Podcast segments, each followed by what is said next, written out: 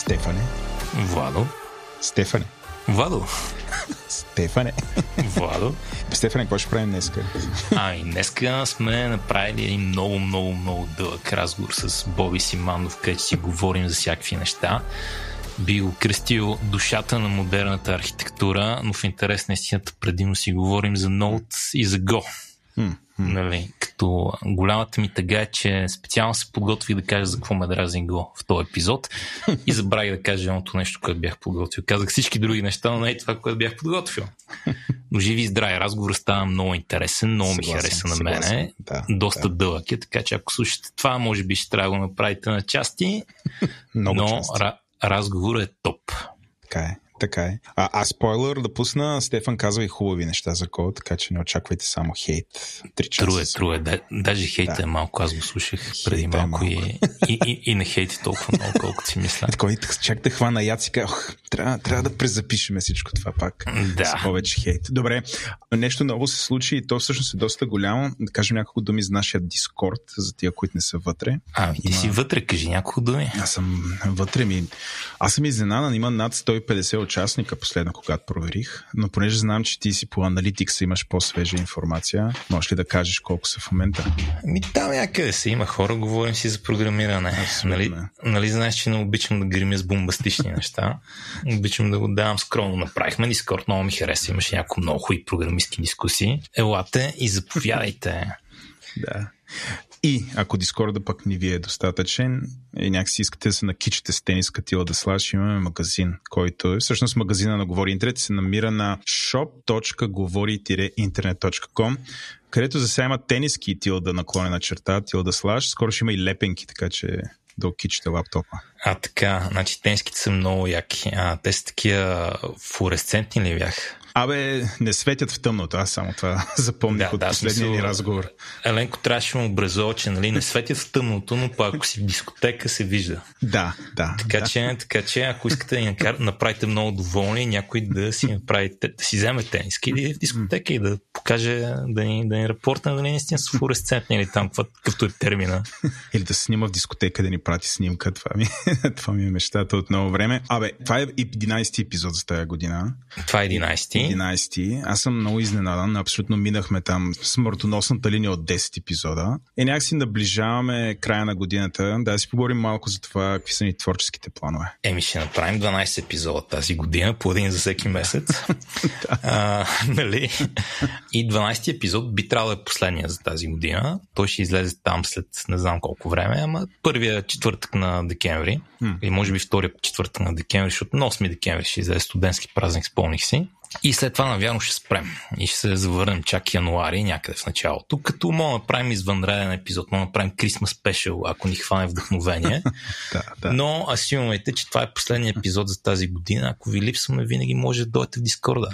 Дискорда, който никога не спи. Казвайки никога не спи, май време си поговорим за една инициатива, която тизнахме в епизода с Stilgar. Инициативата Advent of Code. Защото аз това, което запомнях от нея, е, че за да имаш преимущество, трябва да се будиш по нощите, за да играеш преди останалите играчи. Не си запълнил правилното нещо, което да запълниш, че това не е състезание. Това е просто много яка инициатива. Както казах, не е състезание, но е много забавно. Една от големите причини да почиваме декември, че решавам задачи декември. И между това е работата, кой ще записа подкаст, но нали, не е само това. Advent of Code е много яко. Ще направим канал за това в Discord сервера, където нали, може да си говорим за това и споделяме решение. И също така, ако ви липсваме, винаги може да дойдете в Discord и да ни чуете така по време на празниците и да ни пишете нещо. Но, както ти отбеляза, мисля, че искам да звъннем на Ники, за да ни разкаже малко за Advent of Code, понеже с него ще го правим тази година. Ще видим дали ще се задаваме. Сега ще кажа като му звъннем. Ники Бачийски. И тук съм и приготвил технология да направим телемоста с него. Готов ли си? Чакай сега да видя. Тук направо ще ми изненадаш. Аз мисля, че аз съм виждал всичко в подкастинга. Но дами господа, Стефан Варя на Nokia. Шикувам се. Но сме готови за подкаст. Варя на Nokia и звъни на Ники. Готов ли си сега? Да, звънка му.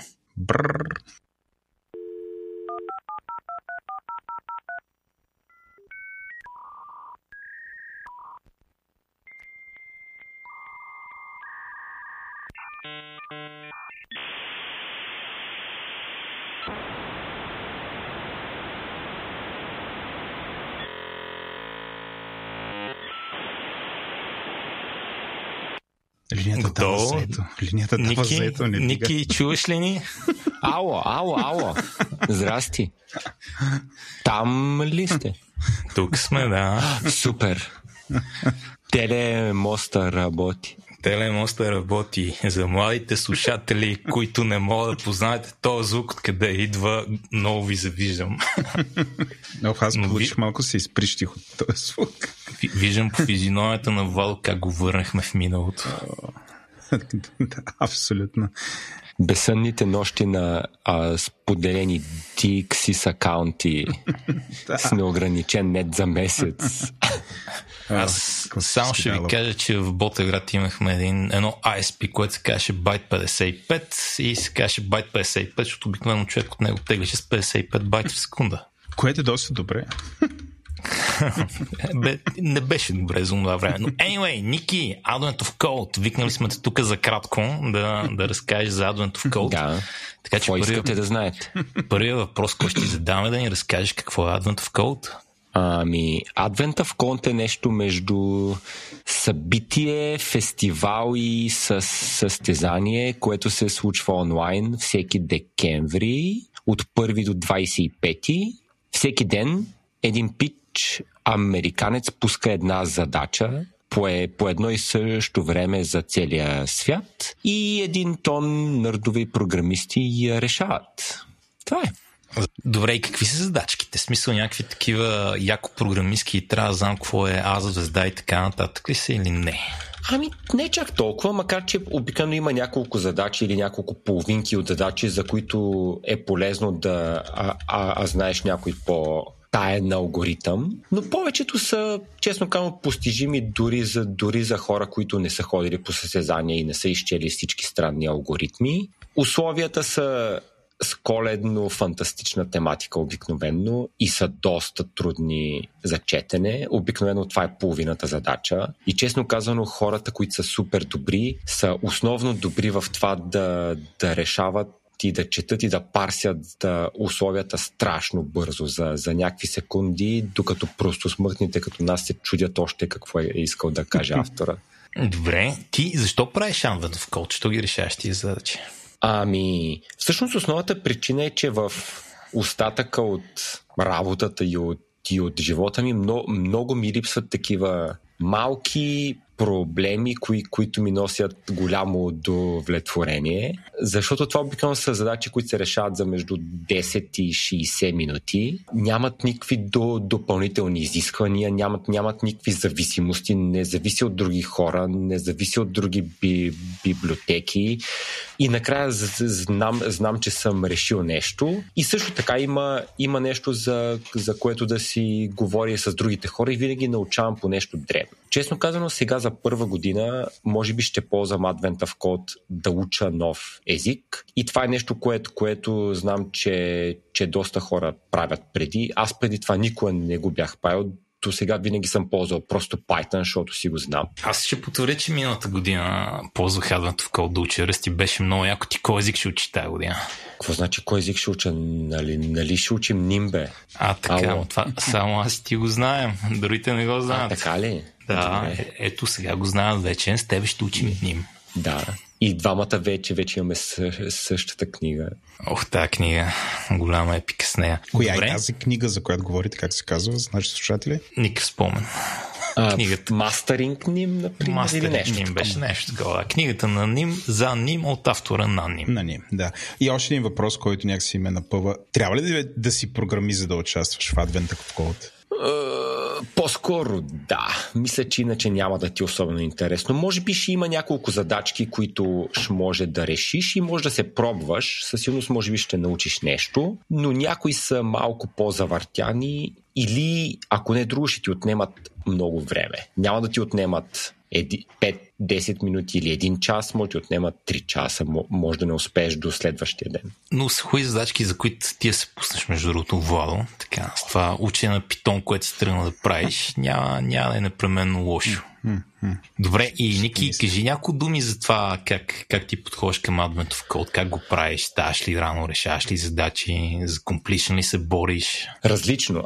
Имаш една година, в която ставах рано, обаче най-гадното беше, че изпуснах първите 3 дни. И съответно бях втори или трети в повечето лидербордове, в които участвах. Между другото, това е нещо интересно да се спомене, че освен глобален лидерборд, в който са абсолютни изроди, има хора, които решават неща за 30 секунди, за 2 минути. Е нещо, което ние нормалните борим за 10, 20, 30, 40 минути. Но те са като цяло професионалисти в това да решават задачи, а не толкова да програмират. Но всяка една групичка от хора може да си направи частен лидерборд, в който само си споделят някаква тайна връзка и е много яко.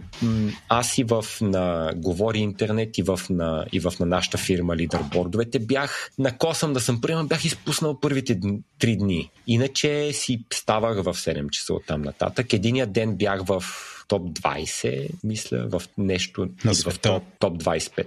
Ама една задача, да. Защото глобалния лидерборд си публикуват единствено първите 100. Оттам нататък изобщо не ги играе. И аз ще кажа, че това да изтървеш първите 3 е често срещана грешка.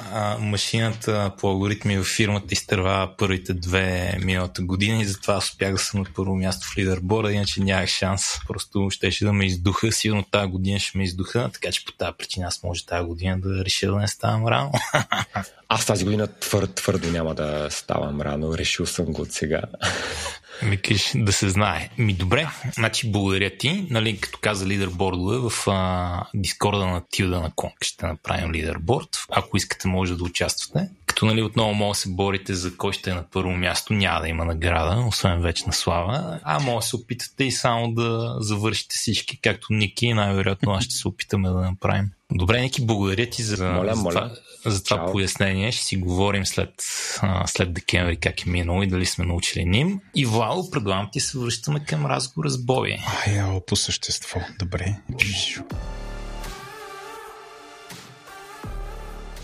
Що го храни с батерия? Защо не е на ток? За да не опъвам кабели, тук ще вземе някой да се спъне в кабелите, да се омотае, да се пречука и повече да не пристъпиш в нас, да записваме подкаст. Това да е край на Тилда, наклонена черта. Против Вало, следващия път ще дойде с камера. С камера, чакай, смисъл това съвсем. Стана YouTube. YouTube, ще наскочим яко в YouTube. Това е един от често задаваните въпроси, защо този подкаст няма YouTube, Стефане. Защото е много работа, Владо. Аз го знам това, обаче те като, вие сте толкова работливи. Да, тия 3 часа сън, защо ги хабите за сън? Добре. Винаги ми е било интересно, защото говорихме за батерията, дето зарежда миксера. Много ми е било интересно винаги ми спре батерията поне за малко да подава ток, какво става от друга страна.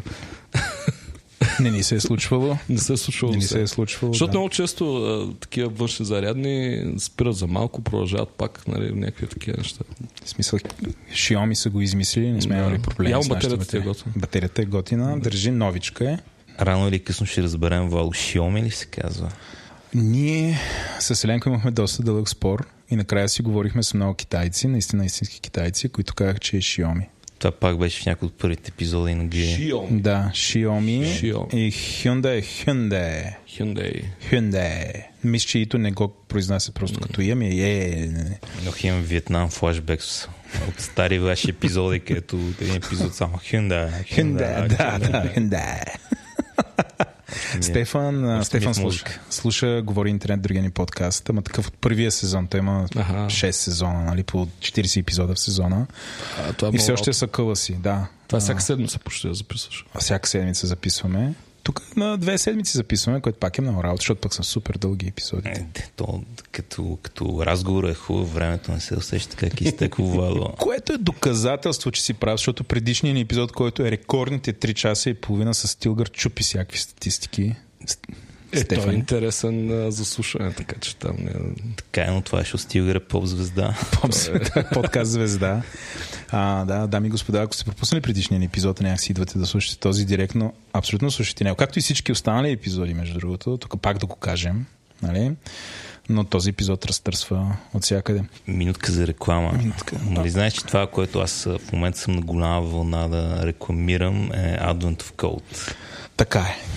Мисля, че трябва пак да го обясниш. Ще го обясня. Значи, Advent of Code са едни такива... Ако си състезател, и нали аз пак да кажа не съм състезател, може да изглежда като състезание, но със сигурност не е състезание, но може да бъде състезание.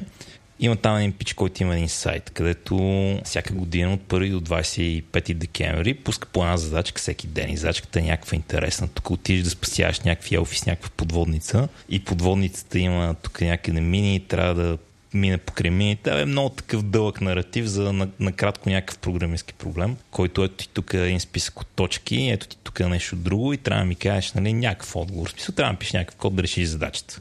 И те не са някакви много адванс алгоритмични проблеми, макар че понякога има нещо, което е някаква част от алгоритмите, която аз не знам, защото не знам много алгоритми. Обикновено мога ги решиш всичките без много да ти трябва да си чел. И мога да правиш на каквото си искаш. В смисъл, мога да направиш на Excel, ако искаш. Някои от най-бързите хора на лесите задачи прямо са решавали с Excel. Защото то ти дава едни данни и очаква... Структурирани, т.е. данни са си. Да, ти прямо един голям файл с числа в него или един голям файл с думи в него или каквото и да е. И ти трябва да дадеш някакъв отговор обратно, който е там някакви символи, примерно сумата на числата, нали? Макар че са по-трудни. И всеки си има отделен дейтасет и съответно нали, на всеки има отделно решението. Така че това, което трябва да правиш, ще попълниш едно поленце в една форма с отговора. Задачите са просто някакви такива супер креативни и интересни. Нали? Никога не са направи там алгоритъма на Dijkstra за търсене. Просто или направи breadth first search, ами са нещо интересно. Имат някакъв малко twist понякога. Ще ме е интересно да видя Dijkstra, Visual Basic или някаква Basic там. Application. Те на какво пишат сега на Excel? Какво? Basic се пише? Не, защото някои от задачите са много лесни. Мога да правиш на Excel. Примерно, ако сумира и там числа, нали, мога да пейснеш в Excel да ги събереш и да видиш какво. Такъв тип лесен е, да. Даже без скриптинг. Да, някои са по-трудни. Някои, примерно една от миналата години бяха, имаш 50 сензора и те са открили някакви работи, ама са различно ротирани и различно транслирани, ама имат оверлап от поне 5 точки и примерно тук имаше малко геометрия да вкараш, защото трябваше да висиш възможности на сензорите, като са завъртяни или как си на 90 градуса, къде се впадат някакви... това е много интересно, да. Аз тази дъска съм чувал, да. Да, аз там опънах, какво знаех от OpenGL, там са ни 4x4 матрици, нали, които се умножават, за да направя ротации и транслации. Тя няма ли чиста геометрично решение тази дъчка? Те, я знам. Не ми е толкова силна математиката. Но поинтът е много са забавни, много са готини. Да. Прямо ние във фирмата си имаме канал за Advent of Code и се зарибяваме. Колко човека са вътре в канала? В началото са много, прямо 50 човека, до края до 15-тина, зависи. Това е доста добро рейшо за вас. То в началото е интересно и зарибяващо, обаче в един момент като го правиш всеки ден, нали, трябва да има и малко комитмент. Всеки път е различна задачка, но са много яки задачки, много са интересни. И аз много се кефя, защото, както ти казах, Владо, аз не съм състезател. Почнах да решавам задачки на по-късни години и открих, че решаването на задачки за програмиране всъщност е нещо много ценно и нещо, което много се дига скил. Ти беше състезател, нали така? Да, аз категорично много потвърдя, или поне така смятам от много малки. Първите ми състезания бяха четвърти клас, бях по математика, национални олимпиади, и реално 6-ти клас, само че аз съм много по-голям от повечето хора, дето на слушат в момента. Ти ли бе, Боби? Да. Аз те гледам сега, питам се като с въглерод да го датирам. 90 и някоя беше. Ти си по-млад от мен, аз съм 7-9. Аз съм 7-6. Вау, имаме истински фосил сред нас. Добре, ще има ли някой епизод, в който не се хвалим колко сме дърти? Да, бе, да. Ти си бебето на подкастинга. Може, така е. Не, това го казах по друга причина, че всъщност състезанията по информатика, включително и математика, естествено и физика, бяха много смислени по наше време. Беше едно от малкото места, където човек може да научи доста. Нали, нямаше никакви материали. По това време аз си говоря за 90-те години. Началото на 90-те. 90, даже 87-89 година, тогава и компютър нямаше, грубо казвам, имаше един правец 8C, нали, 8D имаше. И после, нали, 16-битовите компютъри и така нататък. Правя 16. Моят първият домашен компютър беше 32-битова машина. Сам си го каза. DX2. Сам си го каза. Това е един въпрос, който задаваме на всички. DX2, това... Не, така ли се казваш? Аз съм го забрал как се казваш. С дабл... Май точно DHX беше нещо. Не помня, че... А това е X86 вече, смисъл... 386, да. 386 нямаше... Беше с външен комп процесор. Не беше с... Нали, 486, Pentium ти вече вкараха комп процесори вътре. Mm-hmm. Следващата машина беше апгрейд 486. Точно така бе, DHX2 си беше. Да. 60... Е, ти си скочил направо. Аз бях сигурен, че ще кажа, че е правец. Само като каза, че... Не, нямах правец. 386. Да, беше голям кеф. Беше един от нашите злъжителни въпроси. 3000 кусор долара се спомня. Много сериозна сума. Пари и така. Да, слава богу, семейството имаше възможност да го купи. Добре, за какво ти беше той компютър? Какво направи на него? Аз си коря от много време. Много неща пишех на него. Учих непрекъснато и всяко свободно време всъщност го използвах да... Тогава се пишеше на Борон Паскал. Не знам дали се учува ли това нещо. Тру Паскал. 3.3. Да, окей. Сега се обиждаме. C++, нали, имаше пак Борон C++. Нали, много имаха интересен компилатор. Първия Windows беше 3.0, след това 3.11 дълго време. 11 дискети се носеше на реално. Дясно се инсталираше. Беше голям фан. Бях и дискетите. Да. Windows 13 for Workstations бяха буснали нетворкинга на Windows, си спомням. Тогава хорихме често с едни приятели от училище в... Бяхме ученици, 6, 7, 8 клас. В една фирма във Варна, казваше се Raytex, и уж да оправяме мрежата и да ние чупихме непрекъснато. Да, те имаха 10 на компютри. И беше голям фан. И за тях писахме някакви неща. След това си направихме фирма на... Беше първата ми фирма, беше Кърпстол. Първия стартап. Коя година? Чакай да го сметна коя година беше. Бяхме 9-ти клас. Чакай да го вържа с нещо. 93-та. Беше ли си фирма? В смисъл ли просто... Ти го наричаше фирма. Ами ние не бяхме пълнолетни с мои съученици Юрий Дянков и Дидо Иванов. Написахме софтуер за видеотека, която... Написахме собствена база данни, даже не знаехме. Също какво направихме БДР-вета. Ма нямаше откъде да ги четем и ги измислихме буквалния смисъл. Защото основният ап, т.е. основният софтуер беше собственик към видеотеката искаше да предостави лесен начин хората да търсят по име и sounds-like алгоритми, нали? Да търсят видеокасети. Имаше още видеокасети тогава. И ние го направихме това в реално време, защото преди работеше едва. Някакъв дебейс, ти натискаш ентер и чакаш примерно една минута нещо се случи, ти се отказваш изобщо да го чакаш. Ние го направихме това нещо да работи в реално време. Беше много готово. Нали? Пълен каталог на цялата видеотека и така нататък. И така. На тавана си направихме офис, си спомням на моя блок. И така. Това звучи много добре. Това е направил Search Engine. Да, първия Search Engine. Аз не съм правил такива неща. Аз си правих като на Андрей, здравейте, господин Радев и така нататък. Даже и пари взехме за цялата работа. Един спомням, което си спомням. Спомням си, че пиците, които ги ядахме, то беше цяло едно лято, го корихме 3 месеца, че пиците в 2 сутринта точно не стигнаха парите да си платим пиците, нали, които не бяха много парите, нали, все пак не бяхме ученици. Но ни платиха, нали, беше окей. И така разбрахме, че в софтуера се дават пари. Да, горе-долу. Ма това струва и пари. Сега да ни върна на задачките, защото нали аз идвам от тази ситуация, където има импостор синдром, аз не съм решал задачи, отиеш в ФМИ и виж някакви пълни роботи, които много разбират, говорят, използват някакви съкръщения, които никога не си чувал и не знаеш какво правят. Ти в момента ли заговориш за ФМИ? Или по принцип. Стефан, като е попаднал. Когато аз попаднах. Ти когато попаднал в ЕМИ, да. В момента съм изтървал къде са нещата. Но аз не бях от състезателите, не бях от хората от СМГ и НПМГ, бях от другите. Mm-hmm. Бях от... ще кажа езиково училище, но не бях от ТОЕС, което не е езиково училище, но на фона на НПМГ и СМГ понякога мога да се чувства така или поне по това време се чувстваше така. В момента пак е друго там. Нали, има го толкова голям импостър синдром и винаги ми е било, аз тук никога няма да се правя с тия неща. Ама първо не е толкова трудно и второ не е нужда да си на нивото на тия състезатели. Просто зачките са много готин начин да така набереш скорост, да става програмираш. Нали. Първо, когато искаш да тренираш някакво умение, готино е да го тренираш в някаква изолация, нали. Като няма дедлайн, няма сложен проблем за решаване, който е страничен, легаси код и така нататък. Просто страхотен начин да усвоиш някакви умения в програмирането. Това е едно от удоволствията между това на програмирането. Да, мога да е голям кеф. Да. Примерно сайт Cold Wars. където има такива задачки, които пак са някакви по-креативни такива и не са като от учебник. И те също са много интересни. И първо нещо, което аз забелязах, че като порешах доста такива задачки, почнах доста по-бързо да кодя. Защото нали, не мисля за базовите неща, мисля за проблема, който имам. Така че това е нещо, което едно време, ако ме беше питал Вало, аз тук да решавам ли задачки, щях ти кажа не, сега ще ти кажа да, задължително. Това много помага.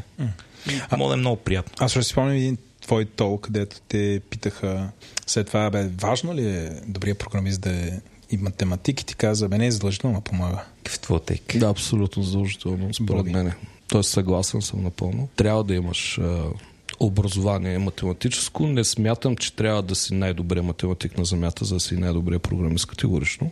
Зависи естествено в коя област се занимаваш. Ако ще жулиш сайтове, ако жулиш сайтове в най-просташкия смисъл на думата жулене на сайтове, категорично може би няма трябва да си някакъв математик, нали? Но ако тръгнеш да правиш, трябва да знам, аз повечето неща, които съм правил V-Ray, да, в хаос и всяко нещо, което има, което е важно да изкараш наистина перформанс от компютъра или някакъв алгоритъм, който има математически смисъл за него. Нали? Те всички алгоритми имат нещо математическо за тях. Не е просто дай тук ще съберем две часа, ще получим нещо. Еми да, трябва добре. Хубаво е да имаш математическа обосновка на нещата. Най-малкото математиката дава... Докъде е математика? Тя математиката може да е безкрайно. Трябва ли ти мей математика или ти трябва математика 11-ти клас, ама да такава наистина да я разбираш? Така, тъй като аз съм ФМИ възпитаник и ни спукаха главата от математика, когато бях в ФМИ, това беше 95-та година, ние имахме повече изпити по математика, отколкото информатика. И това беше една от последните специалности, които изкарах, т.е. не специалности, които изкарах, ами... Нашата специалност беше една от последните, която беше с 6 мастър. И нямахме бакалавърска степен. Директно си мастър, имахме сигурно 25 или 26 изпита по математика. Беше тежко. Математиката в МИ по моя време беше неприятна за взимане. Според мене, и защо го казвам цялото това нещо, да, някакъв супер тежък анализ на куши, мисля, че не ти трябва. Нали, важното е да знаеш, че съществува и ако имаш някаква основа, знаеш къде да го намериш, ако имаш такъв проблем за решаване. Но аналитична геометрия, алгебра, тези два курса са фундаментални. Пресичане на, нали, няма графика, която може да направиш, ако ти не си учил аналитична геометрия. Там ти дават обяснение на това как точка или права пресича друга права. Нали, елементарни работи. Да, това се учи в предишните класове, но там виждаш доказателствата на цялото нещо. Нали? Какво е безкрайна точка, безкрайна права. Тези неща с тези термини започваш да боравиш в последствие. Естествено, ако правиш прямо компютърна графика, ако не правиш компютърна графика, няма ти трябва никога. Аз искам да питам Стефането. Стефан е известен като човек, който е правил какво ли не, но основно в уеб. Аз поне така ми разбирането. На тебе каква математика ти се е налагала? В смисъл, защото нали, при Боби е разбираемо. Еми сега в училище се занимавах малко с 3D и така бях понаучил малко математика предварително, така че после ми беше полезна. Последния път, когато сега да чета математика, ще тръгна да занимавам с machine learning и там има много линейна алгебра и много стабилно. Да, линейна алгебра, да. Много стабилно ме удари импостър синдрома, че не си спомням достатъчно от линейната алгебра и сега да чета там. Ама имаш поне идея, защото аз също много неща не спомням, съм завършил много отдавна, но аз като някакъв проблем поне, това се решаваш с нещо, което съм го учил някога, ама дай да си го припомня, нали смисъл. Даже ти интеграл можеш да решиш сега. Кое да ли мога да решиш? Интеграл можеш да решиш така спокойно. Нали? Извиси от интеграла сега. Нещо по-тежко. Някой интеграл ще успее да реши. Малък интеграл. Има там един 11-хилядник или какво беше там, 15-хилядник в ЕМА и него няма мога да го реша. Да. Това имах преди, че има за мен университета и висшето образование е изключително полезно за това, че ти дават информация, каква всъщност информация има налична за човечеството, нали, достъп до нея, защото Google не е винаги отправната точка за всеки наш въпрос или всеки наш проблем. Много често Google е инструмент, който трябва да се научим да го използваме правилно. Той няма ни намери отговора до голяма степен на нещата, които имаме като проблем. Сега последния път, където нали, това, че разбирам от някаква математика и това е готин пример, относително базов, ми помогна и правихме нещо в мобилното приложение. И ако ти, Вал, като не iOS потребител, може би не знаеш, но в iOS има един такъв много хубав ефект горе-долу навсякъде, като тръгнеш да слайпваш и като стигнеш до края. Така. Като почнеш да дърпаш още по-надолу, започва да се съпротивлява. Примерно, като мръднеш с 3 см надолу, то не се мърда с 3 см, мърда с по-малко. Добре. Ма някакво много приятно ефект, че е готино да го имаш. Да, това не е някакси вградено в той е вграден във фреймворк, ползваш WebView, ScrollView и така нататък. Обаче имахме някакво място, където не можеше да се качиш на вграденото. Трябва да го симулираш. И да, в смисъл, усеща се просто много странно, че го няма и трябваше да се направи нещо. И седнахме да правим нещо и всички бяха, какво правим тук, не знам какво да правим тук, така нататък. И аз бях, тук не знам, сигурно има 50 000 възможности се направят всички неща, но има една функция, която се казва логаритъм. Тя, расте, ама все по-малко расте, като и дигаш стойността. И просто пускаш тук един логаритъм на това колко си оверскролнал и с толкова скролираш, а не с колко пиксела си дръпнал надолу. Там донатъкмяш константата да се усеща както искаш се усеща и готово. И те бяха, баси якото. Бог си. Да, и аз бях то сега те я знам. Това беше някакъв такъв пример, дето това, че знам малко математика, ми беше много полезно. Да. И а тя е дори фундаментална математика. Да, е много готова. Логаритма мисля, че така завършваме. Там 11-12 клас. Имал кандидати, хора, които кандидатстват за работа. За инженери. За инженери, да. Хора, които инженери, на кандидати за инженери. Честно ти кажа, те не знаех какво е степен, не знаех какво е алгоритъм. И това са хора, които са завършили. Ако ги питаш колко е алгоритъм от 65536, при основно 2, То е много хубаво число. 16. Всички го знаят. Наизуст трябва го знаят. Няма начин. А ако ги питам 2/16 колко е, пак няма ми кажат колко е, защото и това не знаят колко. Няма значение. 2 байта. Баси. Да, има и такива неща, добре да ги знаеш. Ме кажеш, пак мога да разбера как си трябва в цялата работа от WordPress, мога да не ги знаеш. Но както и да е, поинта ми е, галното нещо с математиката за мен е, че много е трудно да я научиш, ако не я ползваш никъде и ако не си бил в някаква среда, къде да я научиш. Примерно, ако сега някой почва да прави вебсайтове на 30 години и там вече всичко е, старвално. Според мен, какво се опитам да кажа? Не искам да оставам впечатление на хората, че ако не си се занимавал с математика, нямаш някакъв шанс да станеш програмист или нещо такова. Да, с това ще го подкрепя, защото програмирането, това е въпрос, който винаги излиза. Значи, даскалката ми по математика непрекъснато повтаряше, Борис учи повече математика, пък аз киснех в изчислителния център на математическата гимназия във Варна и си пишех програми. Тоест, за мен програмирането винаги е било по-интересно. Да, математиката съществува, трябва да я разбираш. Няма как да не. Според мен, поне базовата математика, защото тя те учи много неща. В нея има много интересни неща. Аз бях състезател по математика, преди да станам състезател по програмиране. Съм бил на много олимпиади по математика. И начинът, по който научиха да решаваме задачите за олимпиадите по математика, тогава даваха на нашите олимпиади, или една много тежка задача, която е за 4 часа. Една задача по математика за 4 часа, обикновено разказвателна, с доста голям текст в нея. Или 4 задачи по-малки, но по-често даваха една задача, когато аз съм бил на нашите си българските олимпиади. Така че да допълня, че да бъдеш програмист general purpose, ако мога да използвам този термин, който не знам дори какво значи, сега си го измислих. Според мен ти трябва да бъдеш математик и да си завършил висша математика и да разбираш какво означава интеграл и какво значи комплексен анализ, така нататък. Не ти трябва. Трябва да разбираш инструментите и кода, който е пред тебе, ако има код такъв, защото рано или късно смятам, че хората ще почнат да програмират все по-малко. Това е че ние програмираме в момента е по-скоро дефект на системата, дефект на това, че тези машини някой трябва да им каже на някакъв техен език какво трябва да правят. И те не са особено интелигентни. Имат нужда от перфектната инструкция, която е програмата. Рано или късно наближи момента за General Purpose AI, който рано или късно ще се случи. Сега дали ще се случи след 2 години или след 20, то ще се случи. Тогава няма да има според мен нужда от програмисти в този вид, който ние познаваме. Съжалявам, че го казвам за всички програмисти, които нас слушат, но то е логично. Няма как. Може би инженерите и програмисти, които в момента са специалисти и работят, си изкарват прехраната си тази работа, може би за тях ще има някакъв друг тип работа, която ще могат да правят. Но има ли General Purpose AI? Приключихме. General Purpose AI може да измисли нов език за програмиране, който въобще ние да не знаем. И да няма смисъл от всичките тези езици за програмиране, които съществуват на Земята. Сигурно са над 1000 са. Не знам какво ми се струва. Нещо подобно ми се струва, че отидат. Това е може би за 4-ти път питам този въпрос и аз следя отговорите. Не знам, както може би знаеш, аз съм General AI математик, но и не разбирам достатъчно, така че кой знае. То, това го няма още, никой не разбира от него, но е нали, нещо чисто визионно. Ако си представиш, че съществува... Не, аз предполагам, т.е. смятам, че би трябвало да се случи General AI. И то по-лошото е, че ако стигнем до момента на... Нали, в момента имаме машин learning. Някакви неврони мрежи, дето правят доста добре някакви неща, ама те строго дефинирани. Да, и много помагат. Нали, и колите, които караме, започват да стават все по-добри в автопилотните системи и софтуера и така нататък. Рано или късно ще има коли, които ще се движат по улиците 100 пъти по-добре, отколкото човек да ги кара. Това е категорично, нали, там.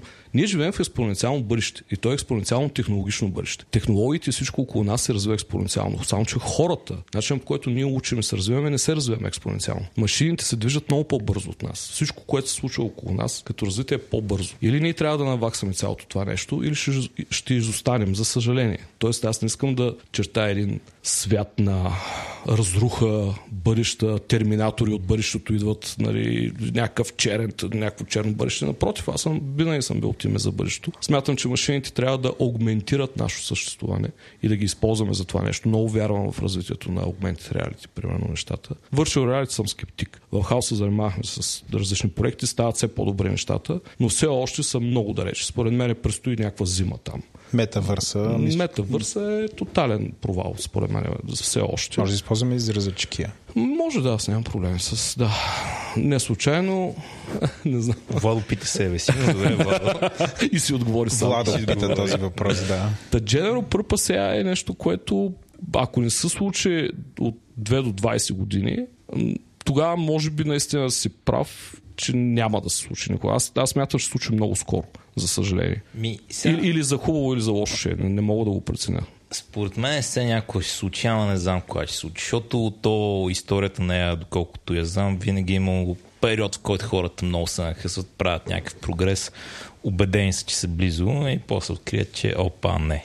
Да, така е. Да. Влизат в зимен период на развитие. Да. Като погледнеш 20 години по-късно, какво са мислили, че ще прави General, как ще работи General AI едно време и си бил, били са малко наивни сега. Тай големия етап е, че моята специалност за ФМИ беше изкуствен интелект. И беше толкова скучно. Да, си говоря за 99-та година. Защо сте учили невронните мрежи? Ама тогава ще. Учихме, имахме две книги по-руски, които трябваше да научиш наизуст, нали, беше пълна чиста математика, беше скучно просто, нямаше никакъв апликейшън, нямаше това нещо. На мен беше много интересно, че и аз я смених. Аз не минах през това, минах през дистрибутирани системи и мрежи. Защото просто беше абсолютно безинтересно. Нито имахме машини, нито... То всъщност голямата синергия, която изкуствен интелект се развива, т.е. изкуствен интелект, не машин лърнинга, става 2010 година. 2009-2010 около Google, Nvidia, нали, когато всъщност започват да тренират сериозни мрежи за много кратко време. Това прави изключителен киков нагоре, нали, буства развитието на невронните мрежи. Сега си искам да ви предизвикам гамата. В смисъл, абсолютно ще бил на върху това, което ти казваш. Нали, понеже нали, аз с това се занимавам, с това, нали, такава фирма ръководя, ние се занимаваме с естествено обработка на език, NLP. Да не се бърква с нервно-лингвистично програмиране. Така Стефан си имаме шега с него, но аз мога да кажа, че всъщност сме, поне в нашата сфера сме доста далеч от General Artificial Intelligence, защото някак да стане с машин learning, където трябва да показваш супер много примери на данни. Големите езикови модели, това са просто едни стохастични папагали, в които се програмирана грешка, имитират, но те не разбират, машините все още не могат да разберат нашите концепции, това, което ние привнасяме. И затова това, в което работим в момента, е да използваме такива knowledge bases и графии, които чрез онтологии да формулираме знанието и концепции, с които ние хората работим, а там вече да билдваме модели върху тия концепции, което нали, е някакъв такъв подход. Безобразно сложно и бавно е. Да, и ти трябват всякакви хора. Нали, вече това излиза извън тех хора. Трябва ти философ from all people, защото онтологиите се билят от философи. Трябва ти knowledge manager или какво ли, но да се върна. Въпросът ми към вас е, дори да го има, че той е General Artificial Intelligence, ако той е да прием, че е нещо извън папагал, както е в момента машин лърнинга. Машин лърнинга подаваш му тренинг дейта, в основа на тренинг дейтата билва модел, почва да върши някаква работа. Много зависи от тренинг дейтата. Точно така, да. Но нали, ние в този подкаст е за това с удоволствие си говоря с хора като вас. Аз ви питам как решавате някакви сложни такива, как проектирате някаква архитектура на някакво сложно решение. И за мен това е, нали, така, примерно човек като Стефан мога го направим, примерно никой не бих се доверил на машина, че тя ще измисли най-добрата архитектура. За мен това е висшия пилотаж. А не коденето, конкретно коденето. Може би някаква машина някъде може да се роди да коди по-добре от Стефан, но не мисля, че ако примерно машината и ти разкажеш какъв ти е проблема, тя ще дизайне solution по-добре от Стефан. В смисъл, това ми е... Само да кажа, че ти грешки на Стефан се довериш в много случаи. Но да заложен на Стефан или на човек с опит, примерно на Боби, нали, в неговата... шансът ми за успех е много по-голям, отколкото да се доверя на машина, която е перфектният кодиор. Идея, знам. Много футуристично ми е това, човек. Аз мога да размишлявам за инструментите, които имам в момента, които виждам. Ма ми е много трудно да отгадна какво ще стане след 5 години. Нали? Ако ме питаше 2010-та някой ще напише ли програма, която разпознава, че тук има котка или не, щях ти кажа, не си представям как. И после много хардуер, много тренинг сети, невронни мрежи, имало начин. Нали? Не знаеш каквото не знаеш. Така че не знам в момента. Не мисля, че мога да оставиш на машина да ти напише някаква средно сложна система, защото компютрите, нали, имат проблема, че не правят това, което искаш, правят това, което им кажеш да правят. И това често са две различни неща. Съжденията там, да, смисъл... Начинът, по който съждават нещата, не са още на това. Така че не мога да ти кажа. Някой мога да реши този проблем и да е по един начин. Може никой да не реши този проблем известно време, да е по друг начин. Сигурно в някакъв момент има General AI. Просто така закона на Hofstadter гласи, че ще е по-късно, отколкото си мислиш, дори като вземеш предвид закона на Hofstadter. И дори когато вземеш предвид... Теорията на големия взрив ли беше? Не, значи героя от теорията на големия взрив е кръстен на един писател след аз не знам кафе, който се казва Дългас Хофстрадър и е писал там една серия от книги, още едно време, така преди машин лърнинга. Най-известна там се казва Гьоде Лешер Бахен Eternal Golden Braid. Една туха от... Която ти си чел. Която съм чел. Това ми е един от успехите в живота, че успях да прочита тази книга. Тя е много приятна книга за четене, обаче много така философска. Де знам, представям си, че ако си първокурсник в MIT, това едно време е било една от най-забавните книги за четене, защото е много така, това е думата сега, intellectually self-indulgent. Mm-hmm. Но е готина. Той така много философства за това какво е интелект. Има там едни други книги, където говори за I'm a Strange Up, дърбъра. Конференцията Strange Up е кръста на една концепция, която той коинва, не е някакво такова голямо светило в deep learning, доколкото знам или нещо от дух, но и от по-ранните мислители на тема изкуствен интелект. А какво мислите за... Много е интересно как се развиват нещата и с компютърните генерирани изцяло базирани снимки, нали? С човешка реч, нали? Говорим за DALL-E, Open AI, говорим за още много други такива подобни системи. Предполагам си виждал резултатите сега в момента и аз първия път, като ги видях, и това беше много скоро, имам пред много скоро, преди няколко месеца, нали, като излезе втората версия на DALL-E. Аз останах с отворена уста много дълго време. И въобще не съм си представил, че невронна мрежа или някакъв машин learning или каквото и да е ще може да прави това, което всъщност виждам като резултати. Даже наскоро си мислех да направя или стартап, или представете си бизнес, в който сканирате стаята си с iPhone-а, защото има 3D скенер в нея. Или с Android. Там национален скенер. Ще има как се кажеш? Лидар, да. И ти прави много добър скенинг и текстури, вкарвай така с хубаво осветление и си представете охвърляте на един някакъв машин, някаква система за машин, да ви нарисува картините по стаите, които обаче ще бъдат базирани на контекста, в който се намира стаята. Нали? Това е реално един вътрешен интериорен дизайн би трябвало да ви... Само, че той ще каже, той ще разполага само с ограничен сет от картини, които вече е виждал в живота си някъде или примерно ще ги търся в някакви списания или каталози. С тухастичен папагал, пак стигаме до това. Но kind of да. Дали. Моето мнение е, че... Ама не е ли mind-blowing цялото това нещо? За мен не знам. Супер яко беше при есена и да уча машин лърнинг. Да. Като понучих малко машин лърнинг... То е основен принцип на машин лърнинг. Не, все още е супер впечатляващо, но им някакси много неизненадващо, защото като имаш много данни, като имаш много хардуер и като имаш хора, които така... Ама то става commodity, dude. В смисъл... Да. Като кърнела на Linux, кой знае какво има в него? Има на земята сигурно 100 човека или 1000, знаете колко пъти си го чел сорса на кърнела на Linux. Linux най-вече. Linux е вали от тях. Да, и в същото време разчиташ, че това нещо работи и просто го използваш, за да настроиш някаква идея, нали, която имаш в главата си. Да, това е много готино за слушателите ни, които не знаят. Една от големите така далавери на невронните мрежи е нещо, което се нарича Transfer Learning. Значи с по-старите класически модели трябваш много голям дейтасет за проблема ти, с лейбълнат, нали, Това не са ли трансформери? Как знаеш? Те са някакви по-модерни. Да. Там още не съм задълбал достатъчно и мисля, че се ползва повече в език, но пример, който добре силно казано, разбирам покрай картинки. Там с невронна мрежа, тя е някаква така многослойста и какво правят слоевете, нали, зависи кой питаш и до каква степен иска да ги интерпретира. Но поинтът е, че мога да вземеш, примерно, Google, това се още разбираме. Пример, мога тия тренират някаква дълбока невронна мрежа на много картинки, които разпознават едно от 1000 неща. Обикновено картинките разчитат да са лейбълнати, т.е. да е някакъв фаутекст. Да, трябва да са лейбъл. Имаш 1000 лейбъла и това ти казва котка, куче, бутилка, вино, стол, така нататък. И мога да вземеш техния модел, мога да изрежеш най-горните няколко слоя или най-горния слой, и там зависи. И след това мога да направиш подобен модел, който разпознава нещо съвсем много, което го няма в тия 1000, с много по-малък дейтасет. Примерно, защото това да имаш милиони, милиарди лейбълнати картинки е много скъпа операция. Нали? Трябва ти човек, който да отиде да го каже. Да. Не, трябва... И да, тренинг дейтата винаги най-скъпото нещо. Трябва да направи човек, защото ако е направила машина, ти нищо не правиш, освен да повтаряш алгоритма на машината, който с вече... С по-ниско качество. Дори също ще стане. Нищо не печелиш, ако не си вкарал някакво ново познание отвън. Но готиното на този подход е, че някой може да тренира много голям дейтасет, т.е. много голям модел на проблем, който не е твой проблем. Ти мога да вземеш модела и с много по-малко ресурс сравнение да стъпиш на него и да направиш нещо, което разпознава твоите неща. Примерно, нали, не знам, имаш там няма светофари в цялата работа и не различава в тия 1000 лейбъла, няма светофар, няма пътен знак и така нататък, но ти намираш много по-малък дейтасет, който не е, нали, милиони, а е хиляди, примерно, или дори в някои случаи може би стотици. И пак от този големия модел да получиш нов модел, който разпознава тия неща. Което са старите подходи, няма как да стане. Ти чете ли за развитието на AlphaGo, AlphaZero, AlphaMil, там не знам, на DeepMind да изследиш? Не, там... Безобразно интересно се развиват. AlphaGo, предполагам, че всички сте чували за... Да, там... Нали, когато...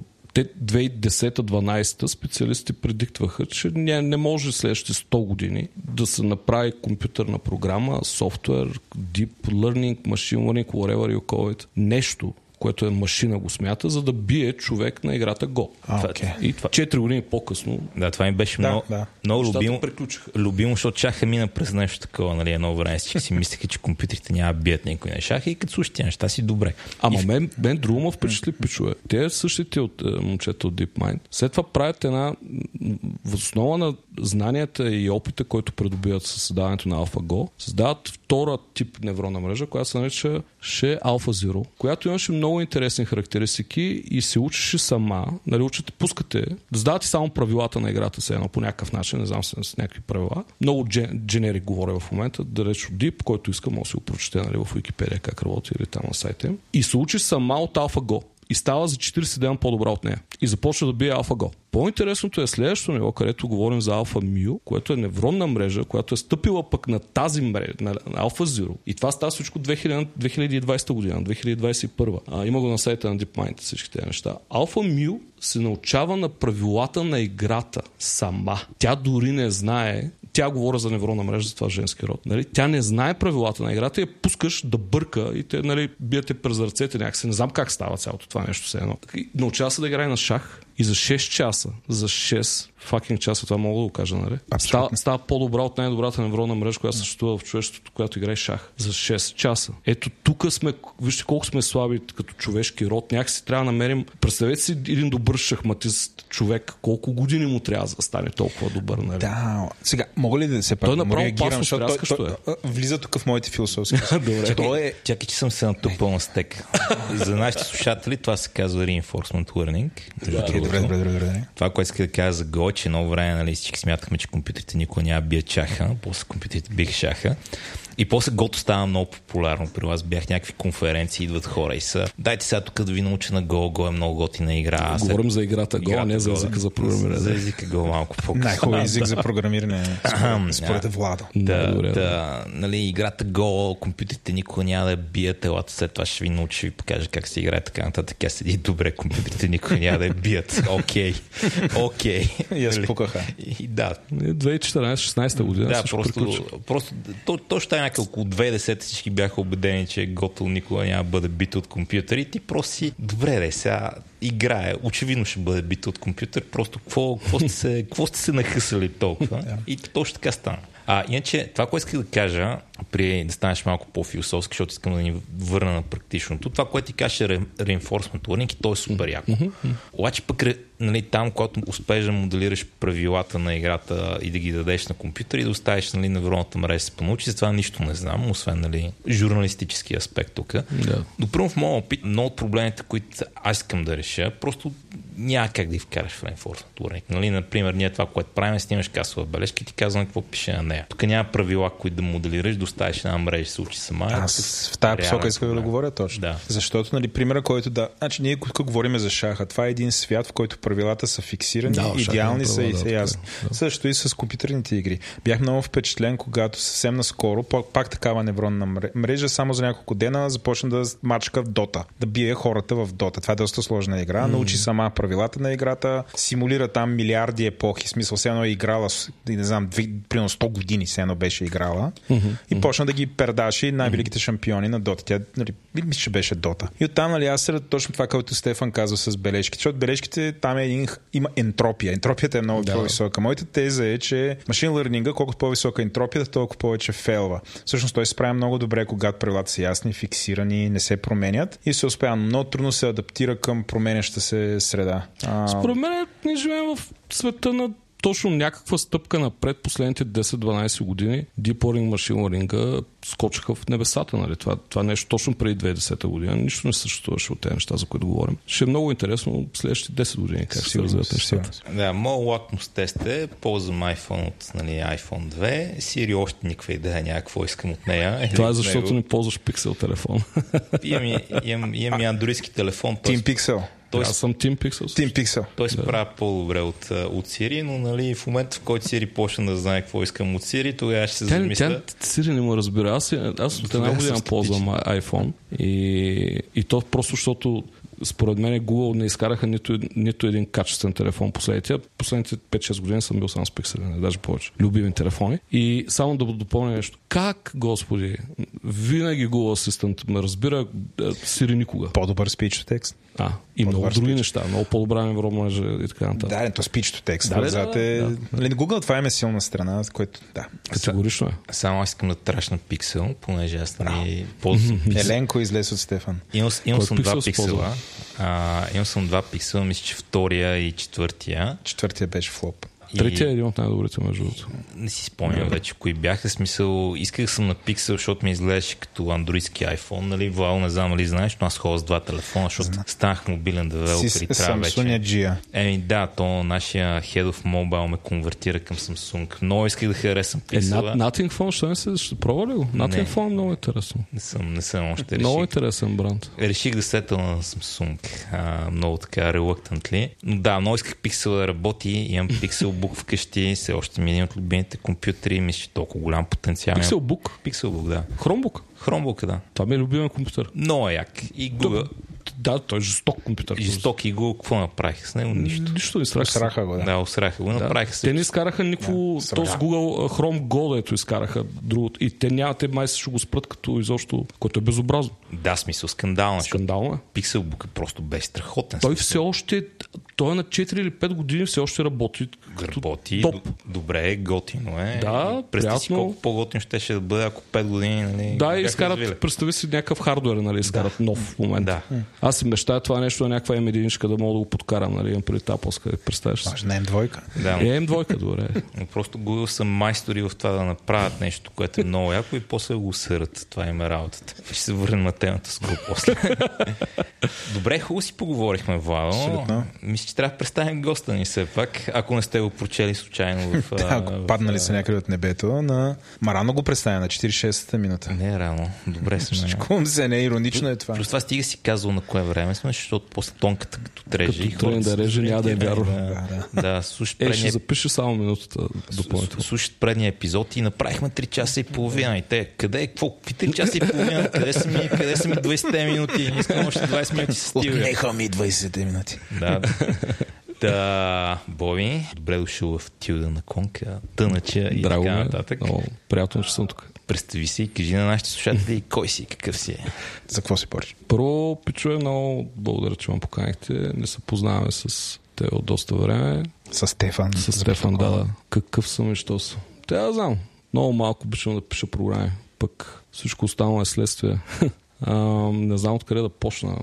Отзад напред, отпред назад. Олимпиади, програмиране, учихме Basic, учих по-точно Basic на нощна лампа с нея. Имаше едни книжки от една серия за правец 8C, как се програмираше 8M. Много интересно. Необщо взето се влюбих в компютрите. Бях на 10 години в една конзола Philips, нещо като Atari, но не беше Atari, Philips имаш клавиатура. Бях на рейс с баща ми и бяхме в Лас Палмас, в един огромен магазин, аз това ви говоря за 86-та година. Да.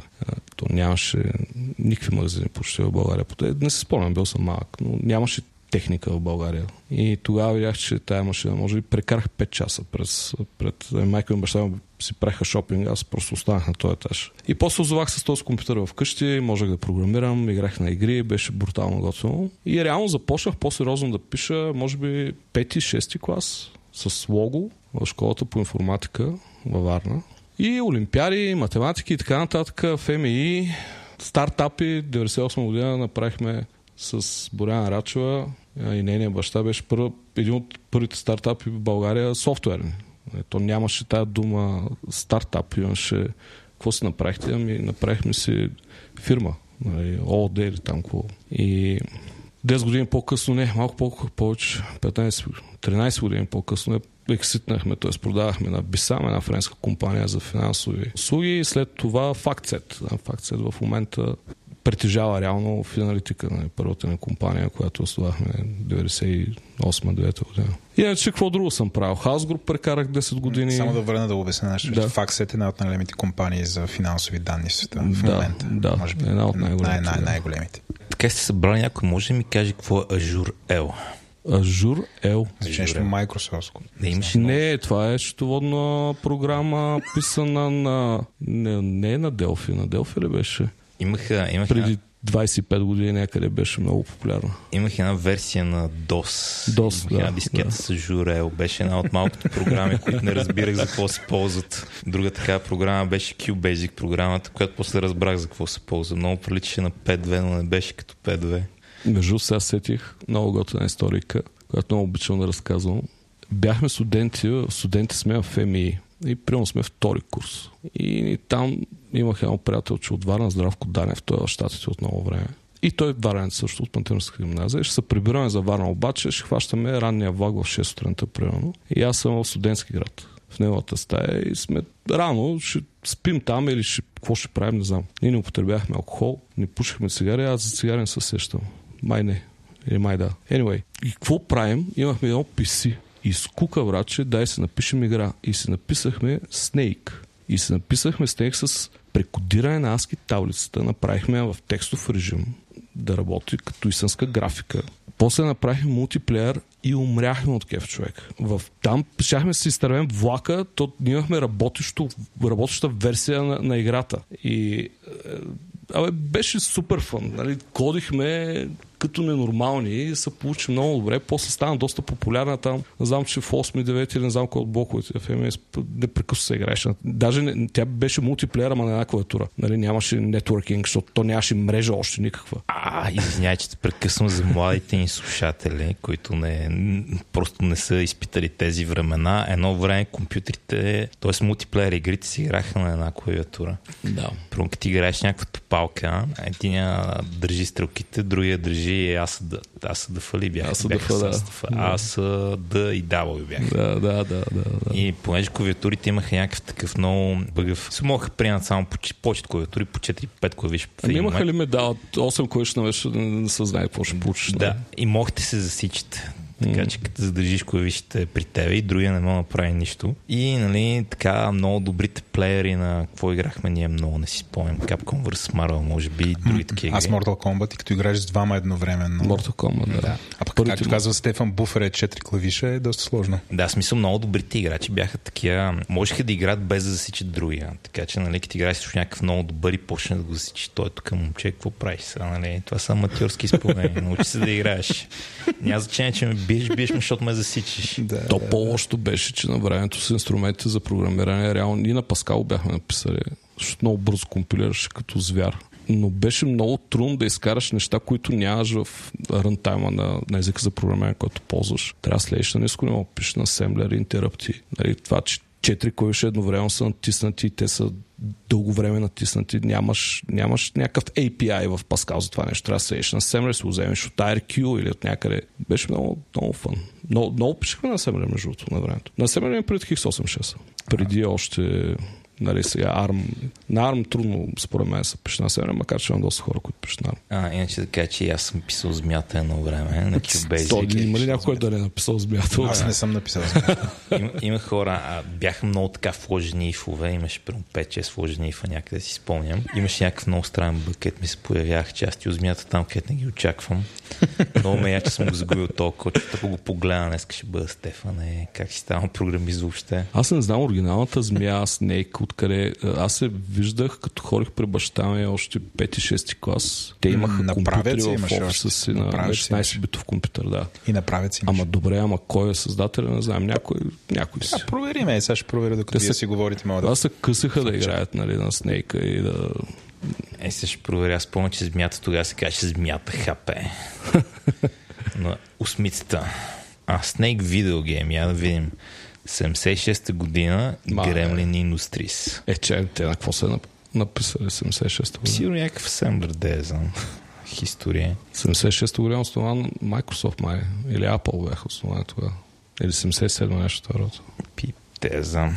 Отдавна е било преди моето време. Тогава дори не съм бил помисъл в съзнанието на родителите ми, така че не мога коментирам. Гледай сега, ние в момента даваме задачи за влизане на работа, за инженери, да напишат един Тетрис. Пък Тетриса беше тогава също един от най... Той все още е популярна игра, нали? Надали някой не цъка Тетрис все още. Ако ползвате Z-Shell, в Z-Shell има вграден Тетрис. Z-Shell, да. Да, от време на време пускам Тетрис Кърсес. Така да си спомня какво беше. Стигал съм до 40 хиляди там. Не 40, 400 хиляди. Това ми е рекорда на зишелския Тетрис Кърсес на моят компютър. Anyway, да. Така де, после какво разказвах аз бе? Върнах с тая старата история. После доста неща интересни. Правих различни... Chaos Group бях 10 години. Продуктовме... Знаеш слушатели... Знаеш слушатели. Като слушатели. Защо слушате подкаст? Знаеш слушатели, Chaos Group произвежда софтуер, който е V-Ray, който участва в почти всеки холивудски филм, за да прави светлините, сенките да управлява. Нали така? И почти всички специални ефекти. Може би в днешно време 97-8% от фреймовете иззад от нас. Не от нас, от рендъри машини. Нали? Един холивудски филм в днешно време обикновено е толкова голям, като особено скъпите продукции. С толкова големи, че няма дори едно студио на земята, което може да изпълни целият проект. Обикновено работи с много подизпълнители, много студия, които са доста по-малки и те си взимат парченца от целия проект или филм, за да могат да ги рендят. Нали? Имат storylines. Много е интересно между другото, защото работиш... Това е една сфера, в която се прилива инженерството, защото нали, програмиране, да го кажем. Това е друга тема, която може да кажем каква е разликата между програмиране и софтуерно инженерство. Защото масово хората бъркат или не знаят точно какво е. V-Ray нещата в хаос и продукта изобщо е място, където креативността и арта се влива с инженерството и с... Там има и доста и математика интересна и софтуерно инженерство, и оптимизация на огромни асети, които трябва да ги направиш да работят добре. Много тежък проблем за решение. Между другото, това е един пример, в който всяка година в Ray Tracing индустрията се смята, че следващата година ще излезе хардуер, който в реално време ще ренди всичко. До сега никога не е било вярно. Имало, естествено, започнаха доста качествено да се рендят в днешно време сериозни проекти, но винаги артистите хвърлят повече асети, хвърлят повече елементи, детайли и така нататък. И всъщност хардуера винаги изостава и иска повече и повече и повече. Аз си мечтая за момента, в който реално това нещо, визуализирането на даден филм, те всъщност вече почнаха да говорят за тая тема, че с тези машин learning системи, които разполагаме, които създават картини днеска, утре ще създават видео и филми и хвърляш им един сторилайн написан от човек и реално след 15 минути получаваш филм. Или пък в реално време ти се проектира абсолютно нова концепция пред тебе в virtual reality спрямо твоя behavior до момента. Нали? Това са такива филми, които реално нямат конкретен стайл или не стайл, ами как да кажа, сторилайн.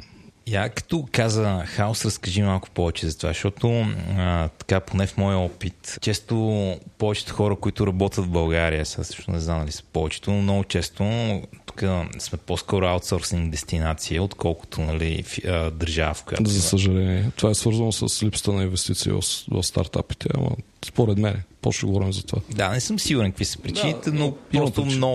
много хора се занимават с това да аутсорсват на практика. И историите на компании, които също сме направили някакъв продукт, тук някой е направил стартъп, направил е продукт, бил успешен, мен са ми супер интересни. Има няколко такива, последните години има все повече, имаме еднорог вече, такива работи. Mm-hmm. Но нали, хаос е един от по-така... Митичните, не знам как... От по-митичните, от по-ранните. Нали? Да, той от най-ранните, да. От това време почти няма други такива компании, да кажем Телерик. Той V-Ray като продукт е на 20 кусор години. Нали, той, и между другото никога не е сменен, никога не е пренаписван от нулата. Нали, това е монолитен кодбейс на C++. Това по-ще кажеш дали е хубаво или лошо. Но разкажи как стана цялото. Кое ще набаве? С хаос, как стана с Петър и с Вало? С Петър бяхме, Петър е един от фаундърите нали, на хаос, бяхме колеги в Datex, той беше известно време в Datex програмист и също така бяхме и съученици, са колеги или как се нарича от ФМИ. И станахме близки приятели, когато се запознахме, но не работихме заедно, защото той като направи хаос, аз тогава направих Браво група. Той направи хаос група, аз направих Браво група с Боряна Рачева, който после Браво група трансформирахме в Аналитика и така нататък, нали, другото е история. Петър започна хаос груп с една цел, т.е. една идея в началото, което е супер. Те между другото това е пример за всички стартапи. Никога няма да идея да прави рейтрейсинг между другото или защо плагин за 3D Studio Max. Приставката за огън. Това ли ще точно така, да. Колко си... Всъщност с симулации такива огъни са тръгнали да правят, обаче толкова е бил некадърен рейтрейсинга в 3D Studio Max, че не е могло нищо да направиш. И тогава всъщност започва да чувъркат и Владо започва да прави всъщност рейтрейсинг. Той дори нищо не е знаел за да не стане някакво объркване, понеже аз съм известен като Владо. Това е Владо от Chaos. Владов говоря. Да. Фаундър на Хаос. За слушателите да уточня, да решат, че аз съм не стоя зад Хаос, съм някакъв гений на... Владо Койлазов, който е CTO беше CTO, в момента мисля, че е Chief Research, защото е род след мържерите. Не знам, последните 3 години не съм в хаос, аз напуснах преди 3 години, да. Но да, хаос беше страхотно място и надявам се все още е такова. За мен беше family, много, много хубави неща, много неща направихме с много хора, много позитив и чувства, и много смях, и много сълзи, и много радост, и много ядосвания, и много викания, и много крещения имаше. Да. Аз искам да направя един shameless plug тук и да кажа на нашите слушатели да чуят историята на Chaos Group, който е епизод на Говори Интернет, другия ни подкаст, в който аз участвам. Добре. Който, нали, ако искате да го намерите и да разберете повече от Петър Митев, защото ние го интервюираме с Еленко, епизодът се казва какво е да развиваш собствен IT продукт с Петър Митев от Chaos Group. Пробайте го, има го в Spotify. Nice. Така че може да научите повече. Shameless plug си прави, Стефан. Въжи бе, Владо, въжи.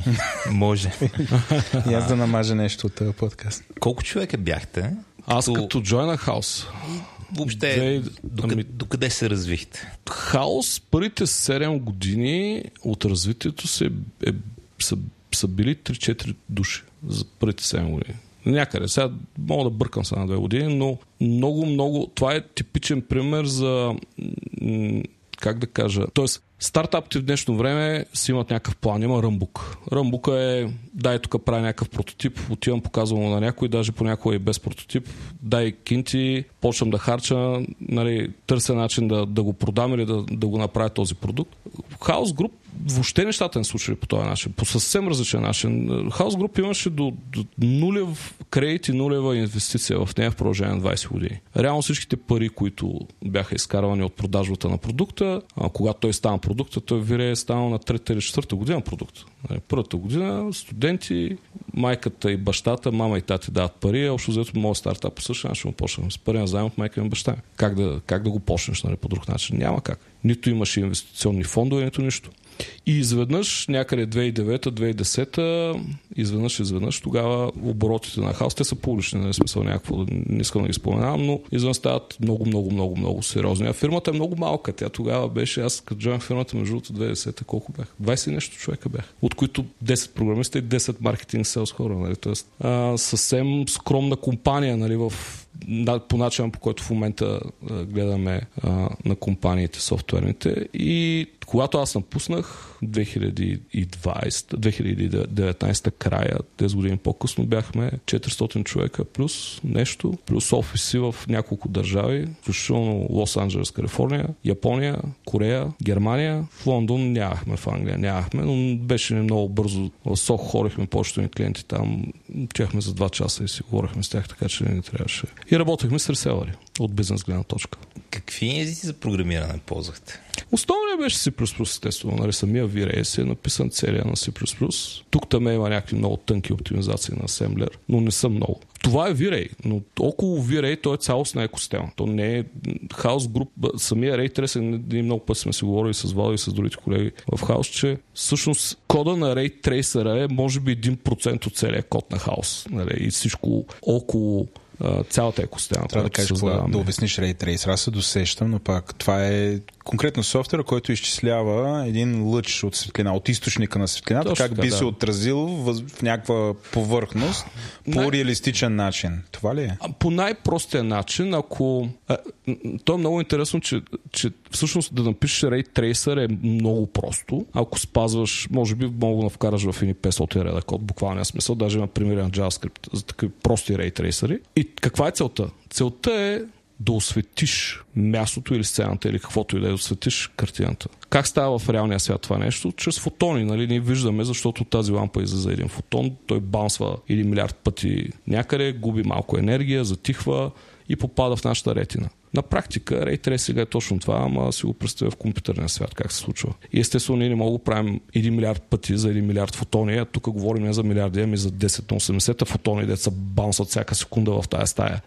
И всъщност започваш да фейкваш. Има страшно много интересни алгоритми, които все пак целта е, като имаш една тежка сцена, 3D сцена, направена на 3D Studio Max или някакъв, как се наричаха, Content CDD, мисля, че бяха, или DCC, Digital Content Creation Tool. Това са Max, Maya, даже и Sketch-а правено и другите. Те са по-архитектни, в архитектурата се използват много. С тях направиш една богата сцена, една тежка сцена, с много лампи, с тежки материали, с тежки текстури, с хиляди други неща могат да се сложат. Не. Това нещо се ренди ужасно бавно. И целта на един добър Ray Tracer е първо да бъде лесен за използване, защото там имаш милиарди параметри. Второ, да бъде бърз. Това е винаги най-голям проблем, който се е решавал. Максимална скорост. И третото, какво беше? Да е акуратен. Тоест, това, което 3D артиста очаква да му случи, то наистина с параметри, които задава, да се случи по правилен начин, защото много често не се случва така. Не ти казваш интензитети, не знам какви неща, ама те всъщност не се случват по правилен начин, защото всичко е фейк. То е цяла наука, много е интересно, много е голямо. В Ray Tracer има ли значение светлината през какви материали минава? Примерно един вид, ако се отиде към вълна и оттам как се отразява, или примерно... Да. Даже това в Ray Tracer ли е вкарано, или това е някакъв друг съпътстващ софтуер? В Ray Tracer, да. Самия Ray Tracer. Да. Ray Tracer представлява всъщност един енджин, който реално е малък, той трасира лъчите и има хиляди плагини, които са материали, всякакви други неща, които могат да бъдат. Но обикновено са някакви типове материали. Всеки материал. Примерно боята на колата е много, много тежко за рендене. Тя е многослойна и за да бъде, ако го направиш по стандартен начин, е страшно бавно за рендене. Но когато има специализиран плагин материал, който е оптимизиран да се държи точно по този начин с правилните параметри, това нещо работи примерно 100 пъти по-бързо. Или 1000 пъти по-бързо. Понякога, нали, смисъл, измислям си в момента, спекулирам, но ви давам пример за такива неща. Има и различни видове Ray Tracing, алгоритми, нали, така наречените прогресивни, които хвърлят лъчи в рандом място на картинката. Има други, които рендят на принципа на бъкети. Нали, в нашата индустрия е много известно, дето и малки квадрашенци такива се появяват по-малко като змията и картинката става все по-пълна и по-пълна. И така, готина наука е, тя става все приближаваме се до реалтайм, но все още не е реалтайм в истинския смисъл на думата. Ма, като казваш реалтайм, извиняй, Стефан, че взимам толкова думата, но аз бях много впечатлен от Unreal 5, където всъщност там революцията именно... Аз като го видях казах, може би това е края на V-Ray. Съгласен съм, Unreal направиха много качествени неща. Все пак... Unreal 5 engine, да. Където само да кажем нашите слушатели, има по съвсем различен начин се управлява светлината и гейм дизайнерите не трябва да читват. Точно така. И това много крайния резултат е доста качествен. Може би все още не е толкова качествен от каквото може да си генерираш с V-Ray, но пак е супер впечатляващо. Ами те всъщност, тези двата свята седат на една скала, един е най-вляво, другия най-вдясно. V-Ray е about quality и въобще не му пука за скоростта, нашата работа е да го направим много бързо. Докато Game Engine-те там е, трябва да изхвърлиш картинката, те е 16 милисекунди пич. Нали, каквото си нарисувал си, къвто хардуер имаш, го имаш и другото нещо го забравяш. Нямаш време за него. На всеки 16 милисекунди ти трябва да имаш фрейм или повече, не зависи от фреймрейта, с който разполагаш. В Game Engine всичко е about the frame rate. Докато при нас ние имаме фреймове, които на 128 ядрени машини или на повече сме ги рендели по 60 часа. Човек. 60 часа сме ги рендели, нали? Не си правим етап и развивахме дистрибутирано рендене. Един от най-големите проекти, които аз съм се занимавал в Хаос, беше Chaos Cloud, с който имахме...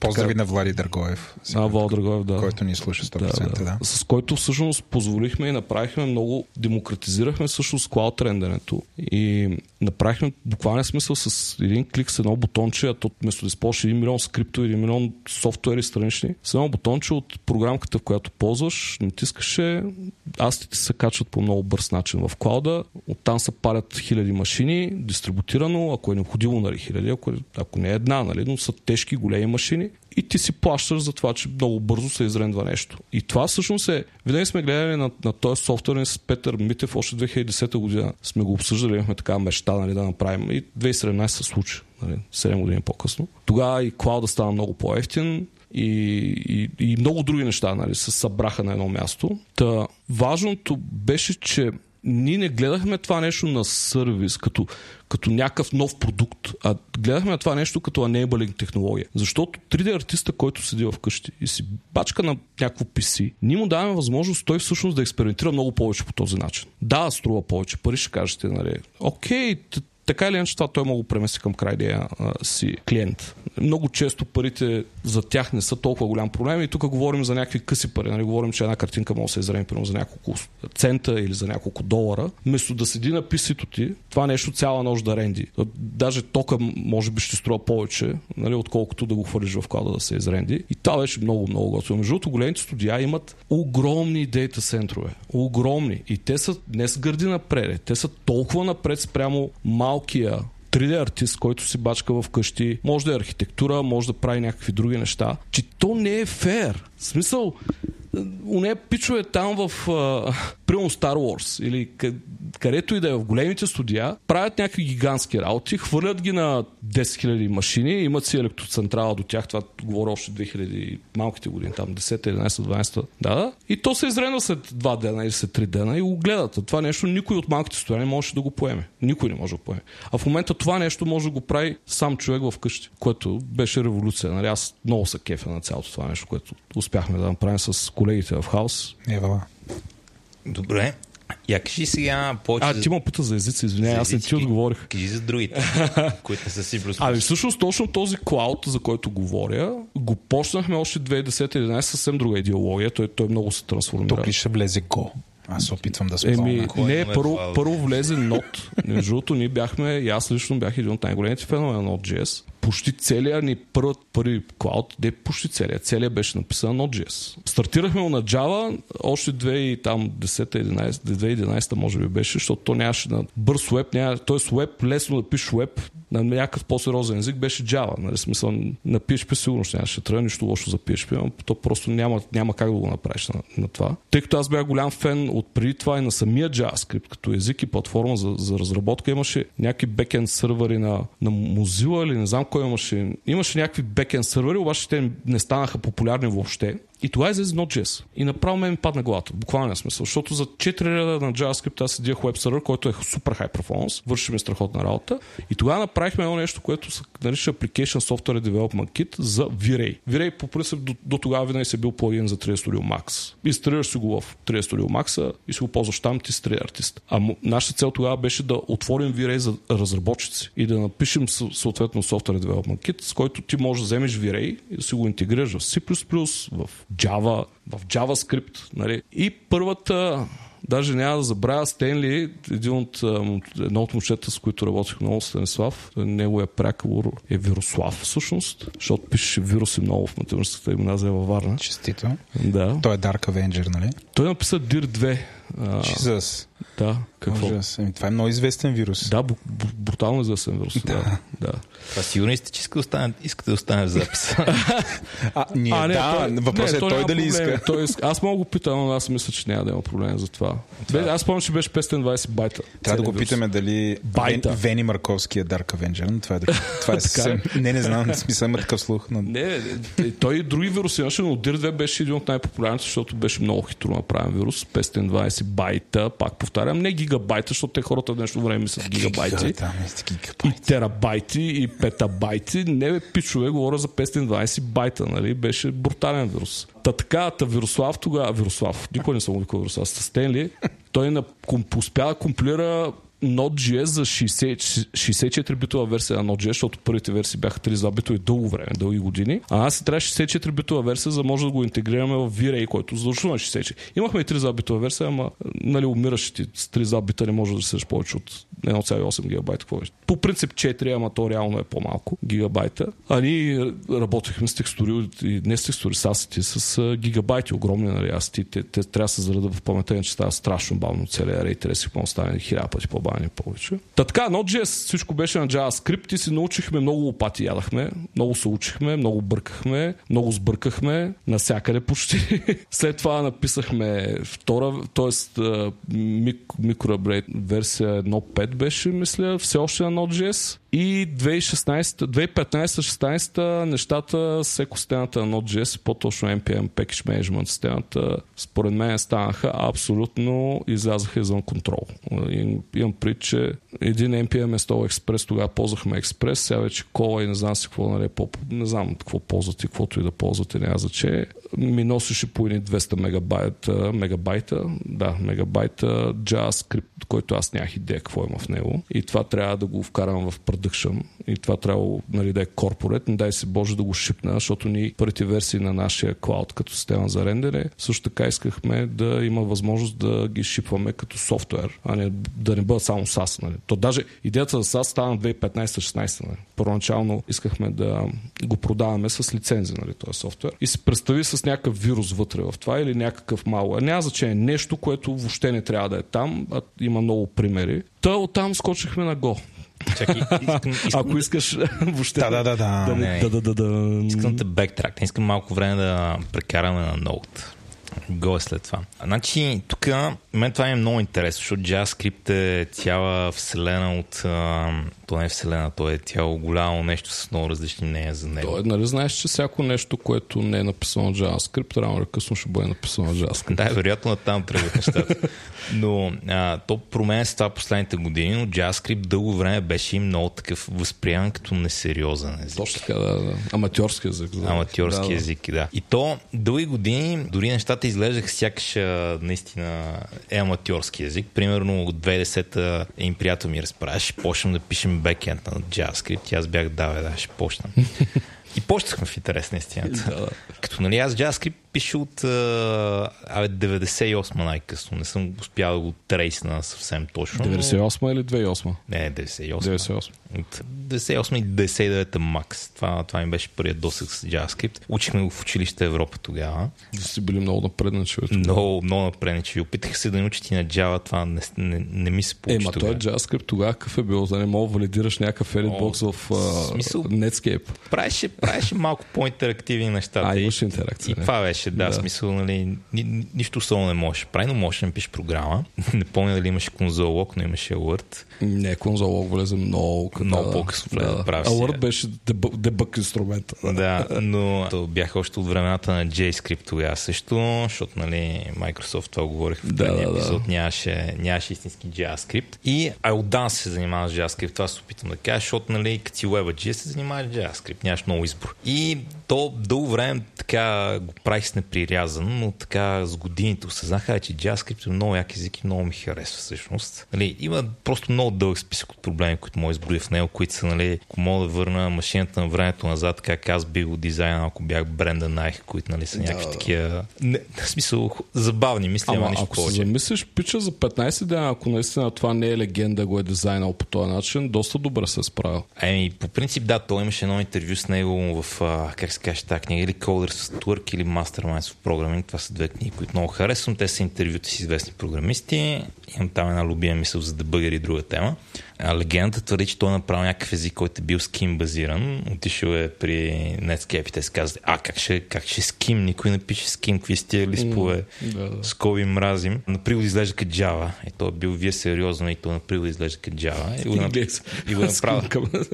И това сякаш е бил, нали, момент, където го е правил за нула време да изглежда като... Това е бил сгубял го е. Да, дето легендата как за кратко време го е направил. Но тук разсъждах над качеството на JavaScript. И едно време несериозен език, в момента стана сериозен език сякаш. Даже в момента изумително добри инструменти има за него. Mm-hmm. Но така с годините просто открих, че не, всъщност ми харесва да пише JavaScript. Защото той...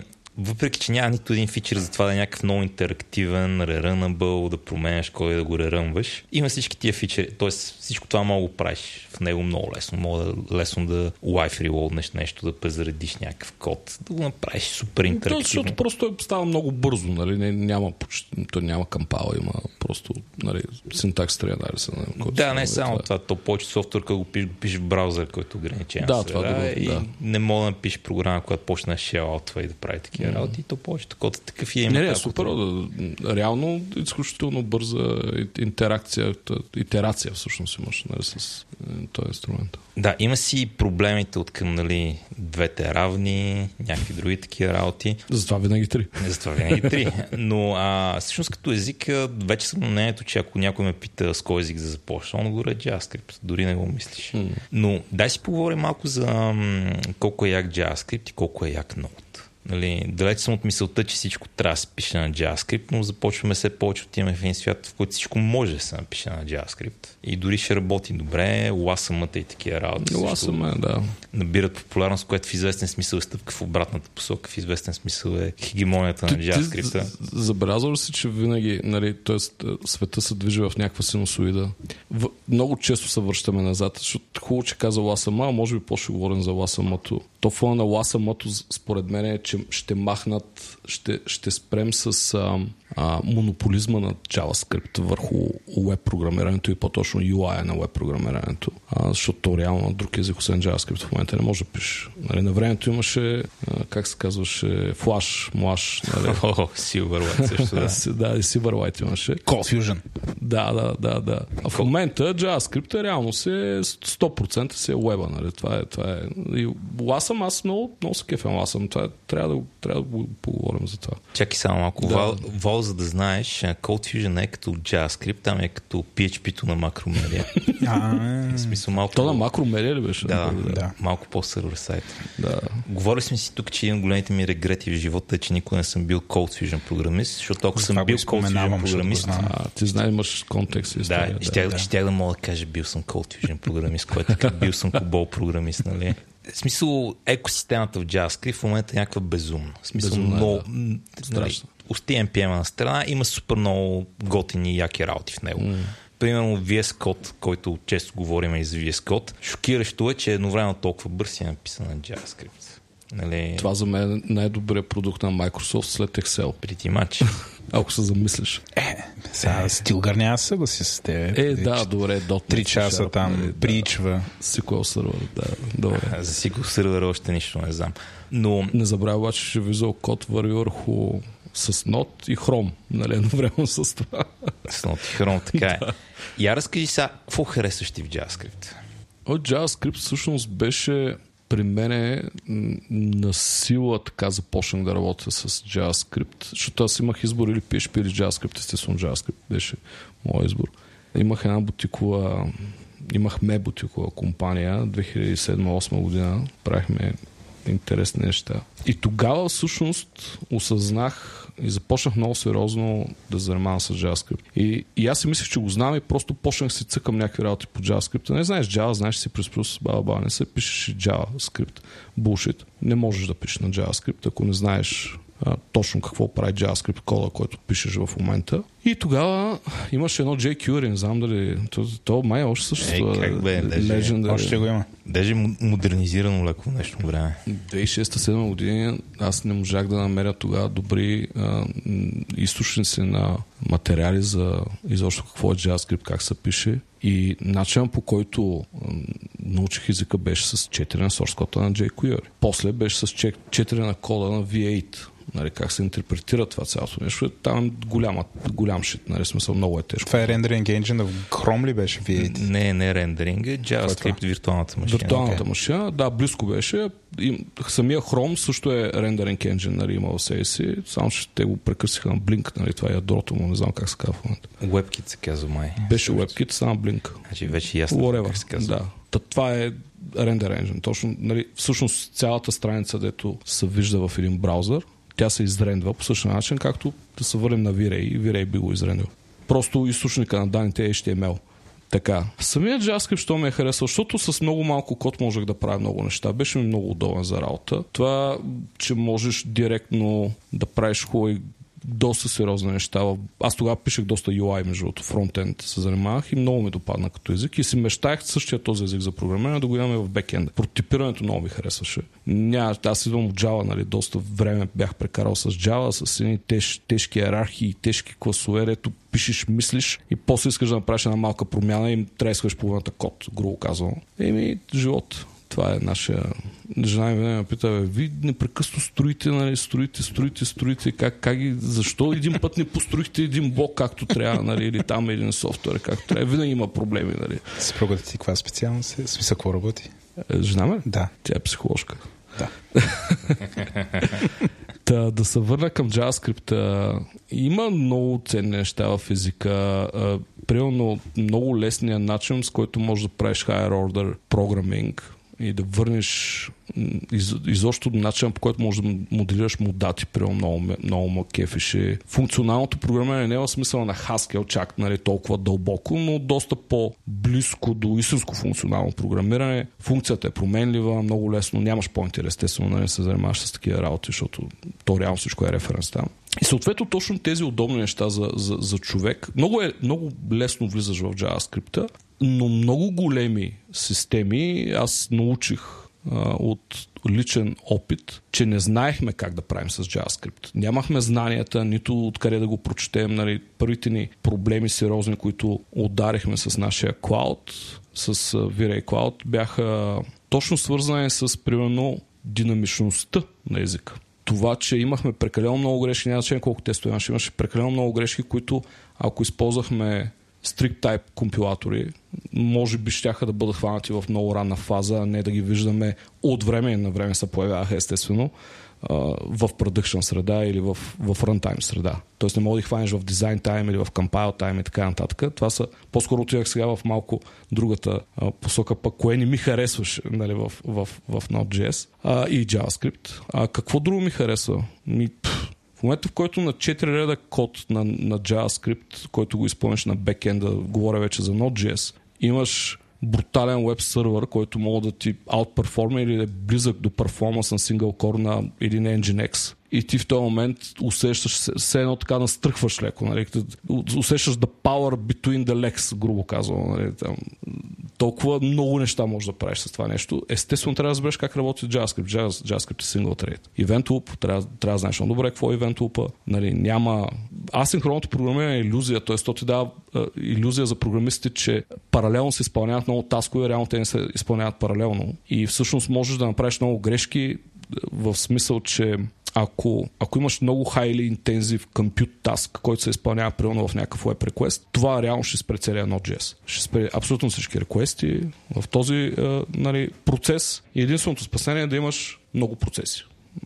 Тогава вече пръскаш по всички ядра, твоя веб сервер. Това са нещата и те в един момент всичко е зависи какво искаш да правиш. Ако искаш да държиш Node.js като просто или JavaScript кодът ти на бекенда да се изпълнява като REST API, малко по-простичък бих казал, въпреки че днешно време няма нищо просто. Като чуя някой програмист каже, това много просто. Сега ще той готово. И след 3 седмици той още е по средата, и то синьор инженери. Той си мисли, че е по средата. То още, че аз съм същия идиот, смисъл. Ма то в главата ти е сгубено, обаче после като почнеш да го пишеш, то няма нищо общо с действителността. Значи да, готово 80% от работата, остават останалите 80%. Остават останалите 80%, точно. Последни 1%, 70% от работата. Да. Какво друго ми харесва JavaScript? Ако трябва да влезем в малко по-така детайли, определено и структурата, която...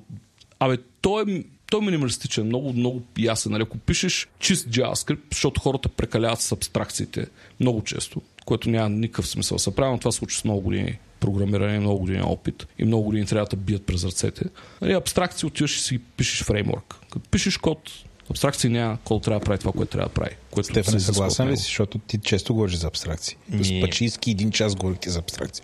Това е много пинчийско. Сега, мене, говорихме го наскоро някъде, в Дискорда може би, впрочем имаме Дискорд, ако не сме казали вече няколко пъти. Shameless plug. Това бистрихме. Сега, първо, тя пише абстракции, пише. Ама, да кажем, нашето приложение е предимно много форми, които си го разграв QAP и са така интерактивни по някакъв начин. И тук, между това да имаш абстракция и това да нямаш абстракция, или насякъде ще преоткриеш топлата вода и ще рискуваш грешки, или че ти е много лесно си наредиш интерфейса и да се фокусираш върху задачата. Ама ти пишеш абстракцията, защото вече виждаш някаква повторяемост или още в началото тръгваш с концепцията за абстракция? Точно така. Вие правя като видя повторяемостта. Нали? Т.е. правиш го, като видиш повторяемостта. Точно така. Това е правило, това е файн. Аз точно това е totally fine. В смисъл, даже искам да го видя. Да. Колкото по-сложно е, толкова повече пъти искам да го видя. Точно така, примерно, съгласен, да. Ако не съм го видял 3 пъти, ако съм го видял само 2 пъти, на втория път съм окей да го повторя. Да. На третия път съм сега... Нали знаеш, малко копи и пест не е толкова лошо. Въобще. Не, въобще не е лошо. То повече дран става в обратната посока. Тръгнеш да драйваш неща и начертаеш границите къде трябва. Но това с писането на абстракции е много такова интересно. Има една книжка Design Patterns, тя е много популярна. Mm-hmm. И тя не че е лоша книга, обаче в известен смисъл е нанесла много щета. Защото сядаш и я четеш. Има там добри идеи, особено ако си C++ програмист. Много спори. Сега тук тия неща, фичери в езика ли, не са ли фичери в езика, не е поинта, дори да си на най-така развития език. Идеите в Design Patterns не са лоши идеи. Обаче, прочиташ книгата и си, тук е дизайн, абстракция, колко много неща мога да се направят. То самата книга си казва, то тук е много лесно да видиш тия неща и да почнеш да правиш всичко така и да вкараш всичко дизайн патърни навсякъде. И прочиташ това и си, добре, окей, мога да се прекалиш, съм внимателен. Какво мисля, че стана в първия проект, който писах, след като прочетох дизайн патърни, Прекалих, смисъл... 90% дизайн патърни, ти нямаш код, реален. Смисъл, да, някъде от тиохи да разцепвам интерфейс от имплементация, защото някой ден ще направим... Са имплементацията говори с база или с цена база, някой ден ще го накараме, говори с друга база. Това колко път съм го правил, никога не сме говорили с друга база. Никога, просто да. Така че, то галното на цялото това нещо, че дори не съм убеден, че може да се научиш на пинчийския момент, ако не си направил грешките. И като работиш с някакви по-опитни хора, те няма да остава да направиш грешките, ама пък никой не те остава да правиш грешки, как се учиш, Не съм много сигурен. Грешките са най-хубавото нещо, важно да не се повтарят. Но да, смисъл, определено правя абстракции, но определено съм много внимателен, когато спра. Има една друга книга с отровото име Refactoring to Patterns. Като чуеш това име си, това сигурно ще е много тъпа книга. Но в нея поинтът е точно това. Значи, рефакторираш, имаш някакви цели, ама не е нужно да стигаш до тях, Мислиш, тук като направиш нещо такова, ще стане хубаво, тръгни в тази посока и ако в някакъв момент е станало достатъчно добре, просто спри и гостите запълнат там. Това е въпросът да усетиш достатъчно добре, защото много често се прекалява в тази...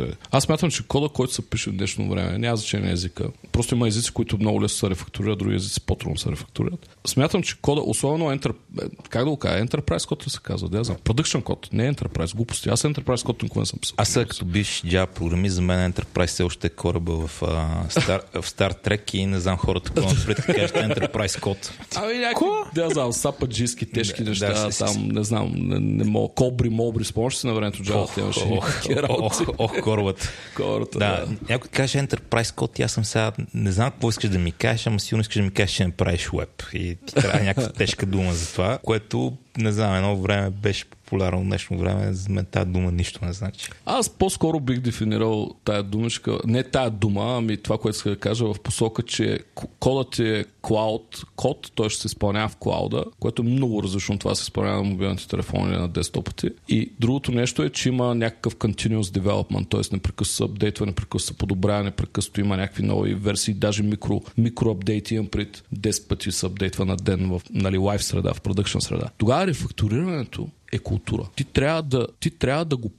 Имам пред инженерния екип трябва да приеме и продуктовия екип, между другото, който натиска за новите фичери. Трябва да приеме, че ни 20-25% от времето трябва да отиде в рефакториране непрекъснато. Иначе, защо? Между другото, е много просто. Този софтуер, който се пише в момента от програмисти, съществува само по една причина. Да фулфилне нуждите, т.е. да нуждите на бизнеса, да изпълни нуждите на бизнеса, нали така? Той се продава, върши някаква работа, върши някакви услуги. Бизнесът обаче е живо нещо. То се променя непрекъснато. Софтуера отзад също трябва да се променя. Един софтуер, който е писан преди години, вече може би няма. Той не върши тази цел, която тогава имал за цел. Днеска има съвсем друга цел. Да, има модули, има пакети, има милиони неща. Да, тази част ще изключим. Не е вярно. До голяма степен програмисти в днешно време или инженерите по-точно забравят, че трябва някак си напред да се движи самия софтуер заедно с бизнеса. И това единствено означава рефакториране на стария код. Няма друг.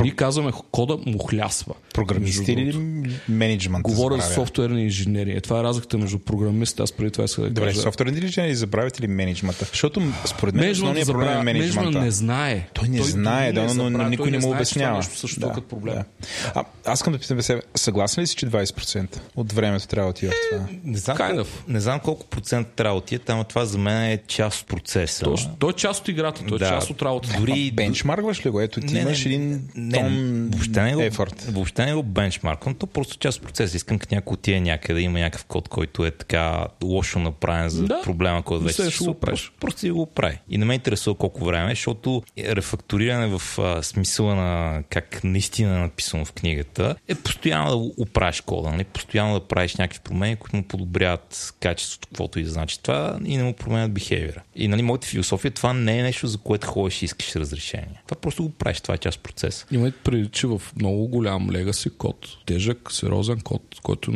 написан с много, много тежки абстракции и комплексност, пак за трети пъти казвам в това изречение, е много трудно да направиш рефакториране. Просто пипнеш ли малко, никаква идея нямаш още колко неща чупиш.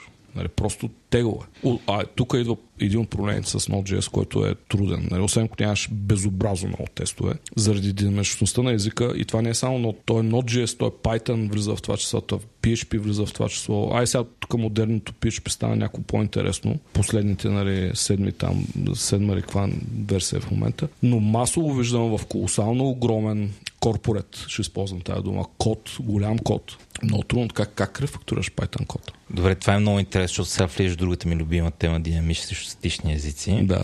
Само прием там искам да тагна нещо. Добре. На тема рефакториране. Защото така, дефиницията е постоянно променяш кода малко, отново 20% от ефорта ти да направиш нещо, е с цел да го подобри. За мен това обикновено значи да го държи просто. Нали? Колкото по-малко редове код, обикновено толкова по-лесно за промяна. И толкова по-просто мога да държиш, поне твърде просто. Тоест рефакторът трябва да цели в крайна сметка да има все по-малко и по-малко код. Правилно ти разбирам. Не е пременно. Не е задължително. Но много често, като някой каже, аз тук искам да рефакторирам нещо след 3 седмици, няма пред да го рефакторира като continuous процес, постоянно го пипеш, няма пред сега да го пренапише по някакъв начин, който според него е по-добър, по-добре организиран и еди какво си. Тия неща са ни от най-рисковите неща, защото аз ако видя някъде, че нещо е мазалак и искам да го оправя, искам да го в кавички си рефакторирам следващия един месец, примерно, в началото на този месец ще е много по-лоша. Просто няма да знам как трябва да излезе. Ще имам идея, но след един месец ще е много по-добра идея. Така че, нали, такива големи в кавички рефакторирания може да са много опасна идея. И то това, заради това идва някакво лошо име на рефакторинга понякога. То, да. Защото... Ти като го разбазикаш, нали, нещо работи, ти го разбазикваш сериозно. В смисъл, то вкарва някакъв голям овърхед, след това трябва да го QA-ваш, да го проверяваме. Какво ли не? Нови мотики ще се настъпят, като го пуснеш. Мен това ме е страх при такива компании. Да, виж, ама зависи, защото понякога може да го направиш като хората. Безспорно, ама, ама има риск. Има риск, ама има риск. Има начин да се менежира този риск. Просто поинта ми е, че когато всеки път, в който мога да избегна аз самия, когато аз съм програмист, да прекарам дълъг период от време, в който само разбазиквам кода, гледам да го избегна. То между другото рефакторирането, когато той много често е въпрос носи, то те пушва да рефакторираш, разбираш, то не е, ако ти пука за това, което работиш, нали. Ти си дизайнал нещо преди година или две, или няма значение, може преди 3 месеца да или преди 2 седмици, ти си го дизайнал, ти си го направил, в този момент почваш да го ползваш. God damn, нали, то не е удобно, бе, в смисъл, не ти е удобно, нали, построил той стол, ама ти си направил триъгъл на седалката и тя не е удобна за сядане, разбираш ли, как да го използвам той, а пак трябва да седа много на този стол, разбираш ли? И много често, той не знам при тебе как сте, но той е въпрос на някакъв gut feeling, нали, това нещо можем наистина да го направим много по-добре, ще има много по-голям, нали, ефект върху използването му и така нататък. Освен това, по-добре е простия код. Просто разбира, естествено, много бързо се разбира simple кода. Нали. Просто тя на български това ли е дума? Да, това да. Няма друга дума. Нали. Лесен за разбиране, да, може би. Просто е добре. Да. Просто означава, че, нали, защото много програмисти казват прост код и той се обижда, защото написал прост код, разбираш. А то не е това смисъл. Аз най-великото нещо е да е simple, да е простичко, да е лесно, разбираме така нататък. Да. Простия код лесно се рефакторира, обикновено и къс, няма значение на какъв език програмираш, дори е много вербален, вербосен език всъщност е правилното. Като Go е такъв, нали? Той е много повече редове. Почва се малко. Виж, заграждаме те, Стефан. Стефан към се изприщва малко. Да. Че ще забрах мисълта, виж, беше много... Вербалс код. За простия код. Иска да кажа, основното нещо за рефакторирането е, че държи там масово, вършвам се към менеджмента. Добрият код, който се рефакторира често, позволява на програмистите да имат хай перформанс. Лошия код, който се остава, а не го пипа и то, нали, не бе човек. Developer experience е най-скъпото нещо. Това ти е labor cost. Когато имаш добра платформа, която да реш в ръцете на едни добри инженери, те ще бъдат бързи в работата си. Нали? А тя никога не може да бъде много добра от ден първи. Нали? Винаги трябва да мине през някакви итерации. Итерациите са частично рефакториране до голяма степен. Точно така, да. И всъщност това ми на мен е поинта за рефакториране, че трябва да се усеща не като сега ще рефакторираме и месец и съм готов за винаги с този код. Не, бе. Винаги ще го рефакторираш, така че итерации бързи и на части. Примерно нещо, което аз често правя като рефакторирам, за мен е първо важно да мога да спра всеки един момент. Ако и пак, да кажем, абстрактно съм решил, че ще прекарам един месец да рефакторирам нещо, което, нали, много рядко ще реша, ако не и никога. Искам, ако спра на втората седмица, да мога да спра на втората седмица и да къмитна, а не съм разбазикал съвсем кода и той да не работи и всичко да е щупено. Всичко е спотрошено и трябва да го свърлиш. Да, това не е рефакторинг, това е друго. Това е някакво странно инкрементално пренаписване, което може да стане по-лесно. Рефакторинга е малки стъпки, които подобряват нещата и на теория може да спреш винаги. Друго нещо, което често правя като рефакторирам, ако някъде нещо е сложно и нямам добра дизайн идея, не прекарам дълго време да измислям добра дизайн идея. Оставям го там и се връщам към него по-късно, когато имам по-добра дизайн идея. Или може би е файн и няма нужда да продължавам. Защото, нали, контрапоинтът е, че понякога някой то код на ме кеф и дай ми сега много време го преработя. И често. Ама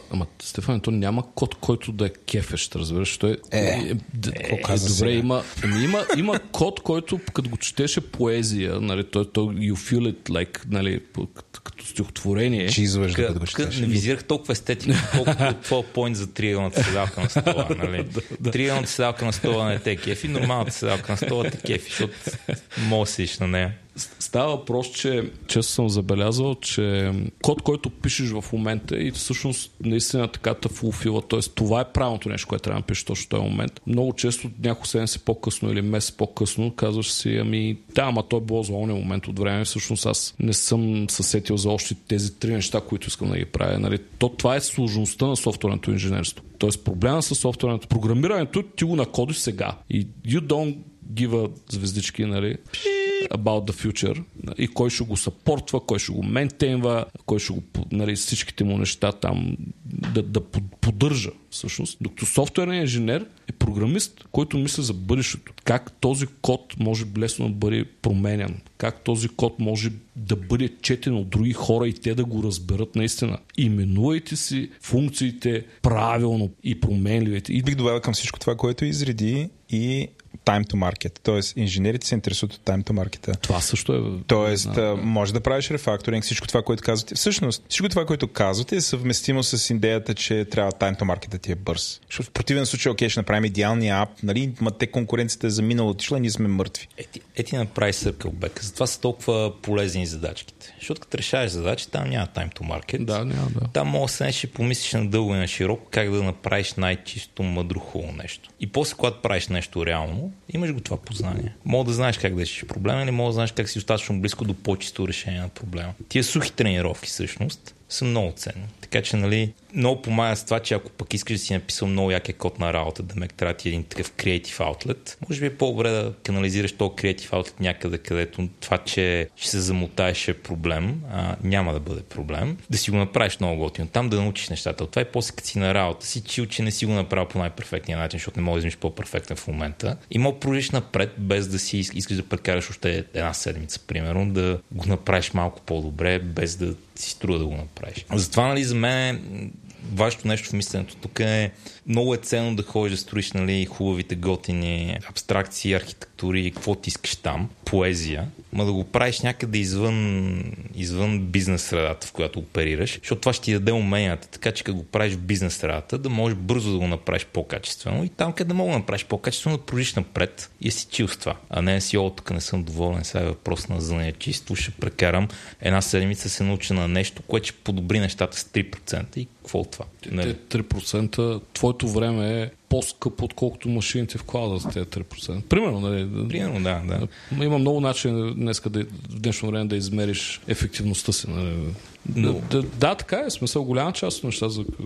Не знам какво да добавя. Много неща мога да... Значи, едно от нещата в днешно време, което забелязваме, е, че младите момчета и момичета, които пишат код, се опитат да бъдат много клевър. И клевър имам предвид, че пиша сложен код. А всъщност да пишеш прост код е най-красивото нещо на земята. Аз за тази поезия ти говорих. Поезия в кода е в момента, в който аз видя лесно разбираем код от човек, който не го е писал този код. Има една теория, че по принцип е поне 2 пъти или 3 пъти по-сложно, ако не ти не си писал кода, да го прочетеш или да бъгваш. Там направо е, нали, ако не е твой код. Е 2 до 3 пъти по-сложно. Представи си, ако напишеш нещо комплексно, много сложно, много комплексно и сега това го множи по 3 на комплексите и очаква другия човек, на който ще е примерно на твоето ниво или дори на може и на по-ниско ниво от тебе да е, нали? Да оправи някакъв проблем в този софтуер. Страшно е, невъзможно е, много е трудно. Тоест, добрият код е кода, който работи достатъчно бързо, но не по-бързо, не е добре да се изпада в някакви тотални залитания в дай да го оптимизираме до последния бит и байт. Въпреки че аз съм фен на скоростта. И другото много важно нещо, естествено е, пишете ужасно разбираем код. Сега пишете на език човешки. Е така трябва да се чете кода. Да, е това е много такова... Как би го обяснил, какво разбираем код? Извинявай, смисъл... Всъщност, тук е смисъл да не се използват всички възможности на езика, да се използват някакси основните ли? Какво значи прост приявлите? В смисъл, възможности на езика по-сложни ползваш, когато помагат. И не ги ползваш, когато не помагат. То, нали, примерно, като научиш някакъв нов интересен език, караш всички фичери навсякъде, затова пак ще кажа, ходи, решай задачи с тях и на работа ползвай само тия, които наистина помагат, но тук метафората с писането на текста е перфектна, защото, нали, мисълта от популярният цитат на Паскал, което е език за програмиране е, ако имах повече време, щях ти напиша по-кратко писмо, нали? Така че това е поинт. В смисъл, то много комплексно, ама ако трябва да съкратиш до нещо... Той Dijkstra има подобна мисъл, свързана с комплексността, ама трябва да намеря, за да го колотна правилно. С Стефан ще продължи да говори, ще търсиш. Да, и да видим, но просто кратко обикновено е по-добре, нали? Понякога не е по-добре, но това е изключението, нали? Винаги е изключение, но обикновено по-кратко и по-просто е по-добре. Значи най-добрият код е кода, кой го няма. 0 реда код много лесно се поддържа. Тоест, аз чух две неща. Less is more и преди това KISS. Keep it simple. Да, тия неща по никакъв начин не са лесни, нали? Сигурност, да. защото отново, ако имах повече време, ще е по-кратко писмото. Нали? Което ме вкара и на другата мисъл, която аз съм я запомнил от Cold Complete, която е една книга, която много давно четох. Всеки път, като ти отворя и чета нещо и съм, това си мислих, че аз съм го измислил, ама явно съм го прочел тук. Но една мисъл там беше, че повечето проблеми в програмирането са wicked problems. И за wicked problem, да, пример, там някакъв мозък да се строили, много добре са го планирали, построили са го и са видяли някакви уникални ситуации на вятъра. Там, които са го съборили и сега вече като ги знаят, са го построили втори, който е по-добър. Много тия софт нещата в програмирането, дизайн, архитектура, така нататък са wicked проблеми. Трябва да ги решиш поне веднъж, за да знаеш как да... Всъщност, как да го направиш хубаво. Някога трябва да го решиш 2 пъти, 3 пъти, 5 пъти. И затова за мен е основния... Всичко се върти около това, всъщност да итерираш много. Нали, да мога да направиш няколко пъти. И всичко се върти около това да мога да си бърз. За мен е, примерно, нали, има една така дихотомия, че програмистите или са много бързи, ама продуцират чити код, или са много бавни, ама продуцират качествен код, на който колвам булшит. Обикновено бавните хора продуцират гаден код. Ако си много бърз и мажеш и не продуцираш хубав код, файн. Много по-лесно ми е те науча да продуцираш по-хубав код, понеже просто трябва да те науча да итерираш малко и да не го оставиш там, където работи, а пробваш още 5 неща. Отколкото ако си бавен, мога да те науча да... Първо да си бърз и второ да го правиш качествено, защото да стане качествено е свързано с да направиш грешките и да видиш какво ще стане. Искаш да минеш през този процес бързо. Което ще рече не само, че колкото повече може да искаш, защото съм си продуктивност толкова по-добре, но значи да се фокусираш върху правилните проблеми, нали? Което казах по-рано, ако някъде нямаш идея какво да направиш, пробвай едно нещо, ама не задълбай, нали, надълбоко, продължи напред и виж какво ще стане. Вместо отиеш на дъската и един месец чертаеш диаграми. Абе, каквото и да правиш, сигурно с по-добре да има нещо сега, отколкото никога. Или след един месец. Нали? Винаги тайто маркет е кинг. В същото време масово менеджерите и защото бизнеса отгоре, нали, ако казвам отгоре, т.е. управляйки програмисти, примерно, винаги смята, няма време, сега няма пиши тестове, пичове. Не, това е абсурдно. Смисъл, не, с това съм обиждал многократно. Но е абсурдно. Ти знаеш колко стартапа в България имат системи, софтуерните системи имат тестове? Много малка част. Никой.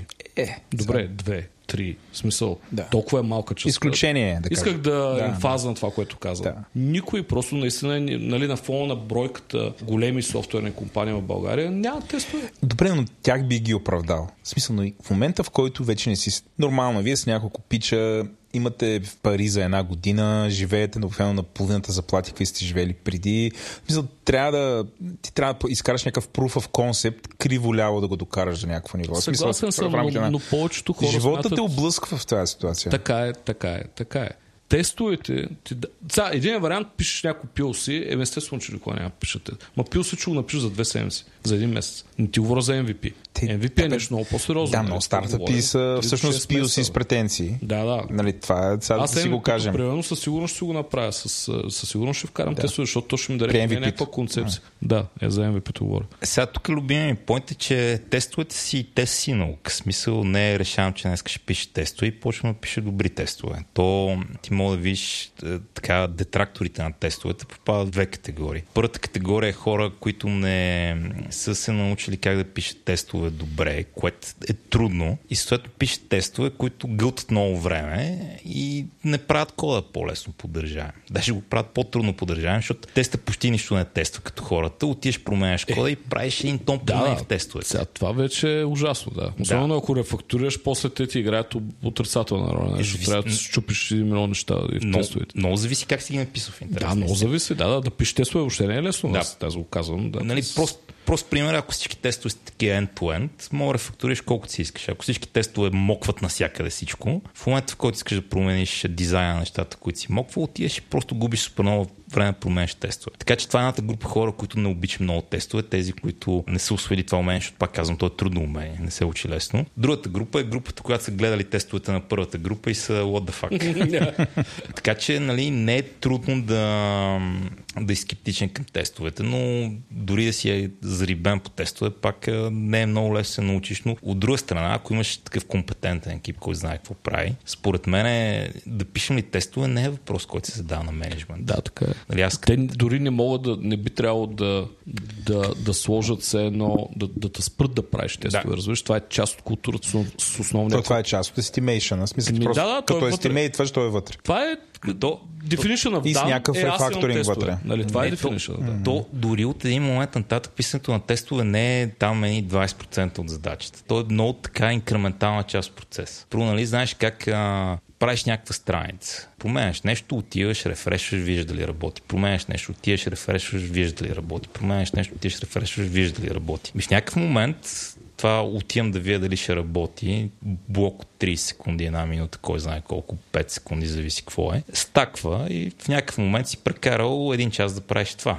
Може би... Два час проблем, един час си рефрешвал страницата. Да, може би ако си прекарал 5 минути да напишеш един тест, който рънва за една секунда, да си прекарал още 5 минути. Нали? Това е много такъв идеалистичен пример. В същото време не мога да залиташ, защото примерно съм виждал проекти с 94-5-6 нагоре процента код, който е безобразно. В един момент почваш да тестваш идиотски неща, нали? Само за да си направиш тест кавережа, което също не е грешно. Абсолютно безмислено. От друга страна съм голям фен на 100% тест кавереж. 100%... 100% съм... изключвате някакви... 100% съм имал в някои проекти. Това е тегло, човек. Ама той трябва да го питаш какво прави. Той прави щетоволен софтуер. Там се променя всяка грешка, всеки бъд е ужас. Там нямам 100% тест кавереж.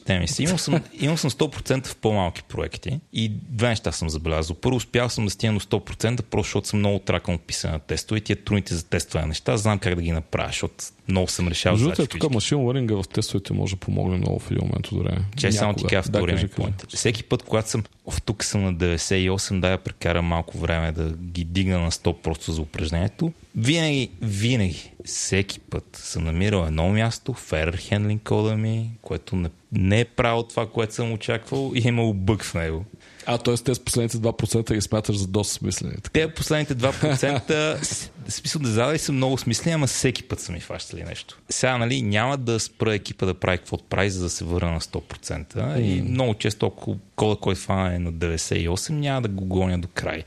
Но всеки път, когато съм сял да вие какво ще стане, като го догоня до край, винаги съм намирал поне един бък. Нали? И то другото е, че като го гониш това 100%, в някакъв момент намираш добри начин на тестваш тия малки егълчета, които се тестват трудно иначе. Но, нали, като ни погледнеш сега кодбейса, не сме на всякъде 100%, даже...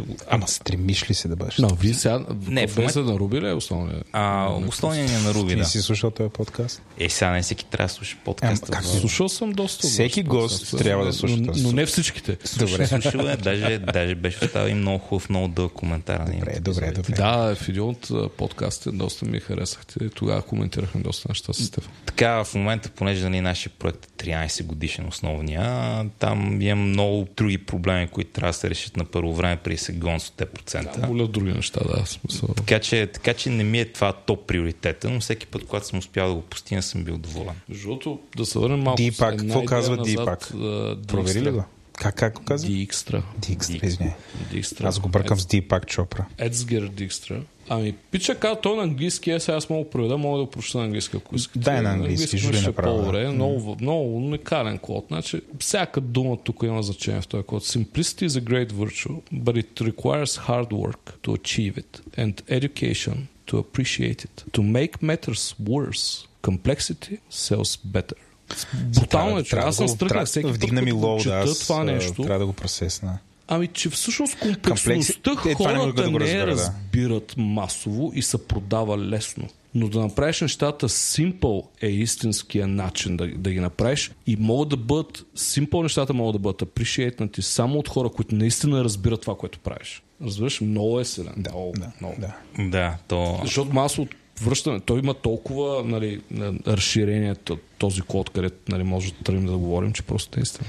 То, нали, до някъде в този дух на Word Cunningham дефиницията му на добра рутина, защото е толкова дъртия, но време съм викли рутини, а не функции, е, че като ти видиш името и после като ти отвориш, прави горе-долу това, което си представя. Не си изненада. Не кажеш, какво е това е? Но Dijkstra е голям мозък, много мъдрости има. Друго нещо, което е казал, ако си почнал от Basic, това те прецакало, разбил ти е мозъка и не става от тея програмист. Аз само ще кажа, че съм почнал с Basic, така че disclaimer alert. Аз то редно мисли, извинявай, само че прекъсвам се. Връщаме на играта Snake, защото като вие говорихте, аз ресърчвах. Най-първата версия била за компютъра TRS-80, който е работил, основният език за програмиране е бил, как беше само секунда сега? Level 1 Basic. Level 1 Basic. Да, това е било. Голяма работа Basic. Добре, сега искам да шифна към това, което казах тъмън отивахме. Пичо, аз трябва да се обавкаш, защото минаха 7 часа, откакто почнахме да говорим, между другото. Чакай, още не сме за Go. Дали... Не, просто ще ме оставя да спа в гаража. Айде, давай, няма. Майтап се прави. Дайте върна са статични и динамични езици. Любимата ми тема. Дълбока въздишка. Ами аз винаги, всъщност, напоследък, тъй като съм ползвал много неща и съм използвал всякакви езици за програмиране от статични или нали, static type с компилатори и така нататък. Не, той има всякакви разновидности. Забелял съм, че няма, естествено ще кажа една глупост огромна в момента, че ясно е, че няма инструмент, с който може да свърши всичко. Езиците за програмиране са толкова много, защото всеки от тях авторите му смятат, че са създали нещо по-добро от това, което са ползвали до момента. Иначе не би съществувал този език за програмиране. Да, има и такива езици, които са създадени за 15 ден като JavaScript. Това го казвам с усмивка, защото много обичам JavaScript. Съм писал доста неща на JavaScript. Но последните години от нещата, които правя, екипите, с които работя, проекти, които разработваме и в VIA, и в последните години в Хаос, и сега и в фирмата, в моята фирма, която създадах наскоро, забелязвам, че всъщност статичните езици за програмиране са по-трудни за използване масово, то е факт, и хората това малко качели ги отблъсква от тях, а всъщност long term ти дават един много по-надежден код, защото хората, ние не сме добри програмисти. Ние не сме родени да бъдем програмисти, според мен. В смисъл, това е трудно за нас. Дори ръщата ни, начинът по който мислим, начинът по който разсъждаваме, пишем. Това е така наречен човешки, не е машинен код. Ние не пишем на битове, на байтове. Нали? То е ясно. Затова и съществуват езици за програмиране, защото са по-близки до човешките езици. И това са команди, които пращаме към машините. Така. Точно за това смятам, че статичните езици за програмиране пазят програмистите многократно пъти повече от грешки, евентуални грешки, естествено. Визирам и езиците, които са не само статични, имат и компилатори, един Rust, един Haskell и така нататък. Те са безобразни. Нали? Там ти трябва много време да успеш да си компилираш програмата, но пък тя като тръгне, тя не спира. Нали? Грубо казвам, след ако имаш логическа грешка. Докато динамичните езици за програмиране, и съм минал през много от тях, са много бързи в началото. Нали, learning curve-та там е много easy going, бум-бум, щакаш 10 реда, след естествено за големи системи е по-трудно, но те са примамливо лесни в началото и започват да стават трудни при една много голяма система, примерно 500 000 реда код на JavaScript, 1 милион реда код на JavaScript. Категоричен съм, че колкото да си обичам JavaScript-а, че това нещо ще бъде абсолютно неуправляемо. Или на Python. И даже съм го виждал на живо с стотици хиляди реда код Python и нищо лошо няма с този език, ама когато го използваш по грешен начин, после имаш само болка. Ма лоша болка. Много реване, много болка. Какво е правено с Python? Какво е правено? Да, Python е удобен. Значи, ако правиш някакъв машин learning, също ще го направиш на Python, то няма на какво друго да го направиш. Това дето викаш, дето на Python е направено, ами, само твърде голямо за да управляваме. Web сервиси, да. Аз не бих тръгнал да правя на Python. Python е, освен ако не ги хвърлям в някакви ламди, което пак е голям проблем според мен, защото ламната е грешен. Ако не използваш просто като асинхронна малка функцийка между два меседж бъса, масово хората използват за такива RPC, синхронни RPC колове, т.е. дигат си вебсайтове и седят всичките системи в ламда стека с огромни Python кодове. Това е много лошо, хора. Много е лошо. Не да бъгваемо, ужасно скъпо става в клауда. Много е трудно. Пълно е с грешки. Милиони грешки, нали, има скрити зад. Да, сега, естествено, че ти когато пишеш добър код, мога да пишеш на всеки език за програмиране, т.е. езика за програмиране не означава, че пишеш лош код. Но има езици за програмиране, които ако спазваш някаква дисциплина, практика, могат да ти дадат една по-голямо reliability или predictability на качеството на кода и quality, естествено. Python, освен това, е отвратително бавен език за general purpose програмиране. Това няма какво изобщо да не. Той е 50 до 100 пъти. Бърз explainer, general purpose програмиране. General purpose програмиране са всякакви неща, които са... Стефане, помагай, тук не знам как да кажа general purpose. Да, аз си го измислях между другото general purpose. За всяко програмиране, различно от машин learning. Каквото и да е, което не е нещо конкретно. Да. Тоест, примерно един сайт на Чанко да направиш, не става. Да, guys, не става. То не, че не става. То е проблема, е когато това нещо искаш да прави малко повече неща. И един от най-големите проблеми, които има Python, примерно. Node.js го няма точно този проблем. Python има един сериозен проблем. Мрежата, нетворкинга му е синхронна. Асинхрон IO-то и така нататък. Всички казват, да, 3.9 има Async IO, нали, ползвайте го. Bullshit, не работи. Ако работи добре, в смисъл, много е трудно да работи добре, много често някакви външни мрежови драйвери за някакви бази данни, ако не са написани точно с AsyncIO, кел файдаче ползваш с AsyncIO. Целият ти код става синхронен. И когато целият ти код стане синхронен, ти можеш да... Един процес може да отговори само на един... Тоест един процес, веб сервер, примерно, едновременно може да отговори само на един реквест, in-flight. Той не може да отговори на повече. А често вътре в кода, голяма част от веб серверите обикновено си говорят с други или микросервиси или други сервиси. А та имаш IO операции, те седят и чакат. И реално се получава едно отвратително нещо. Тоест, ти можеш да обработиш само един кол и този кол седи вътре, компютърът е на нула, защото седи чака нещо друго да се случи отвън. И този веб сервер не обработва други заявки по никакъв начин. И това е много лош модел. Между другото, една от причините да ми хареса ужасно много Node.js, че там асинхронното IO беше вградено от ден първи в дизайна на езика и мрежата, нали? И ти позволяваше да пишеш, ако имаш много тънък код за трансформация на някакви данни, обикновено между базата данни и клиента, който е обикновено браузър или мобилен девайс, имаш много малко код, истински компютър, който прави обикновено някаква трансформация. Мрежата е безобразно бърза, безобразно добра, много добре направена, нали? Асинхронна. Като говориш за мрежа, може да го сравниш с милисекунди, за да си го представим. Да, примерно, аз ще дам друг пример. Непрекъснато сме бенчмарквали, примерно Django хвана. Аз на Django, като се напише един много Go веб сервер, нали, примерно Hello World веб сервер, нещо от този род. И му направи един стрес тест с клиент, който генерира максимален брой операции, т.е. HTTP реквести към него. На моята си машина правя някъде около 1000-2000 реквеста в секунда. Да, но ще кажете, аз нямам вебсайт, дето може да поеме такова нещо. Да, така е, окей. Да, това е сайт, дневник, примерно, дори така, много пъти по-голям. Ама само, че това е Hello World, той реално няма нищо повече от това. И ако отзад имаше база данни, и ако имам 10 реквеста в секунда и са синхронни тези операции и лейтенството average P99 е примерно 900 милисекунди, ще ми трябва 10 процеса или 100 процеса, които ми харчат по 1-2 гигабайта RAM и още хиляди други глупости и ресурси, които ще ми трябва за едни елементарни 10 реквеста в секунда, не мога да ги поеме.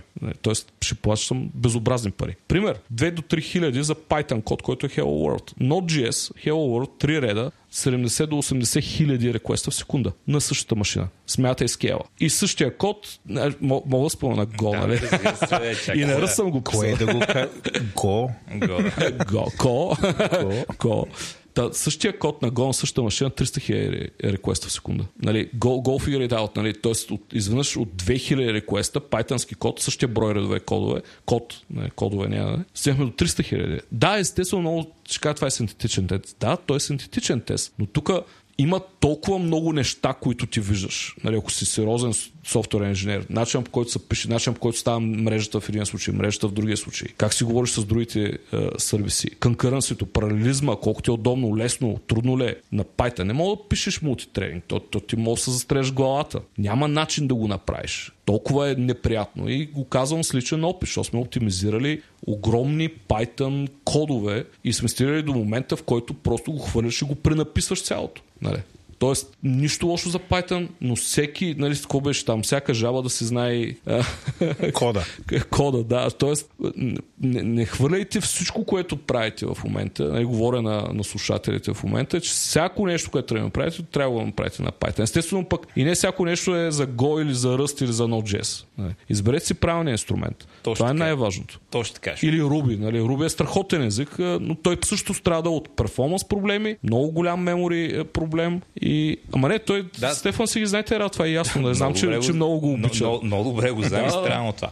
Това на мен ми е поинт също. Ако ти не страдаш от това, файн, ползвай го. Да, първо, ако не страдаш от това, си окей. Да, защото, нали, прямо прав си, статичните езици дадат много повече контрол, ако един проект е дори 500 хиляди реда са високо. 100 хиляди реда код, динамичен код, ако нямаш добри инструменти, и то има разлика между инструментите на Python, инструментите на TypeScript, инструментите на Java. Да. Има някакви инструменти за Python, обаче тия в другите два езика са по-добри. Ако нямаш тези инструменти, много по-трудно се ориентираш с него. Обаче, може да работиш върху система, която никой няма стане толкова голяма и тогава си файн, защото може да се оправи с Python, може да се правиш с Ruby. Ама ако системата ти стане голяма, нали, какво правиш? Струва ли си да почнеш с по-теглата технология за почване и да платиш цената в началото, обаче по-си сейф или не си струва?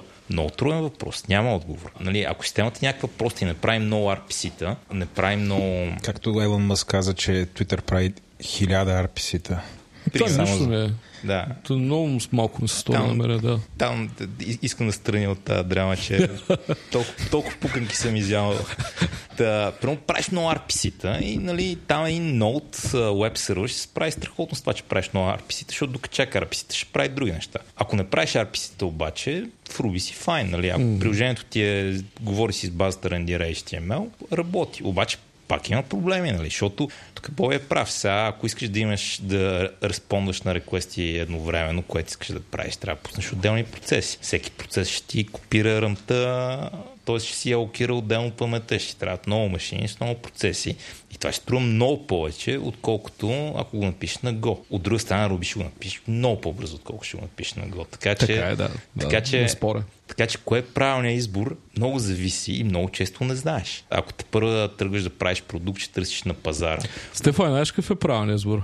Ти може би май тръгна точно така. Стефан, ако ще правиш стартъп сега, това е екипа, с който разполагаш. Да. Ако са PHP програмисти, почвайте да PHP и се учете паралелно на нещо друго, а не те първо да си чупите главите с нови езици. Защото с началото проблемът ти не е как да реагираш на 100 реквеста в минута. Проблемът е как да накараш някой да ти прави достатъчно реквести. Точно така. Да. Нали, някой въобще да ти обърне внимание на продукта. Да. Аз пока мога да релейтна.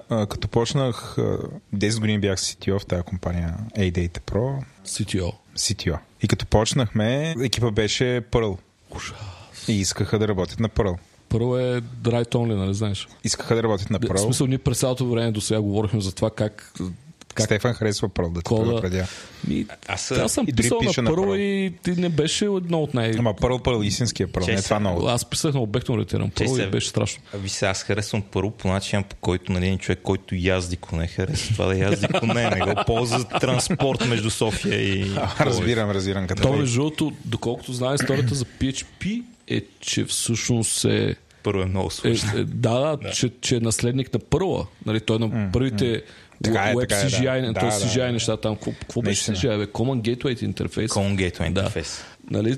Но истината, имах екип, с който искаше да пише на Perl, искаше да пише всичко на Perl, всякакви неща. От Perl Catalyst беше фреймворка, веб фреймворка. Аз на Catalyst съм писал документация едно време. Правили сме неща на Catalyst до всякакви неща, които са с манипулации на данни, събиране, агрегация, профили на бази данни и такива неща. Дейта манипулации. Натворихме ги първите. Беше, нали, абсолютно модеритна. Направихме, влязохме и може би на четвъртата година тогава започнахме да мигрираме към Python и чак сега на 10-та година успяхме... Мигрирахме към Python и успяхме да изчистим целия Perl. Между другото, тук има още един тъмен момент, който много често софтуера се диплува в клауд. Обикновено, нали, днешно време говорим за клауд. Цялата инфраструктура е менеща инфраструктура. Менеща инфраструктура. В момента има такова, има леко движение, което е антиклауд движение. Така ли? Тоест връщане обратно към какво? Към десктопа или към... Не към десктопа. Дейта центровете. Дори не знам към какво е точно, но поинта е клауда да ти много възможности, ако искаш много скейл. Ама струва майка си и баща си. Много е скъпо, да. Просто... Толкова е скъпо и го казвам с така доста сериозен опит и ресърж в тази област. И съм прекарал много време и в AWS, и в GCP. В Azure много малко време, слава богу. Може би, не знам, може и да не е, слава богу. И аз не знам. Ако питаш Stilgar, ще ти кажа, че това сме пропуснали, но аз съм прекарал, не знам. Не знам, за мен Cloud Native нещата са... Пишем от много години, от 6-7 години. За Kubernetes всичко не е доканализирано. Може би следващата стъпка е да се ласъмне или да се направят на WebAssembly нещата и да се ръмват вместо Docker, защото те са още по-леки. Примерно WebAssembly е много подходящ за cloud функции. Нали? Много е подходящ. Там това му е така новата ниша. Там мога го палиш за една секунда, естествено, но милисекунда мога да запалиш WebAssembly. Нали? Docker, контейнер не мога да запалиш по тлено с такова време. Но пак всичко зависи какъв е скела, какъв е перформанс, който търсиш. Имаш ли нужда от такива неща, естествено? Нямаш ли нужда? За съжаление, масово стартапите тръгват тръгват с концепцията, то трябва market proof, нали? Трябва да го докажем и пишем нещо и всички, няма значение кой е. Стига до момента, като сега си таковаха нещата. Вече сме 3 години стартап, ама то код бейзът целия, не е един монолит на нещо, нали? Няма значение там на Python, на PHP и така нататък. И сега идва момента да го цепим на микросервиси. И първата, а това беше една от най-големите мотики, които изядах в хаос, заедно с екипа си. Като тръгнахме да си цепим първия клауд от така среден монолит или микромонолит беше 3-4 сервиса. Тръгнахме да го цепим на микросервиси и направихме всички възможни грешки, които човек може да си представи.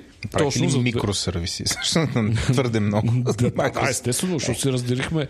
Не, това първо инженерка ти го тръгне да ти прави една архитектура нова на това и той тръгва и си прави микросервиси, като се едно прави обекти на Java, ако е писал на Java някога. И това е най-лошият начин да направиш микросервис. Ние между с Стефан си говорихме преди подкаста на тая тема, че всъщност един микросервис трябва да има минимална комуникация с целия свят в екосистемата и тогава той би бил един качествен микросервис. Но това го научаваш с опит. Ти не го знаеш от ден първи и там бъркаш адски много. Нали? Всички бъркат там. Виж какъв ми е поинт. Прав си, че първоначално гониш маркет фит и правиш голям мазалак и след това как ще го скалираме това. Ама този проблем го имаш, защото това е едната грешка, която мога да направиш. Другата грешка, която мога да направиш, това ще има голям скейл, ще направя тук архитектурата на света. Така, да. И ти стартъпи... Пуснеш и то няма вече. Ти стартъпи просто не ги виждаш, защото те са фейлнали вече. Точно така. Между другото, масово такива се стартира с много силна техническа бекграунд. Масово не изкарват. Да, аз в един момент... Аз изкарах. Добре, масово не изкарват, но има и изключение. Аз съм без техническия бекграунд. Това е докаживото тогава. В един момент открих, че е добре да се фокусирам върху това да мога да се правя с legacy code, нали? Това да ми е една от силните страни, защото много по-лесно ще намериш успешни фирми, които имат legacy code, отколкото перфектни фирми с много добър код, защото ако похарчиш цялото това време в началото, просто няма да намериш product market fit и си мъртв. Сега, нали, истинския пинес е как да мога да почна така, че бързо в началото да съм чевръст, обаче да не правя такива грешки, които ще ми пречат на скела. Нали? Не съм бил на скела в началото, аз съм бил на система, така че после мога да променя лесно. Ами има едни тънки неща, които можеш... В смисъл, ако знаеш, то всичко е до знания, според мен.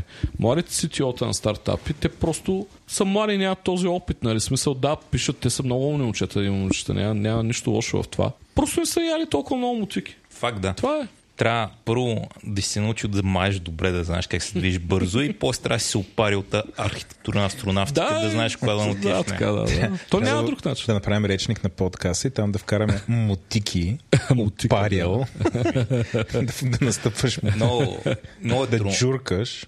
Много е трудно. Това аз мисля, че съм вече усил скила да знам как да мажа в началото, така че да не мажа наистина и после кога скила. Но само си мисля, не съм го тествал още. Според мен не трябва да вярваме в това и трябва да изповядаме практики, които винаги ни позволяват да... Това, което казахме, да правиш рефакториране бързо в кода, да си бърз по принцип, да работиш много итерации. Ако направиш от ден първи огромна архитектурна грешка, ламда, е нещо, което е поправимо, но струва много пари. Нали? И другото нещо е да усещаш къде ти трупаш technical debt. Technical debt е едно от най-скъпите неща в големите софтуерни компании. Защо скъпо? Защото ги забавя. Те реално стават често и неконкурентни на пазара и някой малък ги влиза и ги изяжда. Само заради това, заради собствената си тежест, която са натрупали и са много бавни в развитието на кода.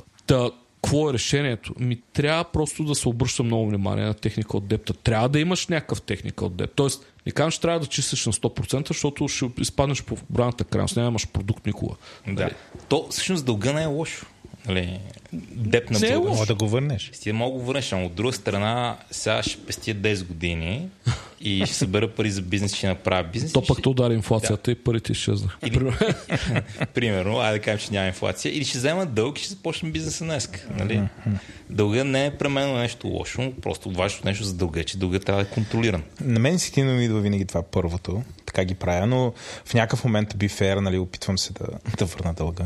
То трябва да се усеща като дълг. В смисъл, трябва да е взел си някакви пари, знаеш, че трябва да ги върнеш. Когато не дължиш никакви пари, може би имаш възможност да направиш повече, ако знаеш някакви пари. Когато дължиш супер много пари, имаш проблеми. Може би трябва да...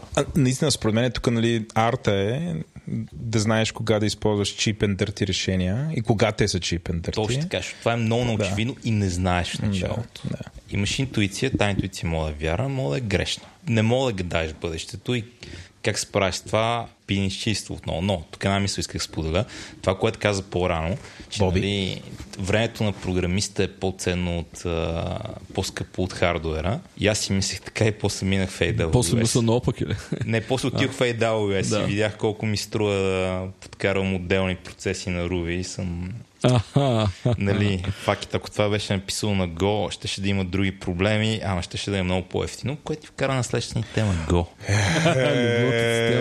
Трябва тук да пуснем такова химна. Сега тук прелудията е, че аз последните някои епизода много храня Go, така че хората постоянно питат, що го храня. Така че дай си поговорим за Go малко. Аз това ли слушах, не го храниш толкова много. Не го храня толкова много. Все нещо съм казал. Ама то всякакъв смисъл, да, окей, то между такъв хейт е готин хейт. Аз нямам нищо лошо. Аз толкова хейт като и Go. Не, само последния епизод с Stilgar. Правилно сипваха. Той е Stilgar или Stilgar? Stilgar. Това от Dune, нали? Stilgar е... Да, точно. Да. Stilgar е такъв почетен хейтер на Go, нали?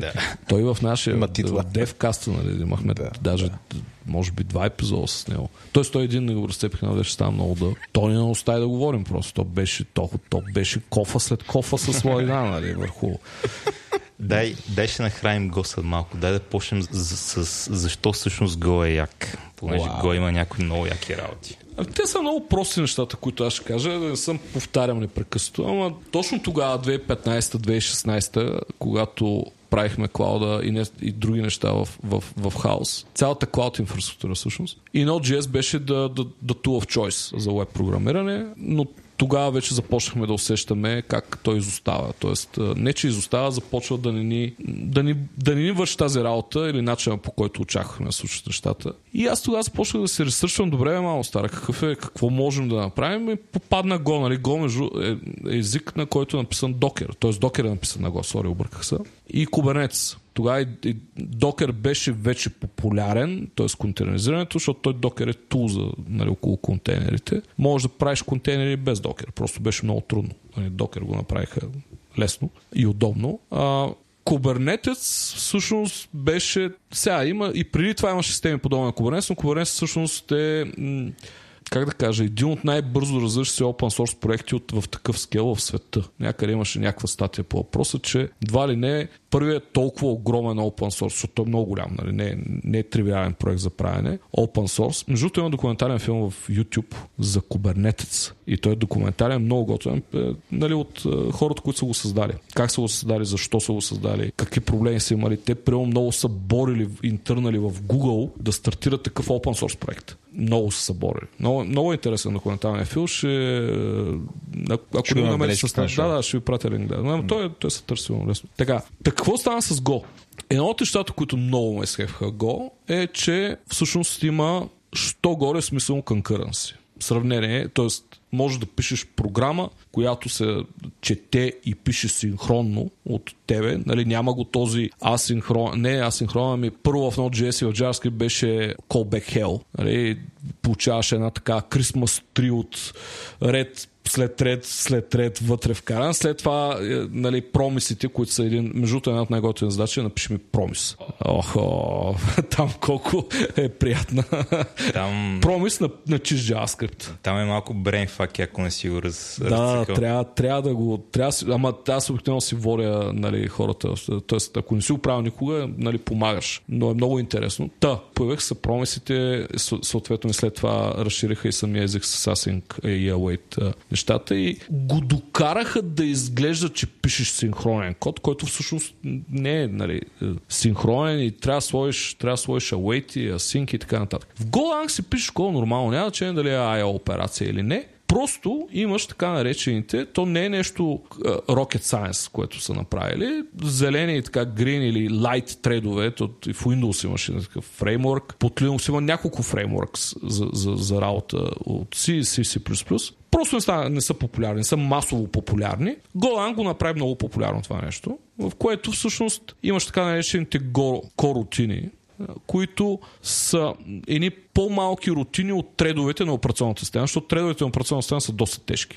Те имат голям кеш, не можеш да правиш много тредове, не можеш да ги спираш и да ги убиваш много бързо. Обикновено се работи с пулове от тредове и всеки тред обикновено е назначен на някакъв кор. Естествено, скеджулъра може да го пусне на кръна на друг кор и така нататък. А в Go всъщност това, което получаваш от ден първи, е, че имаш едни такива малки функцийки, които гарантирано скеджулъра, го има runtime, има и garbage collection, нали? Едно от нещата, които са и плюсове и минуси. Скеджулъра всъщност работи on top of трейдинга и той има възможност, когато няма IO операция, IO операцията веднага ще спре даден Go рутин. Когато няма такава IO операция, за по-дълъг период от време, скеджулъра в рамките на 10 милисекунди ще спре, ще даде работа на някой друг, без ти програмно да осигуряваш тази пауза. Тоест не трябва да пишеш yield в кода и така нататък. И кодът ти става чист, много чист за програмиране. Сега се връщам веднага на JavaScript. Наскоро писах един проект, беше POC за движение на коли, там имаше и фронтенд, WebSocket, бекенда го писах на Go и тогава паралелно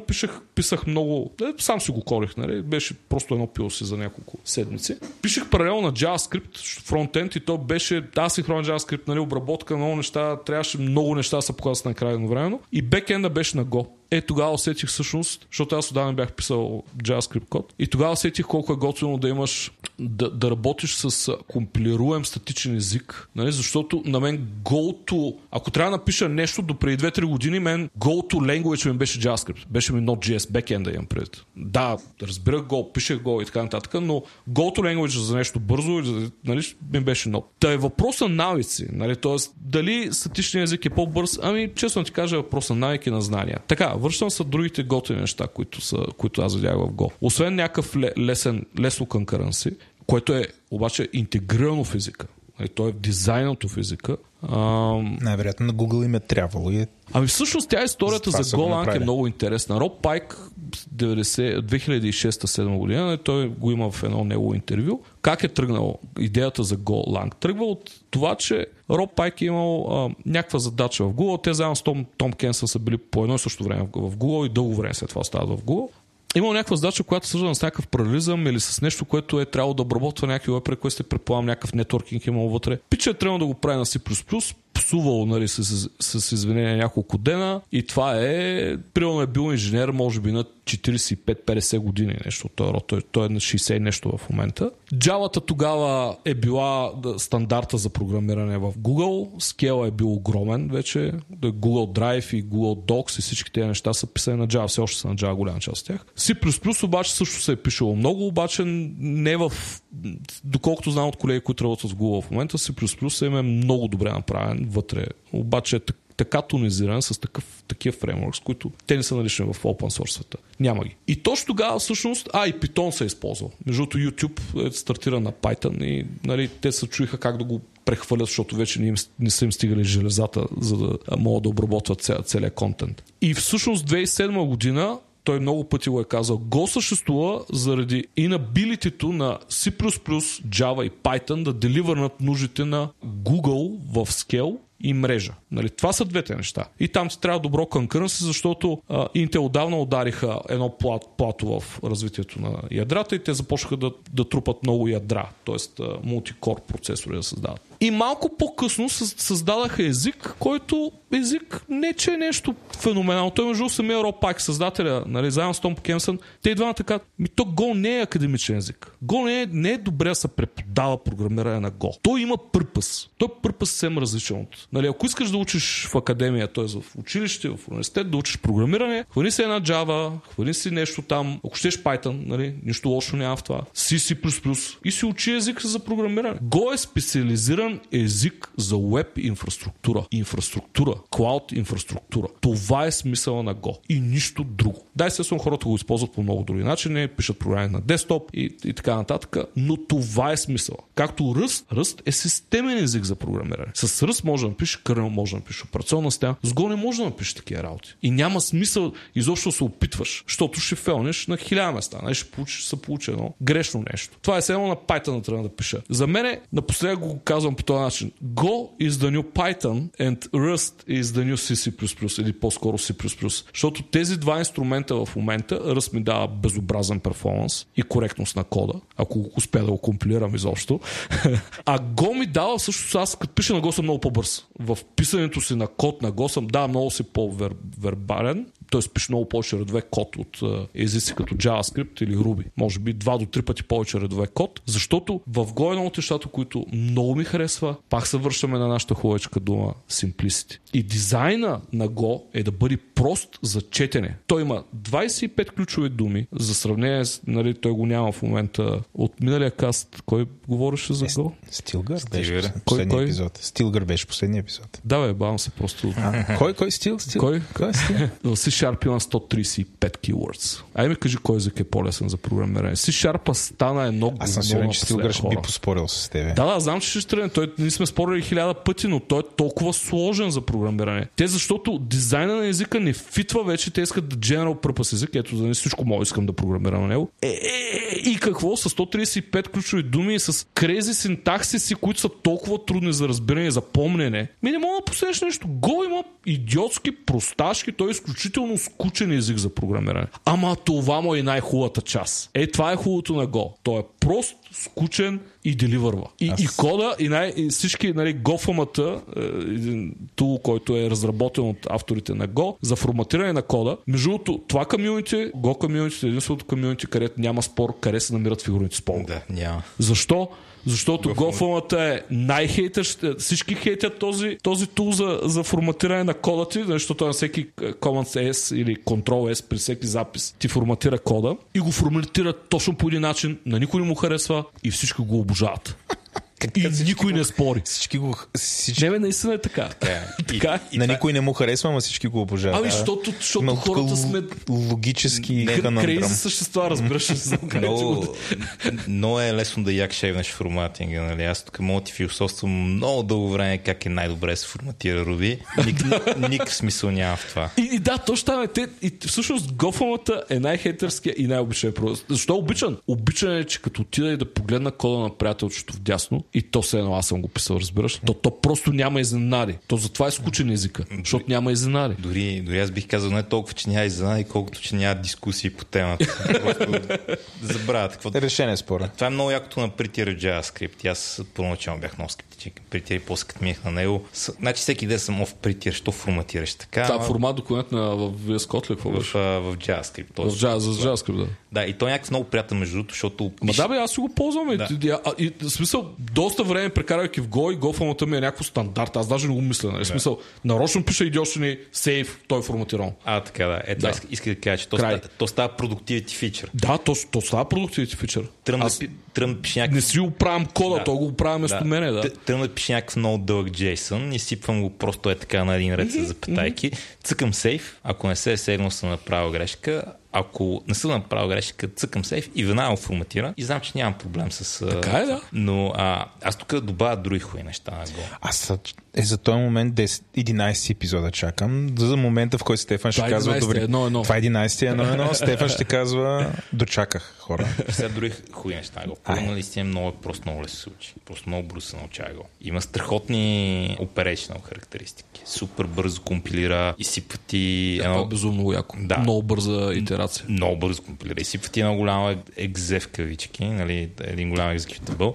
Деплойваш го, не като на първо Ruby Python, където ходиш и строиш в контейнера и такива големи структури от файлове с Python, Ruby, първо код, които някой зарежда.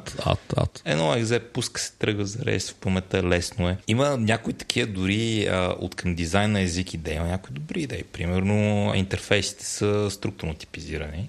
Демек, ако имаш методите на интерфейса, имплементираш интерфейс и не ходиш да добавяш на всякъде имплемент ай нещо си както в Java, което доста удобно. Мога да имаш такива анонимни структури, прямо някакъв дефинираш данни в тестовете и ти трябва там една таблица, където има три полета, ама нямаш така структура. Той интерфейса, извиня, не исках да те прекъсвам, но интерфейса в Go, между другото, by design е структура. Тя е special структура на езика, е много, нали, т.е.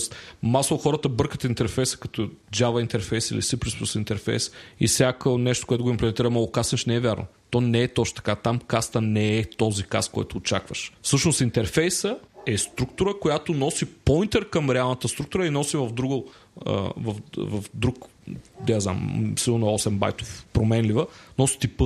Да, за Java програмисти това ще рече, че нали, там където подавате примерно пърсън структурата с трите полета, в Go ще предадете всичко, ама ако подадете нали, интерфейс, ще като поинтер, който мога да кажа. Точно, да. Ще почти винаги е референс към реалните данни. Да, има много добър Go формата, което нали, добра идея, макар че не е. Тулинга е много приятен. По голяма част от нещата не ти трябват никакви външни инструменти. Нали, един Node.js в момента е някакъв ад от тулинги. Хиляди неща има направени и ти очакваш да знаеш всичко. Или един инженер очаква, нали, на VS Code може да го прави. Да, смисъл, ти трябва някакъв друг специфичен. VS Code е доста окей да го ползваш, може да го пишеш и на Vim, и на каквото решиш. На Vim. Да, даже страхотно можеш. Тук е най-големия да рефен. Но GoLand на JetBrains е естествено най-използвания. Нали. Масово добрите, така, в смисъл хората пишат много на Go, предпочитат пишат на GoLand. С GoLand всъщност. Връщайки се към други предимства, какво друго може. Тя конкурентността е много хубава, примерно канали, които са начин по които се говорят неща. Това не го покрихме, но има такова синхронни канали, където нали, това е връстен мулти-продюсер.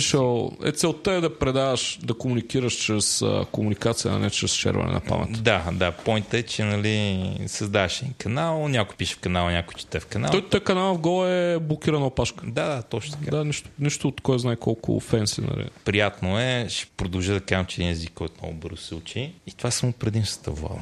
Това ли беше? Време е да почнем с шит подкастването. Защото това, което мене безумно ме напряга в Go, е, че, както Боби каза, е нещо специализирано за някои проблеми.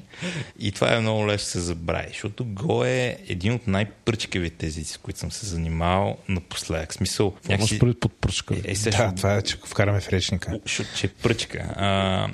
Най-дървената пръчка в гората. Взима най-хуите неща от си и най-лошите неща от си. Просто не знам смисъл. Мисля, че авторите специално са се постарали. Първо, въобще да не дизайнът език за програмиране става случайно. И второ си мисли, ние тук като бивши си програмисти обичаме, сме мазохисти, така че ще направим някои неща да булят. Той един от тях е джавист. Той е написал JVM. Той нещо е флиртувал си програмисти, е бил, виждам, че ви харесва болка, айде и аз да го правя.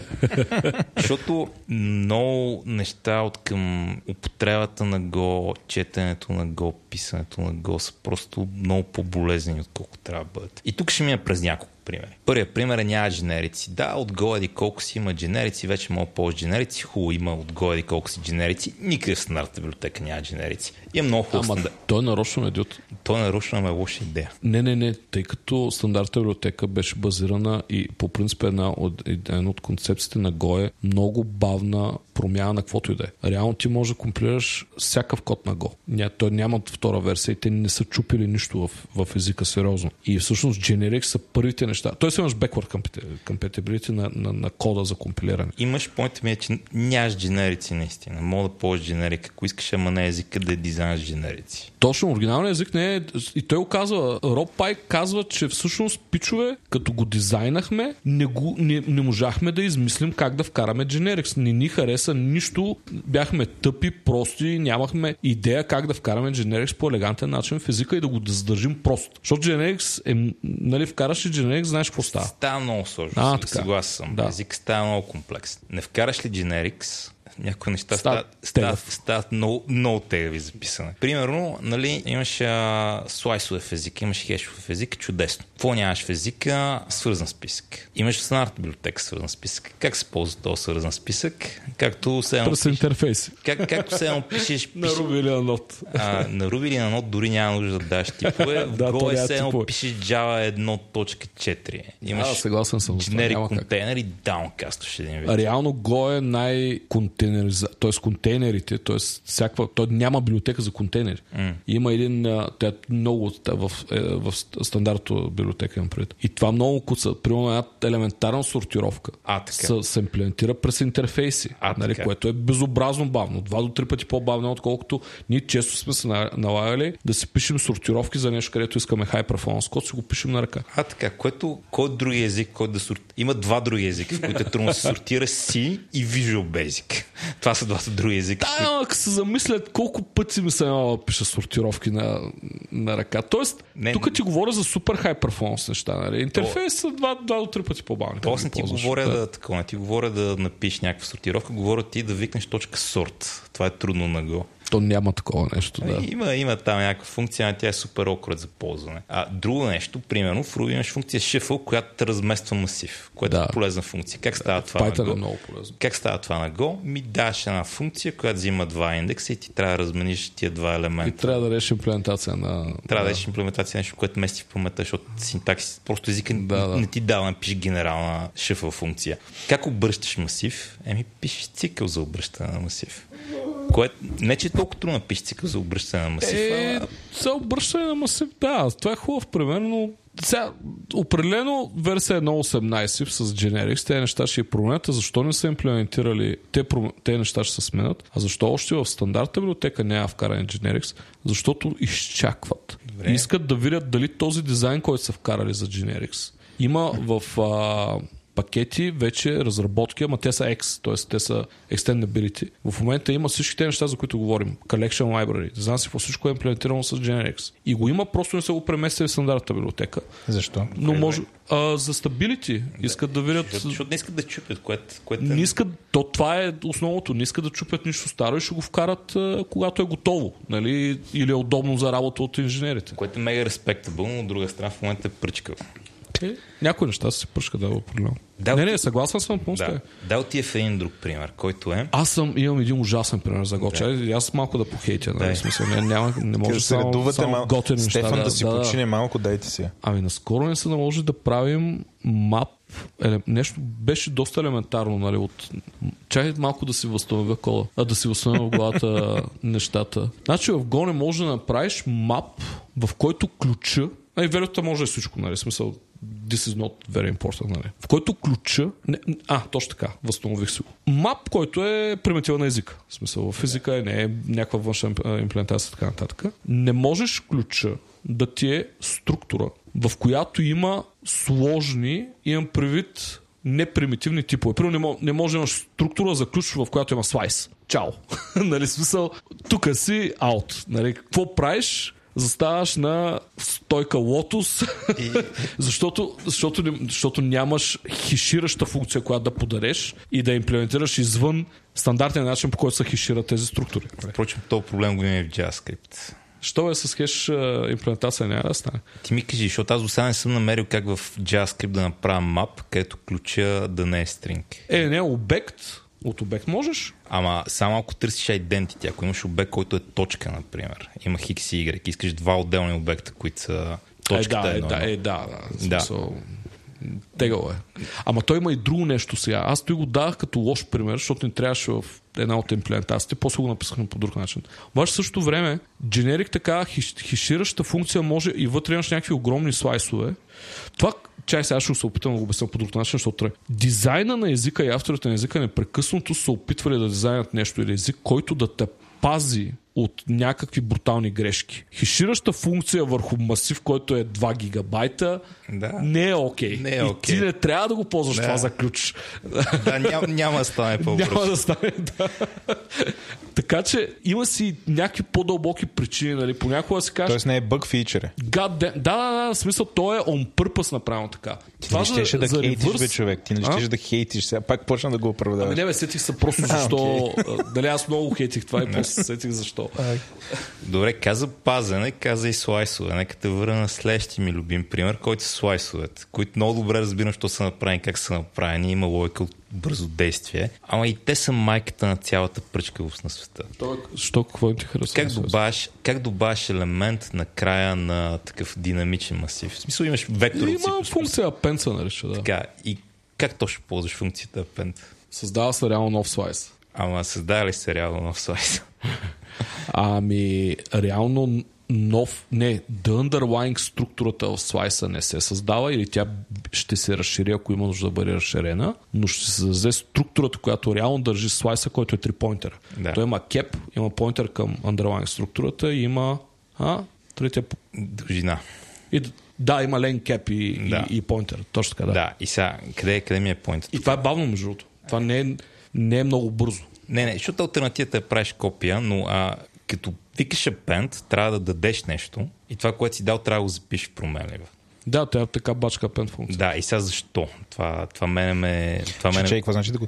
Тоест не можеш просто да влезе вътре в масива. Даваш списък, тя ти връща списък. Ага. И сега все едно искаш да appendнеш към А, примерно масивът и слайса се казва. Да. Искаш да добавиш единичка към края. Ага, но това не отива в... място, няма да има сванах. И всъщност дизайн, т.е.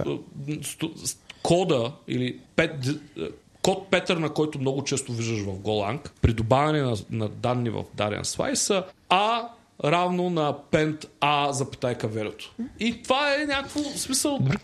Ето аз съм някакъв супер джуниор. Аз напълно го разбирам, приемам и живота продължава. Що ви бърка в газа това? Чакай ти лъм пак на сега, защото тук стават някои интересни неща. Защото винаги е много важно, тук като правят такива промени, чупя ли нещо, не чупя ли нещо, мутирам ли споделена памет, не мутирам ли споделена. Тук стават памет са на месец. Първият въпрос е... Смисъл, това е един същи въпрос от двете страни. Мога ли да викна append и просто кеш, слайс, в който съм подал, той ще се промени или няма се промени. И то резултат, който получавам, то е ясно, че е правилния. Ама създал ли съм копия или не съм създал копия? Променил ли съм оригиналния слайс? Да, това е добре дефинирано в езика и по-точно, че е добре дефинирано в дефиницията какво е слайс. Слайс не е масив. Да, именно. Така. Отговорът тук е зависи, защото това, което ще стане е, ако в слайс има достатъчно място, ще го добави, ако няма достатъчно място, ще премести някъде нещата и ще го върне. Реално ще има memory copy, сериозно. Да. Ще има нова локация на памет. Да, което рече, че не мога да разчиташ на това, че обектът ще се промени, трябва повече резултат. Ама също не мога да разчиташ, че като си взел слайс от някъде, то няма да мутира нищо никъде другаде. Защото, примерно, имаш масив с 10 елемента, слайсваш го до 5. Да, на то слайс това е нова структура, реално, да. Underlying memory-то и на масива си е един също. Да, именно. Да. Така че в този слайс, като пеннеш 6-ти елемент, ще получиш слайс 6 елемента и ще промениш оригиналния масив. Да, ще промениш оригиналния слайс ще промениш. Което е така майндфакерито на Spooky Action-ата Distance. Аз знаеш как гледам слайсовете. Ти Паскал си писал, нали? Там Паскал на времето имаше... Писал ли си, Стефане? Писал си. Добре, дори малко. Стринговете в Паскал бяха имплементирани по сходен начин, ама не точно, нали? Не искам да изпадам в детайла, защото знам каква е разликата. Но стринговете в Паскал бяха безобразно удобни за ползване и нулевия байт на стринга, то беше масив, нали, истински. Нулевия байт на стринга носеше размера на стринга. Ако добавиш нови стрингове, нали, Паскал взема компилатора или рънтайма или каквото и да е, обикновено се грижиш това се случи. Без ти да мислиш за много върху това. Естествено, това в общия дженерик случай е бавно. Защото ако всеки път се локира нова памет, примерно трябва да построиш един стринг, като добавиш по един керактер и този стринг е 1 милион примерно керактърс, то това нещо няма да се свърши никога в днешно време. Нали? Толкова е този квадрат, толкова е бавно. Даже не е квадрат. Да, ужасно е. В същото време има стринг билдери, има стринг такива обекти, които дават на програмиста или някакви структури, които дават на програмиста инструменти, с които това го направят по-ефективно, ефикасно. Аз примерно винаги, като работя със слайсове, много внимавам на кой ги подавам и как ги добавям. Това ми е поинт. Жестоко много внимавам, защото всичко му остане с тях. Нали? Да. Това комплексити отива от това да научи езика, в това как ползваш език, което нали, е голям проблем на си. В смисъл си много лесен език за научаване, но е много лесно да стъпиш на криво в него. Аз се разбирам напълно, защото точно по същия начин мисля. Обаче, честно ти кажа, защото много кодове имам през главата и с много проекти сме. Те неща в големи проекти всъщност не са пилосите, не са най-големия проблем в проектите. Много често не са най-големия проблем. Ти просто свикваш с това, че слайс е понтър към някакъв масив. Да, fine, окей. Единствен начин да запазиш неговата константност или immutability е да направиш копия на него. Факт. Което е това нещо, което ти казах преди. Много го мразя, защото в GoLang по перформант начин на ниво компайлър не може да се защитиш от мютабилити на дълбоки структури. Нали, такива слайсове и така нататък. Което нали света на... Сега тук нямам опит. Сега тук говоря от... Писал съм там някой лира Go код, там не съм търкавал голям Go продукция. Нали? Така че силно спекулирам. Но първо за мен това е много такова странно да го видя в език, който е много наточен на конкурентност. Да. Защото нали, трябва да внимаваш. Сега ако си добър, ще внимаваш, ясно това, но има така мутиките, които мога да стъпиш без дискиш. Т.е. можеш да хвърляш в един канал слайс от една горотина и реално този момент друга горотина, оригиналната горотина ще може да го променя, а и друга горотина може да го променя. Да, и мога да не се усетиш. Нали? Това е голямата драма с всякакво имитабилити, защото много лесно споделиш нещо без да знаеш, че го споделиш и после един намери бъга. Нали? Да. Което е нещо, което ръста пази на практика, макар и на висока цена. Аз може би някакъв тъп въпрос задам, но това не е смисъл, тия тъпали за какво служат? Кои? Тъпалите, те не ли са immutable, що не се... Това е, това е нова... Тъпалите са две променливи в една обща структура. Да, няма, не може да добавя. Смисъл... Еми, by values, дали ги реферираш много често, ти може да имаш и референс на тях и по-интересно. Между другото, точно току-що се сетих за нещо, което ме кефи много в Go. Това, което ме кефи в Go е, че memory, т.е. не е memory alignment, ами начинът, по който се алайнват структурите и е много близко до C, а не като в Java. Тоест, когато имаш структурка, в нея имаш 3-4 променливи. Аз ще кажем 2 инта, едно стринче. Стринка винаги е поинтер. Аз ще го махнем за сега. 5 инта имаш. Тази структура в Go, когато направиш слайс от нея, което е реално масив, нали, с друг, по друг начин, паметта ти е линейна. Тя е последователна памет от байтове. В Java структурата обикновено е обект. Като сложиш обекта в масива или в каквото и да е, или направиш лист от този обект, винаги имаш референс към обекта, което е още един поинтер към реалните данни. И тук веднага удряме проблема на кешовете на процесора, т.е. на кеш L1, L2, L3 левел, в които в днешно време запишеш добър код, да пишеш бърз код, в един момент започваш да се образяваш и с това колко тези данни си нахранил кеша, как си ги нахранил, къде се намират, фрагментиране те паметта много. В Go реално може да бъде фрагментирано, обаче в пъти, много по-малко, отколкото в Java. Защото Java, когато е била дизайната, това не е било проблем за Java. Разбирате ли? Колкото и да е интересно, нали? Купувам, ние това си говорихме предния път и покрай дженерици, защото C-Sharp има по-добри дженерици от Java. Аха, нали, трябва да го чуя това. В C-Sharp ще ги лейаутне. Купувам пак, но дай към друго нещо, което е фрустрирана. Гой, тук ще отида в съвсем другата крайност на спектъра на дразнещи неща. Много ме фрустрира, че компилатора не ми дава да си пусна програмата, ако имам неизползвана променлива. Просто искам да хвърля бюрото си по някой. Ева, това е древно, бе. Защо са фрустриращи? Това също си готината. Те напъва да я махнеш тая променлива. За какво я имаш тогава? Сега ще ти кажеш, то имам. Приключи да работя, не искам да я имам. Нормално е. Не трябва да имам неизползвана променлива. Обаче аз пускам кода постоянно. Правя някаква промяна. Отивам само някакъв принт, дърпам формата. Да, съгласен съм. Аз също прави тъпоти. Трия принта. Underscore равна променлива. Ти се решава променлива. Ако е променлива, да. То го прави за импортите. Отивам фъмата да принтна. Да, импортите ги маха веднага. Айде ходи горе, махи формата. Редактор е мосъп. Ама пълна с някакви такива неща, деца. Недомислени. Това искам да не те. Не, те са. То е силно мислено това. Ама води си много мислено, ама води до недомислено. Не, силно мислено е. Специално ти казват, никога няма вкараме. Всичко това са проблеми, като имаш неизползвани променливи, ще ти забави компилатора или програмата ти е бъгава. По-скоро е концепция за бъг. Това е. Ако имаш неизползвана променлива, по-скоро е това. Реално вярно е бъг или импорта на вярно е бъг, ама то поинта е, че когато съм посрата на това пише нещо, има там и 10 минути, в които съм файн да е то бъг там. Искам да мога да пусна програмата. Да, още има да го пусна това нещо. Да, знам какво правя. Аз тук към Боби имам въпрос. Това са, понеже Стефан, нали, той с уеб се занимава и там според мен това е някакъв навик при неговото уеба, че пише и веднага рънва и иска да види как изглежда, защото е много лесно. Докато когато компилираш, може би това не е очаквано поведение от програмиста. Аз тук влизаме в психологията. Не, чакай, не е така. Сега ще вкарам една думичка.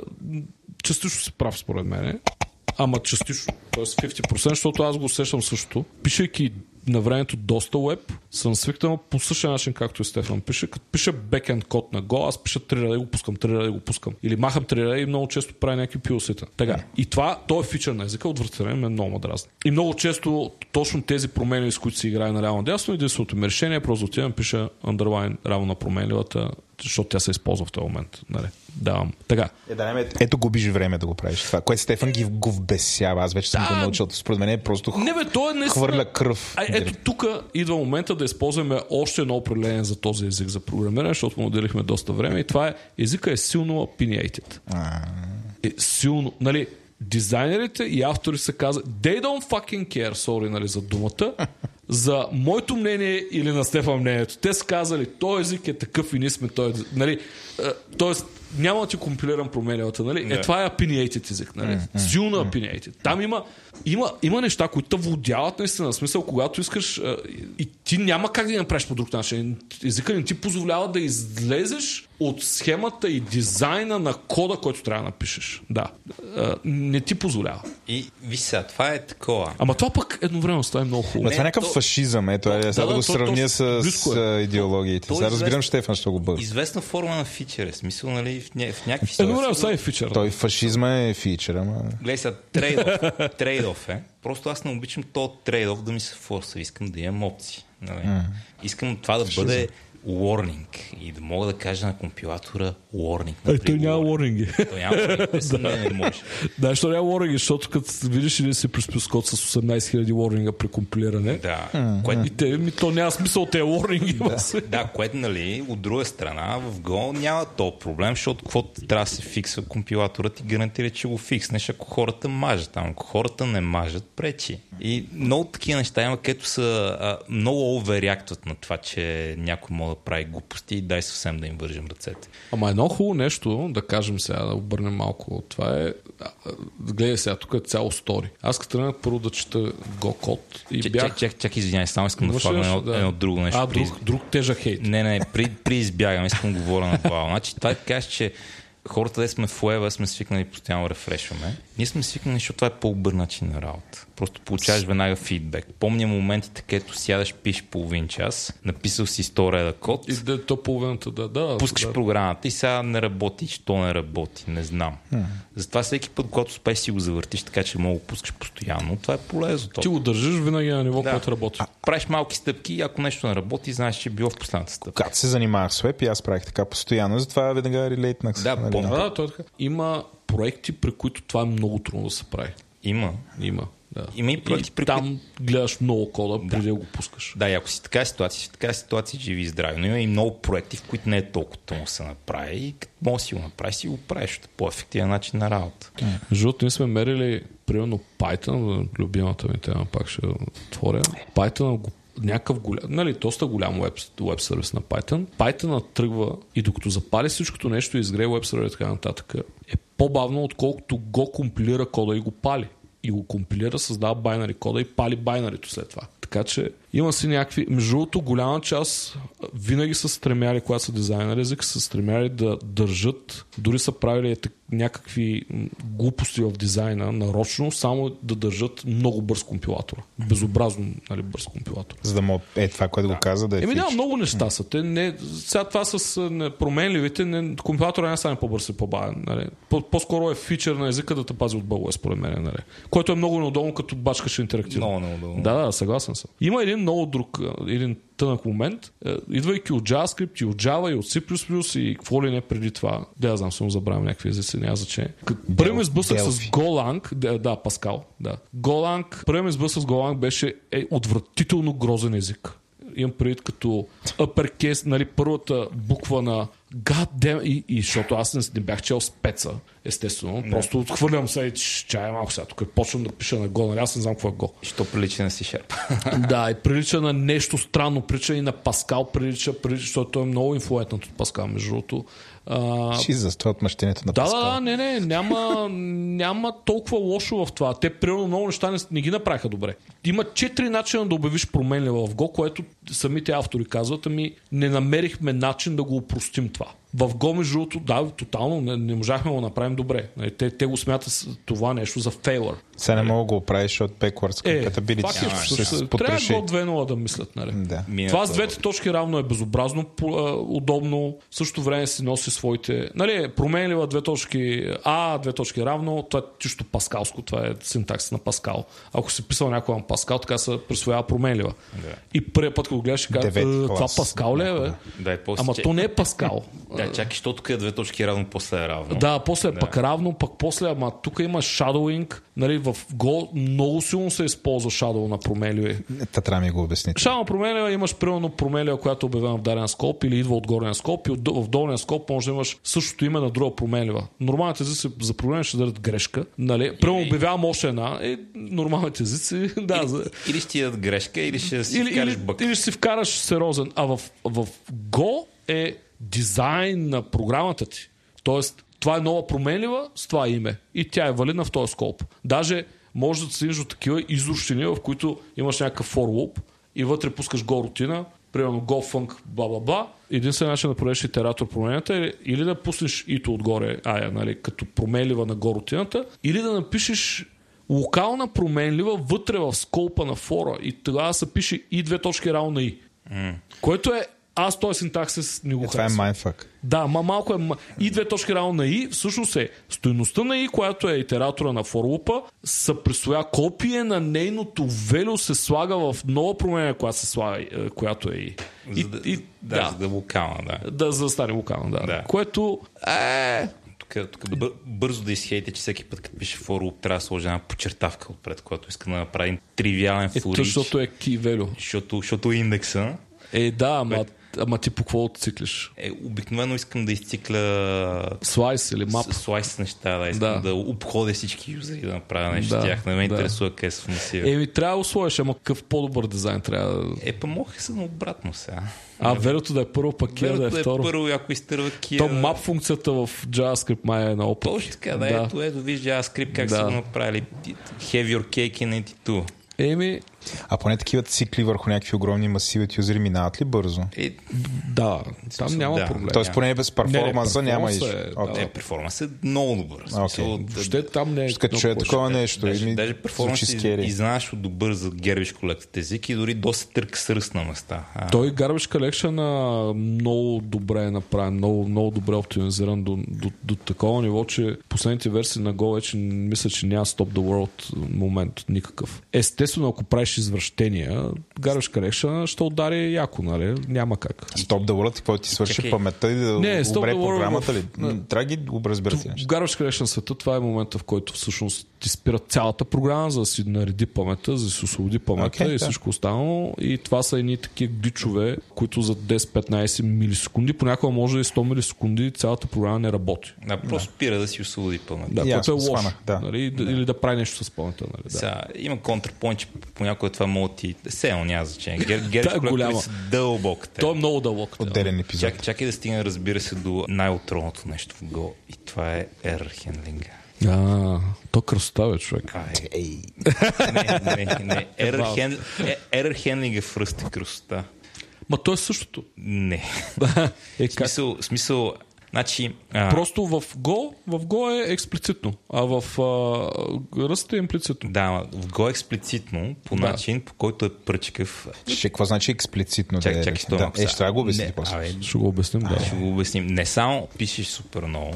Така много котвено, това почва много да боли, като четеш. Защото отваряш някъде код в Kubernetes, някой хендъл грешка и виж if е равно на нещо и дълга серия от такива if-ерове стават 4 неща и вместо да вие първо, второ, трето, четвърто виждам някаква сложност и второ, вътре в if-ера return 0, запетайка празен стрик, запетайка 0, запетайка 0, запетайка е, какво си запетайка r.rap и това 10 пъти. Аз за това няма да споря с тебе, защото смятам, че наистина не е най-добрият начин да хендълваш ерър. Категоричен съм. В смисъл не е готино, че няма ексепшен, защото е бързо. Обаче толкова мъчително е записана и после толкова мъчително зачетена. Аз си написах един снипет на Vim, където като напиша return в момента, то отива, вижда return тайпа на функциите и ми слага дефолтите. Да, нормално. То между другото GoLand и някакви, мисля, че в VS Code го има и ферерите ги калапсват. Да, ако е сингъл лайнер, там има много неща. Между другото, едно много важно нещо, като категорично този дизайн на езика не е красив и сега се върна към какво значи if-error. Ако имаш функция, която може в нея при извикането да възникне някаква грешка, системна или логическа, оперативна, каквато и да е, в Go има един дизайн петърн в самия език, в който обикновено value-та се връщат първи, едно от готови неща на Go е, че връща, това е много готово нещо, има multiple return values и всъщност доста ценно и много полезно. Да, за разлика от Java. Да, и най-като multiple returns value в Python, където връщаш обект. Да. Не. Те са на стека. Да. Те са на стека, нали? И е много добре направено, в смисъл. Приятно е. В същото време, едновременно става обикновено последната променлива е error по дефиниция. Ако има IO операция или тая функция, която викаш, може да върне някаква грешка. Пример за функция, която има върне грешка, е да ревърснеш един стринг. Освен ако не е nil. Ама тогава, примерно, няма върнеш нищо. Примерно да прочетеш от файл. Там имаш ли IO операция, отваряш файл, отварянето на файл ще ти върне грешка. Може да е nil, ако няма грешка, и може да е някаква стойност. Хубавото обаче на грешките в Go, че те са стойности.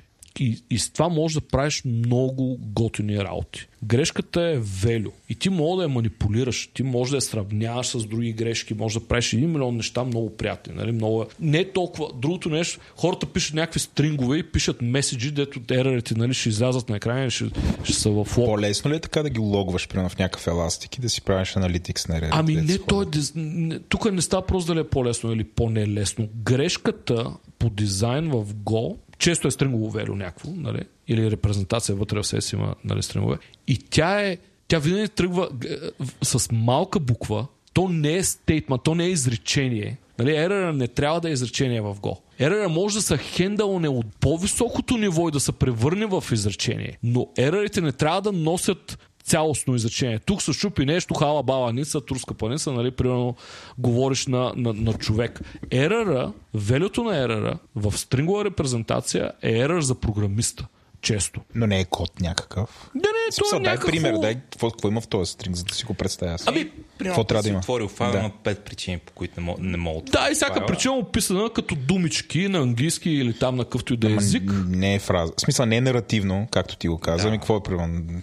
Нещо, което мога да провери с кода или нещо, което мога да... Едно толпа файл, обаче това цялото нещо е lowercase-нато, не е изречение, не е statement, то е error value. Okay. И error value-то е стрингова стойност, разбираш ли? И после трябва може да си го сравниш или ако решиш може да го изкараш и на екрана. Много е удобно просто за работа в по-така големи проекти, дори в малки проекти. И много често хората не го знаят това нещо, като пишат GoLand код. Съм виждал еръри, които са бла-бла-бла, първо изречение, точка, второ изречение на греш, точка, трета и това го връща като error value. Не, това не е error value. Нали, това е нещо, което трябва да изкараш на екрана с логър или с конзолата или нещо друго. Грешката обикновено е няколко думички на английски. Нали, или там на къвто език пишеш. Да, и е за програмиста. Нали? И за програмиста по-скоро. Ще покажеш нещо на потребителя. Точно така, да. То, значи, тук алтернативата на това са ексепшените. И ексепшените имат някои много хубави черти, обаче имат две много лоши черти. Едната лоша черта е, че винаги можеш да забравиш да хендълнеш ексепшена. И да имаш някъде бък, където кола на хендъл ситуация, която трябва. Масово try finally блокове или try catch all и throw the error нагоре и това е... Да. Първо мога да забравиш, ако имаш checked exception като в Java, те не те карат да ги забравиш, обаче са толкова тромави, че някакъв момент си кажеш, тук просто фащам всичко и правя нещо. Просто тровам всичко, нали, пък да се оправя този лет мавика. Оправи се. И другия проблем на exception-ите е, че заради там един тон неща, които се случват по крестек, така нататък, ако кода връща грешки, ако много често има грешка, всичко ще стане много по-бавно. Докато ако го направиш с такова експлицитен резултат за грешка, пътищата ще са по-бързи. Ако имаш код, който много често мога да прави грешки, хендълва, ще имаш и добър перформанс. Лошото обаче, че много се пише и още по-лошото, че много се чете. Има пред, само да добавя нещо, примерно в хаос, C++ кода ни е абсолютно забранено да има ексепшени. На компилатора тази опция при компилиране беше изключена. Нали, пише се кода, точно заради перформанс. Тоест не може да стане програма, няма как да го компилираш. Защото C++ има ексепшени и нито един сериозен инженер на C++ не използва ексепшените, точно заради перформанс проблеми, перформанс ботванец. И решават проблема с заобиколни начини. Нали? Да, но когато имаш перформанс, когато правиш GUI приложение на C++ по някаква причина, може би си файн. Но като си в перформанс лупа си стой малко. Примерно VA-та на това, не знам дали използвате ексепшени. Да, VA-та. Ползват ли? Май не много. Съмнявам се. Бих ползвали ексепшен за някакъв фейтъл. Първите версии май не ползваха. Нещо като паник, нали? Затова бих ползвали ексепшен. Паник и рекавери не са лоши неща. Те реално това са ти методите. И то дори са методи, като има пожара. Не, като да, то паник не трябва, don't panic е паник. Нали, смисъл, you should never panic, нали, в Go. Да, да не пожги пошките. Да. Но това, на което искам да те върна, че всички тия неща в езика започват да резултират на това, отваряш кода на Kubernetes и си човек, какво става тук? Не е тривиално за четене, съгласен съм, но ако четеш много Go, структурата на различни програми пък започва да изглежда по един същи начин. Примерно, отвори един CockroachDB, която е огромна база данни, open source, нали, дистрибутиран SQL, модерна е. CockroachDB се казва, не е реклама. А? Не бе, тук му правим реклама. Това е пост... Не, аз... По-постгре някакво... Това е compatible Postgre SQL, който е обаче horizontal scale. Брутално е, цялото е написано на Go. И е написано от бивши Google G. То е стартап, мисля, че в момента маркет валеше на име 6 или 7 милиарда $7 милиарда. И бах ти името си измислили, смисъл. Да. Кокроч. Е, дали, защото е неубиваемо. Да, това е хвърляш... А? Защото е неубиваемо. Да, той е хлебарка, да. Защото хвърляш там 5-6 нода сървъри в различни зони, те падат, стават. Ние сме правили...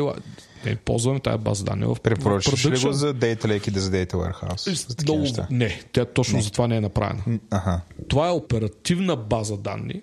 Трябва да седи близко до веб сервиса ти. Не е за анализ на огромни бази данни, която ти кап теорията всички я знаем, нали? Предполага се, че я знаем. Консистенти, да, това говорихме преди това. Partitioning and availability. Cockroach ти дава CP. Това е highly consistent database, нали? Естествено, партишен е включен. Партишен означава, че има интернет, т.е. има мрежово разделение на ресурсите и има мрежа, нали, в цялото нещо. Това реално при всички останали бази данни, нито MySQL, нито Postgres, стандарти на Open Source бази данни, нито SQL сервера на Microsoft, нали, нито Oracle, дори може би Oracle имат някакви неща, аз отдавна не съм чел. Го позволяват. До оня ден, деца викаше, нямаше хоризонтално скалиращи консистентни бази данни, SQL бази данни. Освен това имаш автоматичен load balancing на данните между нодовете, автоматичен шардинг на данните между нодовете, автоматично рекавери, ако има нужда от рекавери. Postgre е взел всичко най-добро от Elastic. И освен това с него си говориш през PGWire.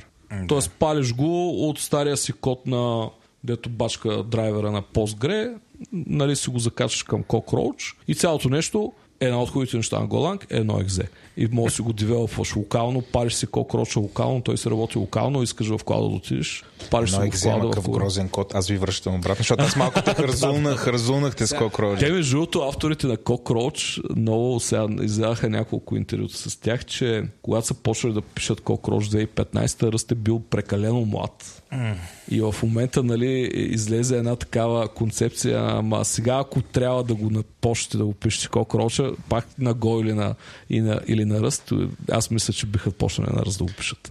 Да, може би. Сега искам да рапъп на целия хейт на Go, защото колкото и да го хейти като някой, който е писал там някакъв джънк код, а не някой дед го е търкалял в продукция, нали? Аз лично не знам дали бих успял да работя по толкова големи системи, колкото са написани на Go с език като Go, но някои хора се справят. Определено някои се справят, да. И се успяли. Но този поинт, който завърши според мен е интересен, защото дори Ръст да е много сложен език и за някои хора да е труден, друг такъв популярен език в момента, който набира скорост е ЗИК. Да, ЗИК. Който може би до голяма степен е нещо, на което искаш да пишеш, ако искаш лесен език, ама да няма драните на Go. А и това на C++ на Google, как се каже? Кобалт, Кобол, не беше това. Карбон, да. Там не знам. VMware имаше един такъв продукт, Карбон, дето го правят в България. На Go пишат половината. Anyway, поинта ми е, не искам да кажа по никакъв начин хора не ползвате Go или нещо такова. Просто искам да кажа, че Go стабилно ме тригърва, защото наистина Роб Пайк сякаш просто не е могъл да се раздели с гадните неща. Все е искал да ги види отново. Ако ме разбираш. Да. Отново от към operational характеристики пушка. Има някои проблеми, нали? Примерно това, че ти дава едно екзе за някои неща е проблем. Ама зависи какво правиш. То, между другото, точно този разговор, подобен разговор имах наскоро с стар инженер, който аз много се кефя, нали, сот точка, нали, т.е. външни библиотеки и така нататък. Към Dude няма съм проблем, когато съм си компилирал динамично това кода или каквото и да е на какъвто и да е език, после такъв C++, нали, така нататък. После да не страдам от това нещо. Zen статик, да, хубаво. Статик кода в един момент може да ти стане, да знам, 50 мегабайта. Екзе. Нали. Което последно това се ги зипва до често GoLand кода се ги зипва до 15-20 мегабайта. Нали. Те автоматично в контейнера ти компресирам. Така че да, ама няма, на смисъл ужасно е, ама няма качили нещо по-добро. Е, да, нали? И то това е такъв някакъв нишов проблем, нали? Смисъл, ще ти е нишов. Да, ако правиш сервис, никога няма проблем. Ако се опиташ да направиш библиотека като libxsl, нали? Да, няма стане на Go. Не, то не е за това изобщо. Да, но... Даже препоръчително е да... Ти с Go не можеш да компилираш библиотека. Не можеш. И той by design не може да компилираш. Той е език, не е за библиотеки. Така е. Което, нали, нишовост и така. Нишовост, да, сериозно е. Не, аз си казах, той е силно напинеят език, удобен е, high performance език до голяма степен, удобен за работа, за cloud инфраструктура. Добре, аз само пак си завършим мисълта. Колкото и така да хейти Go по семи естетични причини, по никакъв начин не искам да кажа, че Go е нещо, което не трябва да се ползва. Добре, аз най-сетне разбрах на Стефан какъв му е проблема с Go. Значи Go е, както Бог би ми го обясни, той е като някакъв чук, в смисъл инструмент, направен е да лупкаш с него. Стефан обаче иска чука да е дизайнерски и се фрустрира от това. В смисъл не го кефи, той иска да е красив, да е подреден, да е изваяна. Иска да е някакъв елфски чук, ама не елфски чук, той е просто чук. Да лупкаш и това е. Не, маняк. Искам да е елфски чук, искам да е кутия с инструменти. Когато има чук и има отверка. Иска да е тусът. Да, няма, то си е, нали, аз пак Боби го обясни като някакъв чук. Измислено е за конкретно нещо. Супер е, просто проблема е, че някои от проектите, които съм виждал написани на Go, изглежда всяка си има и нужда от отверка. Това ме бъгва. Именно, ма това тук проблем е програмистър. Защо имам нужда от отверка, ма взел лупкал с чука и ти гледаш и кажеш, бах. Защото Kubernetes според мен не е най-добрият пример за гледане на source code, защото там аз съм чел, нали, малко от Kubernetes. Първо, хората, които са писали Kubernetes, не са били... Те са учили Go в движение. Второ, голяма част от Kubernetes е писана 2014-15 година. Нали? Той вече голяма част от кода е на доста години. Първата алфа версия за 2015 или 2016 някъде там. В момента, според мен, модерното Go е доста по-различно, много по-четимо. Kubernetes има едни неща, които са доста крейзи направени, наистина. Категорично съм съгласен с това нещо. Това за Go. В смисъл, имаше нещо много готово за Go, което иска да кажа и забравих. Дефър функцията е много приятна за работа. Това е направо приятно. И даже последните в началото беше, първите версии на Go беше бавна, сега я направиха, почти да няма разлика в перформанса и е много удобно за работа. Това е и много благ фичър, който Swift открадна, Rust още не успял да открадне. Да. За слушателите позволяват ти да напишеш някъде дифър и то дифър да се изпълни на края на функцията. Гарантирано обаче. Гарантирано. 100% гарантирано. Което е много удобно, защото до някъде е try finally момента. Точно, да. Само, че го пишеш в момент, много често го пишеш, когато мисълта ти е за това парче код, което трябва да се случи сега. Да, примерно го пише в края на файналите. Отваряш файл, нали, проверяваш си го отворил и веднага дефърваш клоуса. Да. И, нали, ако не си успял да го отвориш, нищо няма да стане в дефъра. Ако си успял да го отвориш, знаеш, че като се върна от функцията, файл ще е затворен. Точно така. Няма проверки на края, няма try catch, няма такива глупости. Най-чистия код е да трябва да вкараш функция, която провериш резултата от клоуза, ама тук вече изпадаме в някакви детайли, но най-често е файлове descriptor.close е много често нещо. Добре, да затворим Go-то и да минем към третото нещо, за което искахме си говорим, което е архитект. Ние записваме вече 16 часа почти стрейт. Когато започнахме този запис, бяхме млади. Боби беше без брада, сега като Робинзон среща. С тебе, като си говорихме за този разговор, имаха много интересен разговор за архитектура, за клауд, за добри идеи в клауда, за лоши идеи в клауда, за от какво ти се парил, за от какво аз съм се парил. Видяхме, че сме се парили от много сходни неща. Дай поговорим малко за това. Блах, тя е голяма тема. Май трябва да запишем наново. 32 часа по-късно. Добре, слушайте тук сега демо версията на следващия епизод, който ще запишем с Боби. Ох, какво да ти кажа? Там е напоследък, как да го кажа, достатъчно дженерик и да има достатъчно стойност в него. За всички хора, които създават софтуер в днешно време или програмират някакви неща, 90% може би, поне моя свят е такъв, даже моя свят е 100%, всичко, което се пише е в клауд инфраструктура. Голяма част от нещата като проблеми, които забелязвам и при по-малки фирми и при много големи фирми, е, че едва ли не менеш клауд инфраструктурата може да реши всички човешки грешки по всяко време, няма значение от архитектура, от дизайн концепции, от добри практики в инженерство. Да, имаме проблем. Мети още една ламда с 300 реда на Python, ама той отзаде контейнерът носи още 400 мегабайта, няма значение. После почваме да си ги колваме тези ламди като RPC-та, не ги използваме по правилния начин и в един момент усъмваме с чейн от 15 ламди, които колват други ламди, които колват други ламди, които колват други ламди. Това е the hell. В този момент нито може да си платиш сметките, нито P99 става спокойно ни 15-20 секунди. Нали? Брутални грешки на всякакви нива, комуникация, която примерно голям проблем. Не правете никога комуникация без схема. Какво значи комуникация без схема? Използвате или някакви strong type неща?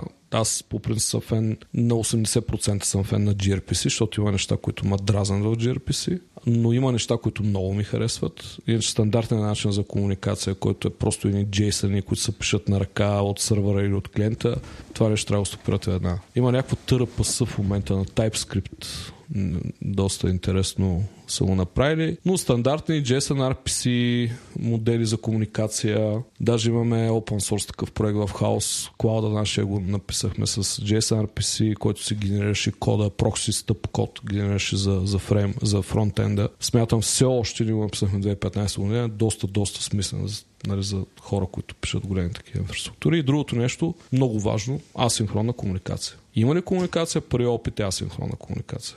Имам предвид между микросервисите, нали, в един клауд. И трябва да се избягва RPC. Да, аз тук съм много съгласен. Според мен всякакви синхронни колове са пълена. Това неща, с които може да живееш в началото на проекта, когато нямаш трафик. И в един момент нататък просто става пълена, когато прямо web request ти отива и прави асинхронен кол някъде и то кол мога фейлне. Дай вземе това да го правиш. Да, значи най-голямата класика, нали, на как ни падаше сайта едно време, имаме някаква много неефективна заявка, имаме PSL worker, някой отваря страницата, заявката се търкаля 3 минути, той рефрешва 50 пъти, в един момент PSL worker и правят 11 часа заявка и чакат. Извинявай. Един от много готвените фичери на GoLang, особено в веб-сървърите му и мрежите, едно нещо, което се нарича контекст. Много е готвено това. Не съм го виждал в Python, мисля, че го има в Java. Контекст е в принцип стандартен тип, стандартна концепция програма, в която за слушателите, които никога не са го ползвали, ако ти влезе една HTTP заявка, HTTP request, имаш променила контекст, която също за себе си носи канцелираща концепция. Може да канцелираш мрежовата операция. И това нещо може да го пропагендваш надолу и нагоре. Тоест може да създаваш клонинги на тези контексти и този контекст може да кажеш чак до дейтабейс сървъра. Представете си, веб браузър, простичка комуникация. Веб браузър, RPC call, GoLang веб сървър, че във всяка горутина ти влиза, която е веб сървър. Всъщност на веб сървър горутина ти имаш контекст. Той контекст обикновено го поддаваш като параметър на database кола през SQL драйвера и сега тук става красотата. В момента, в който се канцелира, защото браузъра като го помпиш, той канцелира реално HTTP request-ите. Това се пропагейва през cancellation обекта и стига дори до SQL сървъра и се канцелира заявката към SQL сървъра, канцелира се и се освобождават ресурсите в web сървъра и се канцелира по адекватен и бърз начин. Естествено HTTP request-ите и се питам нещата, които са в браузъра. Тоест много готин дизайн, в който е вкаран съм език и това е част от начина на програмиране. Това ще го виеш от това на Йозанас. Много е приятно. Добре, ще го погледна да те върна обаче. В тази ситуация, нали, да кажем в Node няма да имаш, защото там IO операциите ще... В Node нямаше начин за контекст. Да. Не, аз... за това, за предишто, за което говоря. За заявките, там може да имаш друг проблем, нали, че си забил някъде, не е толкова важно. Поинтът е, че web request трябва да е бърз. на теория, да. И е добре в него да няма нищо, което може понякога да създаде проблем, защото ако понякога създаде проблем, в момента в който се създаде проблем, то проблем ще се мултиплицира. Не става страшно, да. Нали, това, че една заявка отнема 30 секунди, се превръща в много заявки отнема 30 секунди. И нали, затова за мен също асинхронната комуникация е много важна. Ако мога да... Но тя е по-трудна. Тя е много по-трудна. Да. И повечето млади инженери или CTO-та на стартапите бягат от такава архитектура, защото нали, тя реално е много по-трудна за да я направиш добре. Тя те вкарва в едни такива message bus истории, които и те имат learning curve, нали? И там, да, не е тривиално. Но там има хубави... Ако спазваш, там са прости, да, т.е. ако научиш дизайна им по адекватния начин, то не е много сложен този дизайн и имаш гарантирано са някакви неща, акнолиш на съобщения, наки, ноки и така нататък, кодът става много-много приятен в един момент. Нали, първо става много надежден. Месеш бъсовете, което и да ползваш. Дали ползваш Manage Pubs в GCP и SNS, SQS, ти дават възможност на мрежово декаплване между микросервисите. Тоест, първото нещо е деплойваш, предеплой, ако дадения сервер го няма, сервис го няма, това не е грешка. Месеш бъса, нали, има опашка. Тоест с SQS-а в AWS, в PubSub-а в GCP е by default. Нали, те имат един сервис, който реално върши работата и на двете. И това се нарича at least one delivery на съобщения. И всъщност, когато ти имплементираш potency в твоя код, в начина по който обработваш съобщенията, нали, всичко става много по-просто за работа и става надежно. Нали. Не трябва да мислиш някакви комплексни, сложни неща и така нататък. Естествено, ако имаш какво беше? At least once, ето виж, изморих се. At most once. Това не ти върши работа, защото може да изгубиш съобщение. То много голям проблем с at least once и at most once е, че когато ти трябва да е точно once. Примерно, представи си, че трябва да пратиш един мейл, ама искаш да пратиш един мейл. Точно, да. Точно, гарантирано, да. И то не е пращане на мейл, е прямо пращане на пари. Така че и в двете посоки не мога да запръчиш. Айде потенцията не е много лесно да го имплементираш. Да, то ти не мога да имплементираш Message Bus-а, трябва да имплементираш някъде извън Message Bus-а. Да, така е. Но пак Message Bus-а... Първо ние нещо, което често правим е, ще ползваме Message Bus, който е at least one за комуникацията. Mm-hmm. Обаче сервиса, който превежда парите, той си има базата, с която ще си гарантира и ще синхронизира, че така трябва. Ще стане само външ. Голяма грешка, която мога да направиш с Message Bus е да разчиташ да има exactly one semantic. Той е фрапант, той е ужасна грешка. Ти по дефиниция трябва да смяташ, че има много голяма вероятност всеки месец да го получиш повече от веднъж. Да. Мога получиш два пъти, се спокойно три пъти и кодът ти трябва да се оправя спокойно с това. Да, но много важното нещо е първо да осъзнаеш, че Message Bus не трябва да се ползва. Така второ да знаеш дали си at least once или at most once. Mm-hmm. И трето, което трябва exactly once да го хендълваш някъде. Mm-hmm. Любително е извън тези две структури. Да, и да не разчиташ на Message Bus. Аз дълго време съм правил грешката си, мисля, че мога да карам Message Bus да работи така и всеки път откривам как проблем се мести някъде в страни и не мога да го накарам да работи така. Аз мисля, че...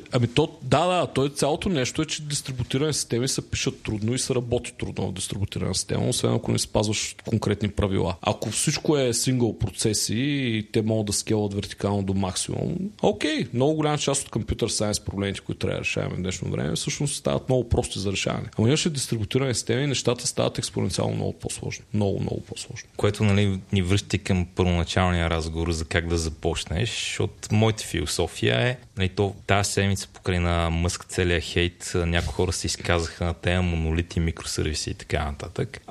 Вието спряло какво 80% от микросервисите в Twitter били... Каза, че ще ги спре. Да, просто ти дръпнал шалтера и те... Two-factor notification сервиса спря да работи. Да.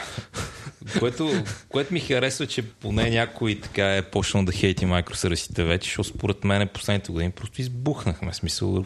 То по-лошото, аз съм виждал наносервиси. Отиваме вече в посока този сингъл лайн в код ще се изпълни от нали, отделен сервис. Това е такова разходчителство на хардуерни ресурси, че просто не е истина. Да, трябва ни такава планкова скала за сервиси. От един момент сервиса не мога да е по-малко това. От сингъл лайн. Да. Но там къде вървях е, че примерно... Нали... Между другото, извиняйте, сега сетих за нещо много интересно, което винаги го давам като пример. Нали, хората, защото Python кода много трудно работи паралелно Тоест не трудно, почти не работи. Сега има асинхронен там някакъв. Fast API е между готен фреймворк, който не работи зле. Това не го прави добър обаче, нали? Не работи зле. В смисъл, it's okay до някаква степен. И точно за това ламдата като концепция, нали, microservice cloud функция или нещо този род, до голяма степен решава на Python точно този проблем. Въпреки че ламдата е измислена със съвсем друга концепция. Ламдата в AWS има един много готово нещо. Когато асинхронно без message bus запали и стигне данните, стигна до тази ламда, на къвто език да е написана, едно от най-ялките неща. Първо не дайте преди тя операции, нали, вътре в ламдата, или тя трябва да е максимум една до две. Чейн от ламди не искам да хора. Но това, което е много важно е, че тя гарантира доставката, когато ресивъра е също message bus. В AWS ламдата гарантира доставката към ресивър. Каквото и да стане с инфраструктурата е гарантирано, което е много труден инженерен проблем в Computer Science. Нали. Та имаш гарантиран резултат. Ако стигнал до резултата, той ще стигне до message bus-а. Защото закарването на данните до message bus-а също е операция. И тя също може да фейлне. Тоест трябва да са точно този микромомент от време, той трябва тогава да се ретрайни цялата ламда функция. Те го гарантират. Има начин да се гарантират. Та, връщам се към това, което исках да кажа. За нанофункциите. Аз гледам на горутините в моя веб сервер в GoLand кода си, като всъщност нано такива, но те се изпълняват в процеса и това е long-running процес и те са скеджваните по правилен начин и са изключително ефективни. Освен това до голяма степен шерват и обща памет. Нали, ако искам да имам обща памет. Шервам общи конекшени към драйвери, които са, т.е.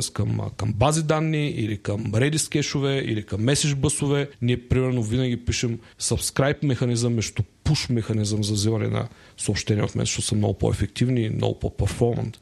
Но това тип но това може да го правиш само от системи, които са long-running и много ефективни в IO операциите. Добре, това въжи. Аз към друго исках да отида в Rails, защото Rails също е нещо, което е много opinionated, но opinionated по начин, по който на мен ми харесва.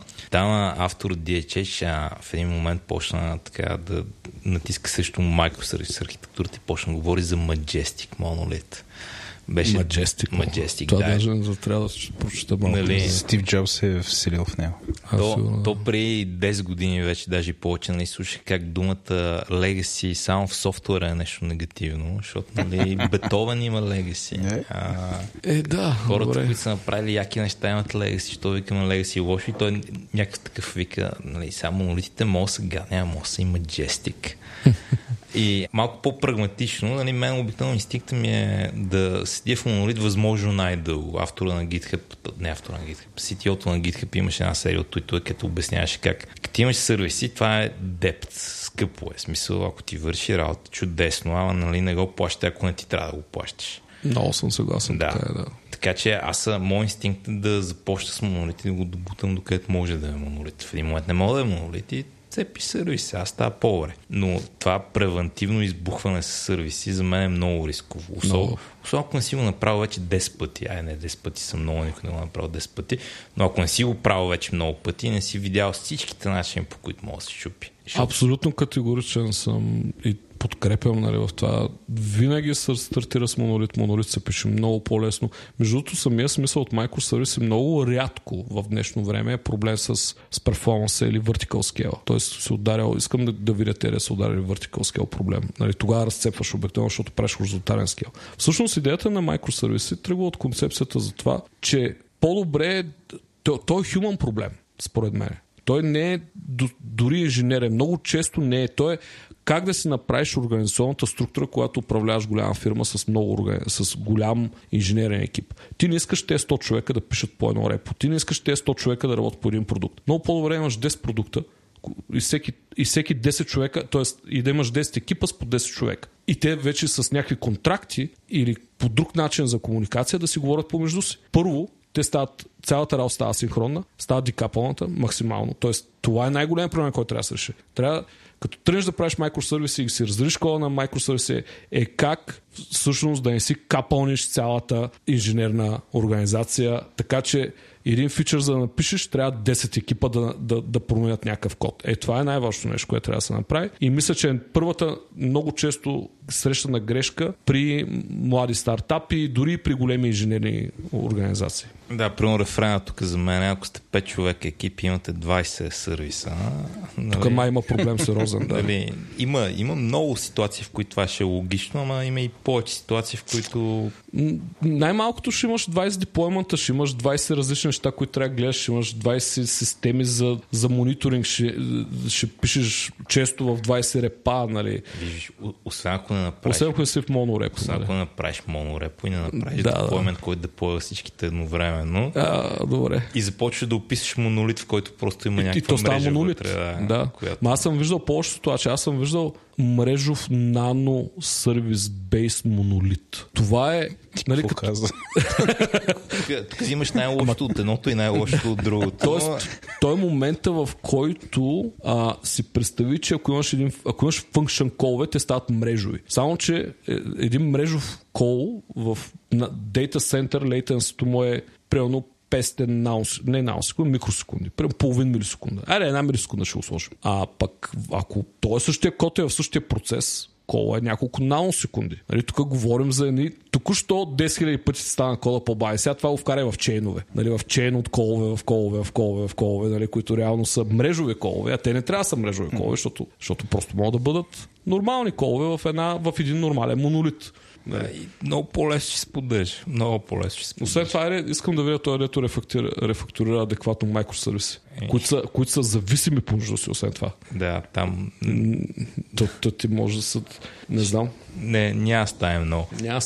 Да, друг такъв много дразниш ме антипатърн, като не да правиш микросервиси, защото моята философия за всеки сервис е, ако този сервис говори с база, са в някакви много рядки моменти, в които ще задълбава после. То сервис е единственото, което говори за тази база. Това абсолютно задължително. Да, базата просто не съществува, освен за този сервис. Да. Тя е само за него и никой няма достъп до нея. Да. Защо? Защото иначе, ако всички сервиси говорят с една база, пак правиш монолит с мрежа в него. Пак правиш монолит, става още по-лошо. Али хори смири с схемата на тази база, може да застреш главата. Да, там... Как го правиш това нещо? Не го правиш. Не го правиш никога. Правиш го с... Смисъл, ако трябва да го направиш, нали, има някакви цаки. Примерно отиеш, правиш промяна в схемата, която не чупи, уверяваш си, че query-та са compatible с старата, compatible с новата, ама то е невъзможно. Това е адбе, човек. Ти току-що говориш за някакви... И ти трябва да внимаваш deployment сайкълите. И не забравяй, че можеш в production, в green и blue deployment, и ти можеш 7-8 версии на един сервис, който поема различен трафик. Той е пъленат. Пълен. Абсурд. Пъленат. Тоест никога не са. Това между има не манифесто, ами как да кажа 10 rules for microservices и нещо това, които са много основополагащи неща. Това е, мисля, че първия задължителен закон за създаване на микросервис. Един микросервис има една или много бази данни, но никой друг няма, нито един друг микросервис има достъп до тях. Да, точно така. Сега казах, че има някакви изключения, които приемаме. Едно изключение, което приемаме, първо представи си, че имаш един сервис, който трябва да прави голяма заявка и трябва да направи много фиксирана схема от базата. Просто толкова си убеден. Копираш си данните?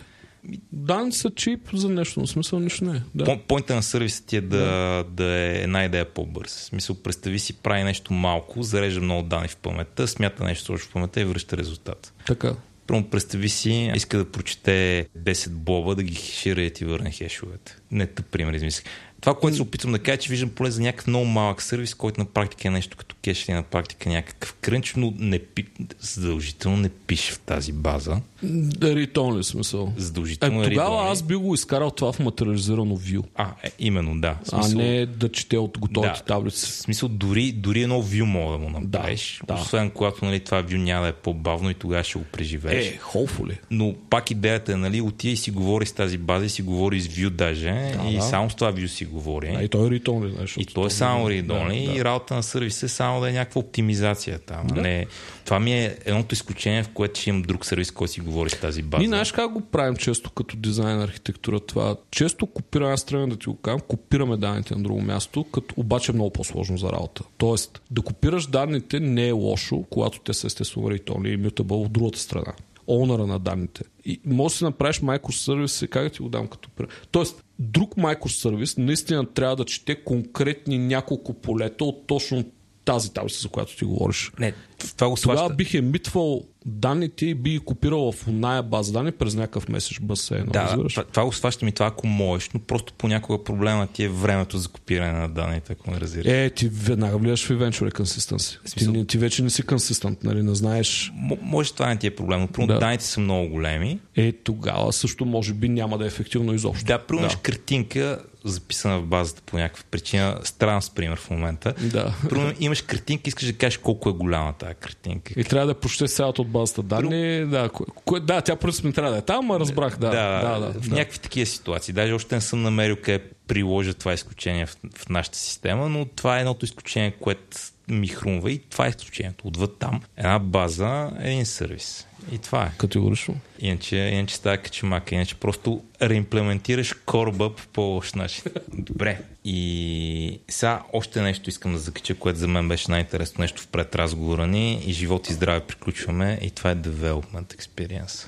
Вау. Защото сега наскоро ние правим acquisition и наскоро там един от acquisition се замотах нещо в него и трябва да го подкарвам. И експириенсът беше ми добре. Следващия стъпки, пускаш тия докери и сега създай си този бъкет в S3, създай си това Q в S3, кръсти го на себе си и го служи в конфигурационния файл. Да, и аз като видях това, хора, стъпка назад. Това няма ви карам да пускате всичко и да го правите, ама това трябва да го правим. Дайте ви покажа другия 13 годишен проект как се пуска. Е, тия 4 команди са и нали, мога да работят от самолета с него. Git-клон, так. Git-клон, инстал на гемовете. Чай, нещо каза много. А мога ли в самолет да работя? Може. Много важно. Много важно. Винаги трябва да можеш локално да пуснеш абсолютно всичко, което трябва. Да, това е. И това, което ти мога да пуснеш, трябва да мога да се мокне. В самолетите вече има интернет. Ама то не е, то е принципа е офлайн. Май интернет, да не е това point. Лейтенството е много голямо. Локалният девелопмент, бързата итерация, начинът на работа е това всичките. Целият разговор между се върти около девелопмент експириенса. Непрекъснато. Езика за програмиране също е девелопмент експириенс. Има изисквани програми, които ти дават. По-бързо, нали, може да пишеш код с тях, на други по-бавно. За сметка на quality-то, примерно. Тоест, едните sacrifice quality, обаче са по-бързи, по-лесни за работа, други не и са по-трудни. Та development experience в точно този аспект на разговор до голяма степен може да дефинира успеха на една голяма или малка или средна софтуерна компания. Защото това ти дава скоростта, с която се създават нови фичери или в един работещ продукт или една работеща система откриват проблеми в продъкшън по време на аутич. Това между другото има метрика за това. И ти ако си в рамките на 30 до 60 секунди, нали, говорим за секунди, DevOps влиза, почва да гледа логовете или който и да е, всички инженери влизат, почва да гледат логовете, една минута. До откриване на бък, на откриване на сериозната причина или са ревърса версията или нещо, нали, се оправя. Общо взето ревърс, нали, не са коди по време на аутиш, това също трябва да си го избити от главата. Та Developer Experience ти дава преимущество. Developer Experience е най-готвеното нещо, т.е. един програмист, ако трябва на ръка да прави 1000 неща и се дига 1 милион среди, това е най-скъпото време, както си казах. Нали, софтуерната компания, 90% софтуерни компании, labor cost е най-големия кост на компанията. Все още. Даже може би 95, не знам. Освен те нали, харчат за клауд милиони, те щом харчат за клауд милиони, сигурно харчат за лейбър кост стотици милиони все още. Така че много е важно за нас как да се захвана за нещо, което да обясня, че всъщност това прави една инженерна компания, един екип успешен, е да имаш адекватен developer experience в работата си, в начина по който си вършиш нещата. То най-баналният пример, тук имаш някакъв бък, искаш да го пресъздадеш при тебе, за да мога да правиш фикс и да тестваш дали фикса оправя бък. Exactly. Да, и това, ако не е такъв праволинеен процес, трябва да отида да се вържа към някакъв VPN, да си създам Q, да пиша нещо в Q-то. Просто това... Или, примерно, 3 дена се опиташ да възстановиш environment-а, да. Нали, да построиш environment-а, който ти да репродуцира бъга. Просто това е такова, това е мъчерие. Променя времето от часове в дни. Да. Нали, друг такъв пример. Как се етапваш проекта? Това е друго нещо, което ме майнбола колко ниска е летвата понякога. Това трябва да е в рамките на 15 минути. Примерно виждал съм не малко хора, които за да си подкараш... Сега за нов проект говориш или нов програмист почва работа? Идваш да работиш, отпускаме ти проекта на машината. А, добре. Така, проекта е информационна система. Има интерфейс към база, има супер много фичери, fancy UI, но на края на деня едно web приложение, примерно Django или Rails, което си говори с една база. Ма тая база не е някаква тривиална, не ето до списък, има вътре магазин с продукти. Има много продукти в различни категории, те имат промоции. Бъга е в една от тия промоции. Ти сега да отвориш бъга, трябва в твоята база да имаш вътре продукти, продукт с промоция и тая промоция трябва да е каква си да манифестира бъга и лесно мога да направиш. Как популираме тая база? Много хора, иди вземи тоя дъмп от продъкшн, на което аз просто изтръпвам. Нали, защото ако си някакъв малък и може си вярваш на хората, че няма си изгубят лаптопите, клиентските данни от продукция, може би мога преживееш с това, ама в нашата система, първо нашата база е терабайти, не мога ти дам дъм за нея. Просто... се правите някакви... Вие какво правите? Как го решавате? Ние имаме сидове. Имаме примерно там няколко хиляди реда руби код, които всичко създават. Това създава цялото. Създава цялото нещо. Okay. Създава голяма база и го пускаш и минава за 30 секунди. И като искаш да направиш нещо по-комплексно и като направиш нов фичър, ти ще го добавиш сидове. Точно така, то така трябва. Но това пак е част от инженерна култура. Да. Нали, която дефинира със сигурност една добра инженерна култура, която спазва добри практики, води и добър developer experience, инженерен experience. И ако тези неща не се следват, никога няма да има developer experience и никога няма може да вървиш напред с софтуерното си развитие, нали смисъл. Няма как. На мен е тук, може би големия ми поинт да го навържиш с архитектурата, е, че като почнеш да се хлъзгаш много в клауда, може да стане много... Се забравяш тотално. Да, може да стане много лесно да смесиш development средата с production средата и staging средата. Да, лесно е, по принцип е доста. И сега, нали, има ситуации, в които нямаш избор, където трябва да търкаляш някакви големи неща, искаш да пуснеш нещо, което е машин лърнинг модел, който е иска 40 гигабайта памет, примерно, да изпълни нещо. Хора, това си го пускаш на виртуалки. Това или на големи контейнери. Да, и го пускаш някъде да го тестваш в VPN, все едно. Пойнта ми е всичко при това трябва да мога го подкараш, да мога го подкараш лесно, да мога да е мокнато, където нали, ти трябва. Нямам какво да добавя, за съжаление. В смисъл, абсолютно това са такива основополагащи неща за нормален девелопмент. Дали ще е клауд, дали няма да е клауд. Абсолютно задължително. Между другото, една добра практика е и продължавам да смятам, че не трябва да... Т.е. изповядваме, че инженерите или екипа, който разработва софтуера, въобще няма никаква работа по никакъв начин до production environment.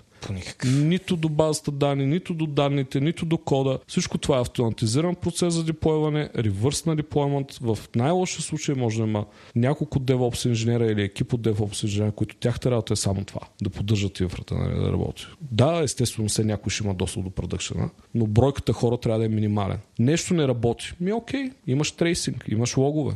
Имаш метрики, в смисъл. Има начин да гледаш. Трябва да видя точно тези данни. Добре, тогава е някакъв много малък снапшот, който може освен това да се анонимизира. Е нещо, което е супер важно и според мен пренебрегва. Навсякъде. Всички говорим, че трябва да се пази личната информация на юзерите. Ма честно, ако се влезе в една проверка при голяма част от софтуерните компании, ще е страшно. Истински страшно. Ще намерим по лаптопите имена, адреси, телефони и какво ли не на юзери. Ако купуваш продъкшен базата, ще намериш. Да, а това нещо може да го капнеш, нали, да го генерираш. Да, но сега единственият поинт тук е, че все пак ако сте фирма от 3 човека...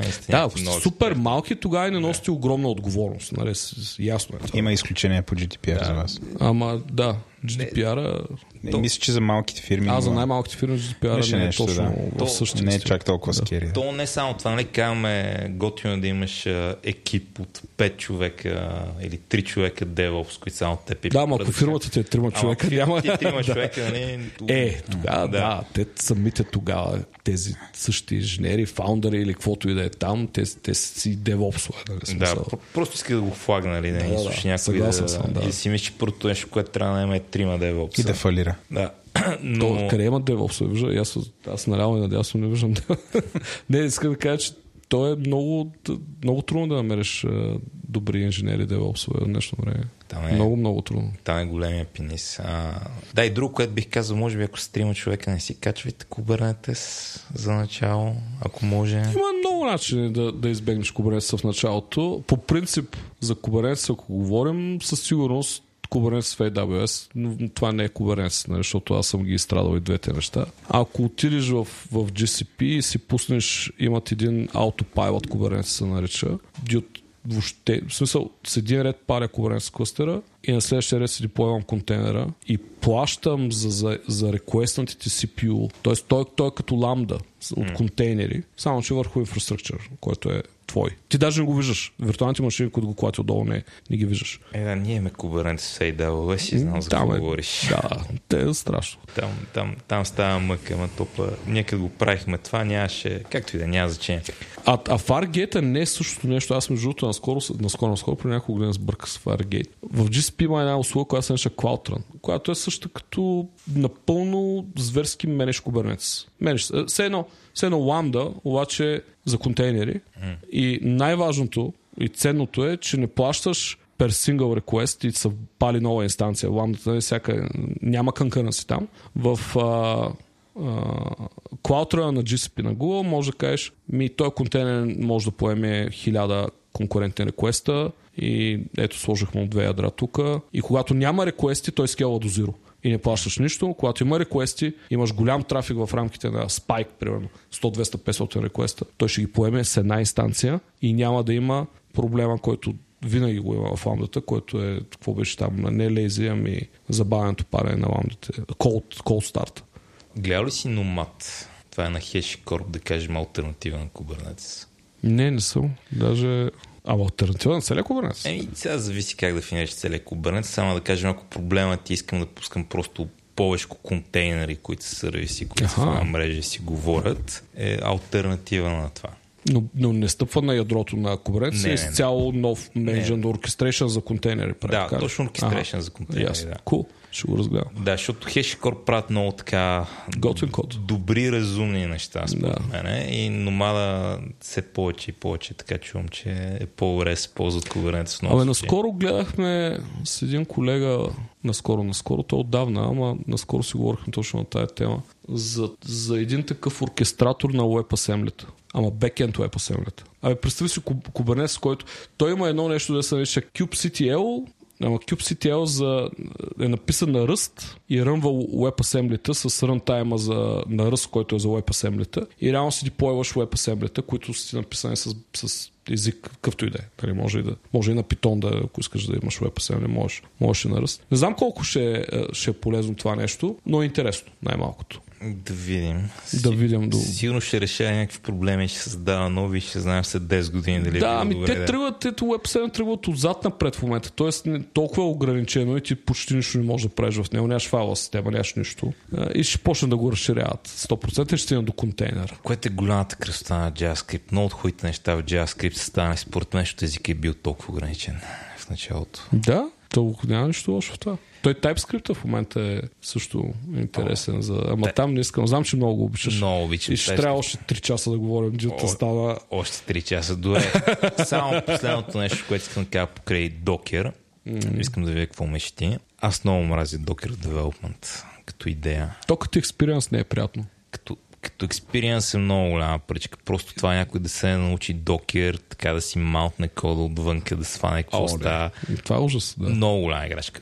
Това не е причината да мрази в Docker Development. Причината да мрази в Docker Development е, че ако си на Linux, нямаш проблеми. С Docker Compose мога да си пуснеш каквото си искаш. Няма да. Ако си на Mac или ако си на Windows. Много хора са на Mac. Просто има един Docker данък, където всичко е 10 пъти по-бавно. Да, така е.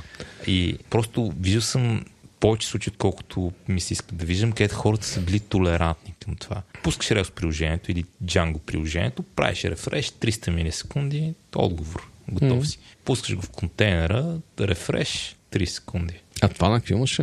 Просто нормално, няма значение. Лъв на точен мак. Аз наскоро си играх с едно нещо, което е Lima. Може би слушахте да се назад. Това е Linux машина или нещо род. Всъщност един пакет, който за Mac си го срещаш през Brew, нали, Brew install или там Brew Lima install. И всъщност какво получаваш? И QM мисля, че беше емулатора, който за, на M1 и на M2 работи много добре. Даже не ти трябва 400 гигабайта RAM на лаптопа, нали, защото това е другия проблем на Docker, и т.е. виртуализацията, която Docker пуска, за монти екзекюта нещата.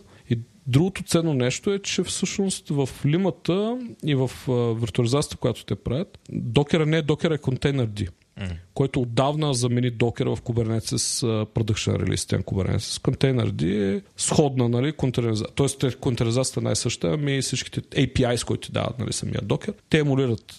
Просто много по-добре е написано. Даже има един много готин фичър с контейнерd. Контейнерd можеш да си по дефиниция можеш да си паузираш и да съспендиш контейнер, не ти говоря за виртуална машина, нали, е ясната природа. Може да спееш контейнер и после да го резюмнеш или на същата, или на друга машина. Което е много интересно, там много спорове има, какво прави с файлата система, с файлите дескриптори, ако има такива, може би има някакви ограничения и работи по някакъв друг начин, но е факт и е безкрайно полезно нещо, особено когато работиш с подинстанции в AWS или примитивна машина в GCP. Да, този стек в момента е най... Аз реално нямам Docker инсталиран на моя macOS. Аз имам една Lima и имам един alias Docker round на Lima NerdCTL. Да, не е 100% compatible, но е прекрасно на 97-8% compatible напълно с Docker и работи много добре. Единственият много така неудобен проблем е, че във виртуалната машина, като се пуснеш, нали, безумно бързо е. Виртуалната машина тръгна за 5 секунди, извиняй, когато е студена, тръгва за 5 секунди на твоя Mac.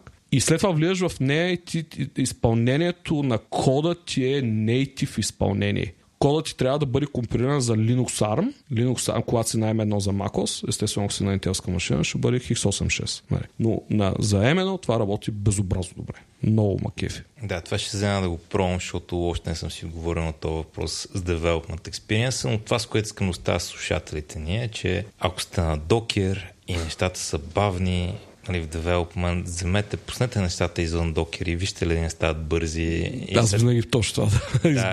И след това помислете дали си труда да плащате този данък. Той по-згре, дето е в този Docker, дали по-добре да си го изкара и native на macOS. Дали. Да, защото не се качва толкова трудно по-згре SQL на macOS, а това да чакаш...